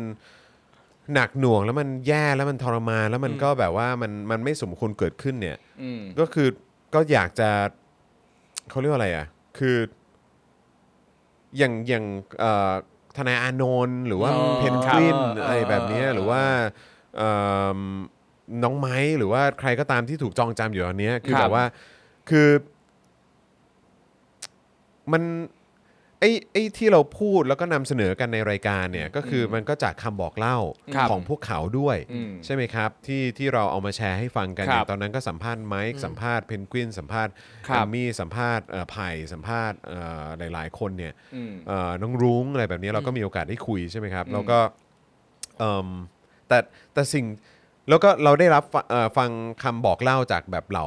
เอ่อราชมัม ใช่ ครับ เห ใช่ ล่าคุณแม่ใช่ไหม ครับ ค เราได้ น สั ใก ม ล้ ภาษ ชิด ณ์คุณแม่ด้วย ใช่ใช่คือเราเราได้ฟังก็ก็คือเราเราก็สะเทือนใจมากแล้ว ครับ อืม แต่คือหลายๆ ครั้งเราเราได้ยินข่าวที่ว่าเออแบบมีการทำร้ายร่างกาย อืม ใช่ไหมเกิดขึ้นตอนช่วงควบคุมตัวหรืออะไร อืม แบบนี้หรือว่าการปฏิเสธแบบอย่างอย่างแบบโอ้โหแบบคุณตอบบอกปัดกันง่าย ๆ กันอย่างนี้เลยเหรอ แบบ ครับ การจะพบเอ่อญาติหรือทนายหรือว่าเออการจะขอเอ่อรักษาอย่างนั้นอย่างนี้อะไรแบบนี้เออคือเราก็แบบบางที คือแค่จินตนาการเราก็โกรธแล้วนะ ใช่ แล้วก็เราก็แบบเสียใจเศร้าใจมากสะเทือนใจมาก ครับ แต่คือถ้าเราถ้าเราได้ได้เข้าไปอยู่ตรงจุดนั้น แล้วเราได้เห็นเนี่ยแล้วเราออกมาช่วยสื่อสาร ครับ ให้ฟังได้ว่าไอ้เชี่ยแม่งเป็นอย่างนี้อะ ครับ อืมอืมอืม แล้วแล้วคือเราก็มีคนดูเรามีคุณผู้ชมที่แบบแล้วเราก็มีทักษะการสื่อสาร ครับ ทักษะการเล่าเรื่องหรือวิธีการนำเสนออะไรต่างๆ ที่มันน่าจะทำให้ให้คนในสังคมได้เห็นภาพอะที่มันชัดเจนว่ามันเกิดอะไรขึ้นบ้างแล้วมัน ครั เป็ บ นเหตุการณ์จริง ๆ นะ ครับ อะไรแบบเนี้ยมันจะแบบมันจะ impact ขนาดไหนอะ ใช่ เออมันก็ แต่ แบบ ถ้าเกิดว่าเราถ้าเราเกิดถ้าเกิดว่าคุณสลับร่างกับประยุทธ์อย่างเงี้ย อืม แต่ถ้าเราใช้คำว่าสลับอ่ะนั่นแปลว่าประยุทธ์ต้องมาเป็นมึงด้วยนะ เออ ก็ใช่ไง แล้วในทุกวันจันทร์ถึงศุกร์เนี่ย อืม ประยุทธ์ต้องจัด Daily Topic ไม่ไม่โจทย์คือ 24 ชั่วโมง ก็อ่ะสมมติวันจันทร์ อ๋อ วัน โอ เดียว เค เออวันใดวันหนึ่ง หนึ่งวันเต็มๆ ในเวลาประมาณ 5 โมงกว่าๆ ครับผม ประยุทธ์ต้องมาจัด Daily Topic ครับผม อยู่ในหัวมึง ครับผม ประยุทธ์ แต่ เจ้า แต่ควบคุมการพูดของมึงไม่ได้ อ่าครับผ และ ม จะอกแตกตาย แล้ว นะ ก็หันห เอ น้า อว่ะ หันหน้าหนีกูก็ไม่ได้ เออ หันหน้าหนีครูทอมก็ไม่ได้ เออ หันหน้าหนีคอมเมนต์ก็ไม่ เอ ได้ อเออ ก็ดี สนุกนะ ดีก็ ไม่ ดี เออ ก็ทั้งคู่ไง เออ จอนจอนไปอยู่ใน เออไอ้นี่ก็ ใน จะ วิชั่นของประยุทธ์ก็แบบ ใช่ใช่แต่ เออ แต่ผมมีความรู้สึกว่าถ้าถ้าจรเนี่ยได้อยู่ในวิชั่นของประยุทธ์เนี่ยมัน ครับ เกิดประโยชน์ต่อจร มันได้เรียนรู้ อ่า ได้ได้รู้ว่า ได้อ๋เรียนรู้อมันเป็นอย่างนี้จริงๆหรือว่า เออ มันแบบมันมันคิดอย่างนี้จริงๆหรือมัน ใช่ มันแบบว่าโดนอะไรเอออะไรอย่างเงี้ยเออ มันอยู่ใต้อะไรบ้าง ใช่ เออ ถ้า เจ้าเจ้าของคุณจุงอ่ะ บอกว่างั้นสลับเป็นวันศุกร์ไม่เจอแม่แขก เจ้าโอ้โหถ้าเจอพี่แขกนี่ อุ๊ย โหดเลย ถ้างั้นผมถามว่า แล้วสมมุติว่าถ้าอย่างประยุทธ์อะถ้าถ้าประยุทธ์จะเข้าไปอยู่ในความรู้สึกของใครสักคนใดคนหนึ่งเนี่ย เราคิดว่าประยุทธ์ควรจะไปอยู่ในใครเหรอเพื่อจะได้เป็นประโยชน์กับเขา เพื่อให้เป็นประโยชน์กับตัวประยุทธ์เลยเหรอ เพื่อให้เขาเรียนรู้อะเหรอ โอ้โห ใช่อุ้ยชอบคำว่าตัวตัวประยุทธ์อะเหมือนตัวเฮียตัวอะไรเงี้ย ไม่แต่ วประ คื ยุ อ ทธ์ แต่คือผมแค่มีความรู้สึกว่าคนคนที่สามารถแบบที่ที่ที่ประชาชนต้องคือคือเอาไปนว่าคนที่สามารถตัดสินใจที่จะแบบว่า เสียงของพวกคุณแม่งไม่มีค่า อืม คือกูแม่งจะปกครองประเทศเนี้ย อืม พวกมึงว่าไงเรื่องของมึง อืม แต่กูจะปกครองเพราะกูรู้สึกว่าเป็นการตัดสินใจที่ดี อืม อืม คือคนที่แม่งแบบคิดแบบเนี้ย อืม คนที่แม่ง แม่งคิ มี ดอะไรไม่ได้หรอก แม่งไม่มีทางคิดอะไรได้ ครับ คือเอาคือผมว่าแม่งเต็มแก้วไปแล้วอะ เออ อ่าโอเค คนที่มีความรู้สึกว่า อ๋อ นี่คือระบอบประชาธิปไตยใช่ไหมอ่า กูว่ากูทำได้ดีกว่าทั้งหมดที่เคยผ่านมา ใช่ เพราะว่ากูคือกูเนี่ย กู ครับ รู้ดีสุด โอ้โห อืม ยากเหมือนกันนะ ใช่ จริง แล้วคือย าก กู เหมือนกันนะ กูกูมีอำนาจมาก ครับ ที่กูไม่จำเป็นต้องฟังใครอ่ะ เออ โอเค คือแม่งต้องแบบคือคือคนที่แม่งมีความคิดแบบนี้ได้ผมว่า ครับ แม่งต้องแบบ ใช่ คือเราจะคาดหวังให้เขาเรียนรู้อะไรอีกอะฮะ หรือไม่เราเข้าไปสลับตัวกับสลิมสักคนเลยไหมสลิมต้นๆเลยอะสลิมใดก็ตามที่แบบว่า สลิมใดก็ตามอะ เออ สลิมได้ได้ ไม่ใช่ โลกนี้ไม่มีเทียบเทียม อ่ะมาดูคำตอบคุณผู้ชมกันหน่อยนะเอาแต่คุณ อ่า แต่ มีคน ส่วน อยาก มากข จะ องประยุทธ์แหละ มีคนบอกว่าอยากไปอยู่เป็นอยากอยากจะไปติดตามแม่แขกนะฮะอ๋อออยากรู้ว่าอยู่กับพี่แขกเป็นยังไง สนุก ใช่ไหม แน่นอน ไปอยู่กับช่างซ่อมแอร์ก็ดีนะครับฮะ ครับผม เต็มแก้วไม่พอเอาฝาปิดไว้อีกเอออครับผม เอาฝาปิดไปอีก อย่าเติมนะมึง เออ ครับ นะฮะเอ่อหัวทื่อพัฒนาพะหัวทื่อพัฒนาไม่ได้แล้วคนแบบนั้นอ๋อ เนี่ยเห็นไหม ครับผ แล้วถ้าเขาสลับมาเป็นมึงเขาก็ต้องอ่านพวกเนี้ย ใช่ ครับ ก็ต้องเจออย่างเงี้ย ต้องเจออย่างนี้ แล้วก็จะภูมิใจกับคอนเทนต์ของคุณคารองคอมเมนต์คุณคารอง อุ้ยคุณเบียร์บอกว่าอยากลองสลับเป็นเจ้าหน้าที่ระดับสูงในฐานทัพของ Area 51 อยากรู้ว่าในนั้นมีอะไรเอออันนี้ก็น่าสนใจนะ แต่ว่าถ้าคุณไปเป็นประยุทธ์ได้อะ อืม แล้วมันตกวันที่เขาไปชัยภูมิอะ โอ้โห แม่งก็น่าพีคนะ เออ ว่าแม่งเป็นยังไง ใช่ใช่ใช่ใช่ใช่ มั ใช่ นเป็นยังไง เอออยากรู้อยากรู้ เออแม่งเป็นยังไงอ่ะแบบนั่งฟังเรื่องเหล่านั้นแล้วก็ได้แต่ทำแบบเอะเอ๊ะเอ๊ะอะไรอย่างเงี้ย หรือ แต่ อยาก จริง ๆ มึงคิดยังไง เออหรือ จริง ๆ มึงคิดในใจหรือเปล่าว่าพากูออกไปจากตรงนี้ เออ แบบนี้หรือเปล่า ใช่ใช่หรือตอนที่จะต้องแบบว่านั่งเรือหนีไปขึ้นตรงเกียร์กายอะ เออ เออเป็นยังไงเนาะเอออะไรแบบเนี้ย เอออื มครับผม ครับ นะฮะอ่ะโอ้มีคนบอกว่าอยากไปอยู่ในอีลอนมัสอ่าครับผม อ๋อ ก็น่าสนใจนะ เออ นะครับ อ่ะ โอเค คุณผู้ชมครับกำลังจะ 3 ชั่วโมงแล้วครับ คุณผู้ชม 2 ชั่วโมง 40 กว่านาทีแล้วนะครับผมนะฮะ ก็เดี๋ยวอ่าวันนี้เดี๋ยวก็คงจะต้องอ่าเดี๋ยวใกล้จะปิดรายการแล้วครับนะฮะ พรุ่งนี้เนี่ย พรุ่งนี้วันพฤหัสอ่าผมจะเอ่อผมถ่ายเจาะข่าวตื้น อ้าว นะครับเพราะฉะนั้นก็น่าจะได้ติดตามกันเป็นเช้าวันเสาร์ Yeah นะครับนะฮะแล้วก็เดี๋ยวพรุ่งนี้เย็นก็เหมือนเดิมเนาะใช่ไหม ครับ หนุ่มๆเหมือนเดิมนะ เหมื เหมือนเดิคมรับ เป้ครับ ครับผม ใช่ครับ แล้วก็เดี๋ยวพรุ่งนี้รอเอ่อรอลุ้นว่าสีจะมาหรือเปล่า พรุ่งนี้รอลุ้นว่าสีจะมาหรือเปล่า รวมทั้งพรุ่งนี้เนี่ย เออ ถ้าเกิดหมื่นสองขึ้นมา ครับ เฮ้ย ซึ่งคิดว่าน่าจะถึงแน่ๆ ถึ องยู่แล้วเนี่คยรับผม ต้องเตรียมแล้ว อ๋อมีเรื่องเล่า ตยมฟัเลย ก็ต้องกระทรวงกระทรวงห เต นึ่ง รียมฟังเลย ครับผมคู่จิ้นและกระทรวงกระทรวงหนึ่ง โอ้ ไอ้ยะ ครับผมนะฮะ โอ้โห ก็เดี๋ยวติดตามกันนะครับ ครับ ผมแล้วก็ต้องรอลุ้นด้วยว่า แล้ว เอ่อ อัน เอ นี้ ริ ถ้ มาด้วยใช่ไหม ถ้าสีถ้าสีมาแล้วจะมีปัญหากับการเล่าไหมฮะ เอ้ย ไม่มีครับ ไม่มี ไม่ ไม่มีมีครับ ไม่มี อ๋อ ไม่มี ไม่มีครับ ไม่มีเออครับ ไม่มี ผ ครับ ผมจะเล่าเรื่องอะไรผมก็เลือกวัน เออ ผมไม่ตาย ชัด ได้ เจ หรอก น ชัดชัดเจนชัด เจ เจ น น นะฮะ คุณเลโอนี่หรือเปล่าฮะ ลานี่นะครับ บอกว่าขอให้ถึง 1 5ื่นห้าไวๆนะคะ ขอบคุณครับ พะนะครับนะฮะอ่ะยังไงก็วันนี้ก็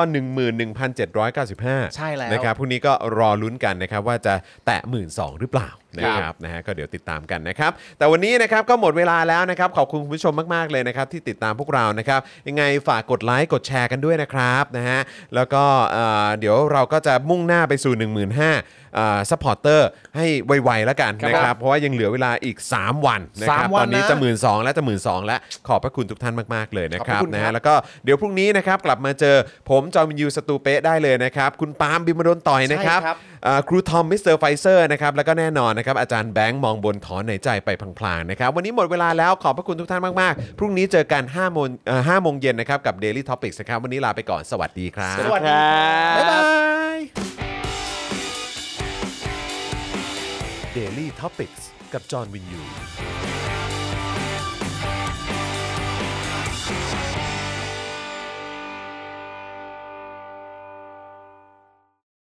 คุณผู้ชมที่อยากจะสนับสนุนเราผ่านทาง YouTube Membership นะครับง่ายนิดเดียวครับ แค่กดปุ่มจอยที่อยู่ข้างปุ่ม subscribe ใน YouTube Channel ของเรานะครับ เมื่อกดปุ่มจอยแล้วก็เลือกได้เลยนะครับ ว่าอยากจะสนับสนุนเราในแพ็กเกจไหน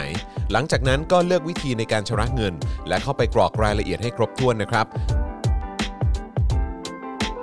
แล้วก็กดปุ่ม subscribe ครับ แค่นี้คุณก็เป็นเมมเบอร์ของ Spoke Dark TV แล้วครับสำหรับคุณผู้ชมที่อยากจะเป็น s u p p อร์เตอร์ให้กับพวกเรานะครับ คลิกเข้าไปที่หน้าแฟนเพจของ Spoke Dark TV และรายการในเครือของเราครับ แล้วกดปุ่ม Become a supporter นะครับ หรือกดปุ่ม Support Now ใต้คลิปรายการของเราก็ได้นะครับ แล้วเข้าไปเลือกเลยนะครับ ว่าจะชำระเงินทางไหนครับ ไม่ว่าจะผ่านบัตรเครดิตเดบิต เครือข่ายโทรศัพท์มือถือหรือ wallet ต่างๆ ก็ง่ายนิดเดียวนะครับ พอคลิกเข้าไปแล้วนะครับ ก็อย่าลืมใส่ข้อมูลและรายละเอียดให้ครบถ้วนนะครับ พอครบถ้วนแล้วก็กดปุ่ม subscribe ครับ แค่นี้คุณก็เป็น supporter ของ Spoke Dark TV แล้วครับ และเพื่อให้มั่นใจได้ว่าทุกท่านจะสามารถสนับสนุนเราได้อย่างต่อเนื่องในทุก ๆ เดือน โดยไม่หลุดจากการเป็นสมาชิก คุณผู้ชมสามารถเลือกสนับสนุนในช่องทางและแพ็กเกจที่ทุกท่านสะดวกที่สุดสำหรับการตัดบัญชีอัตโนมัติอย่างต่อเนื่องนะครับ เพื่อที่ Spoke Dark TV จะได้มีกำลังในการผลิตคอนเทนต์ดี ๆ เพื่อคุณผู้ชมต่อไปครับ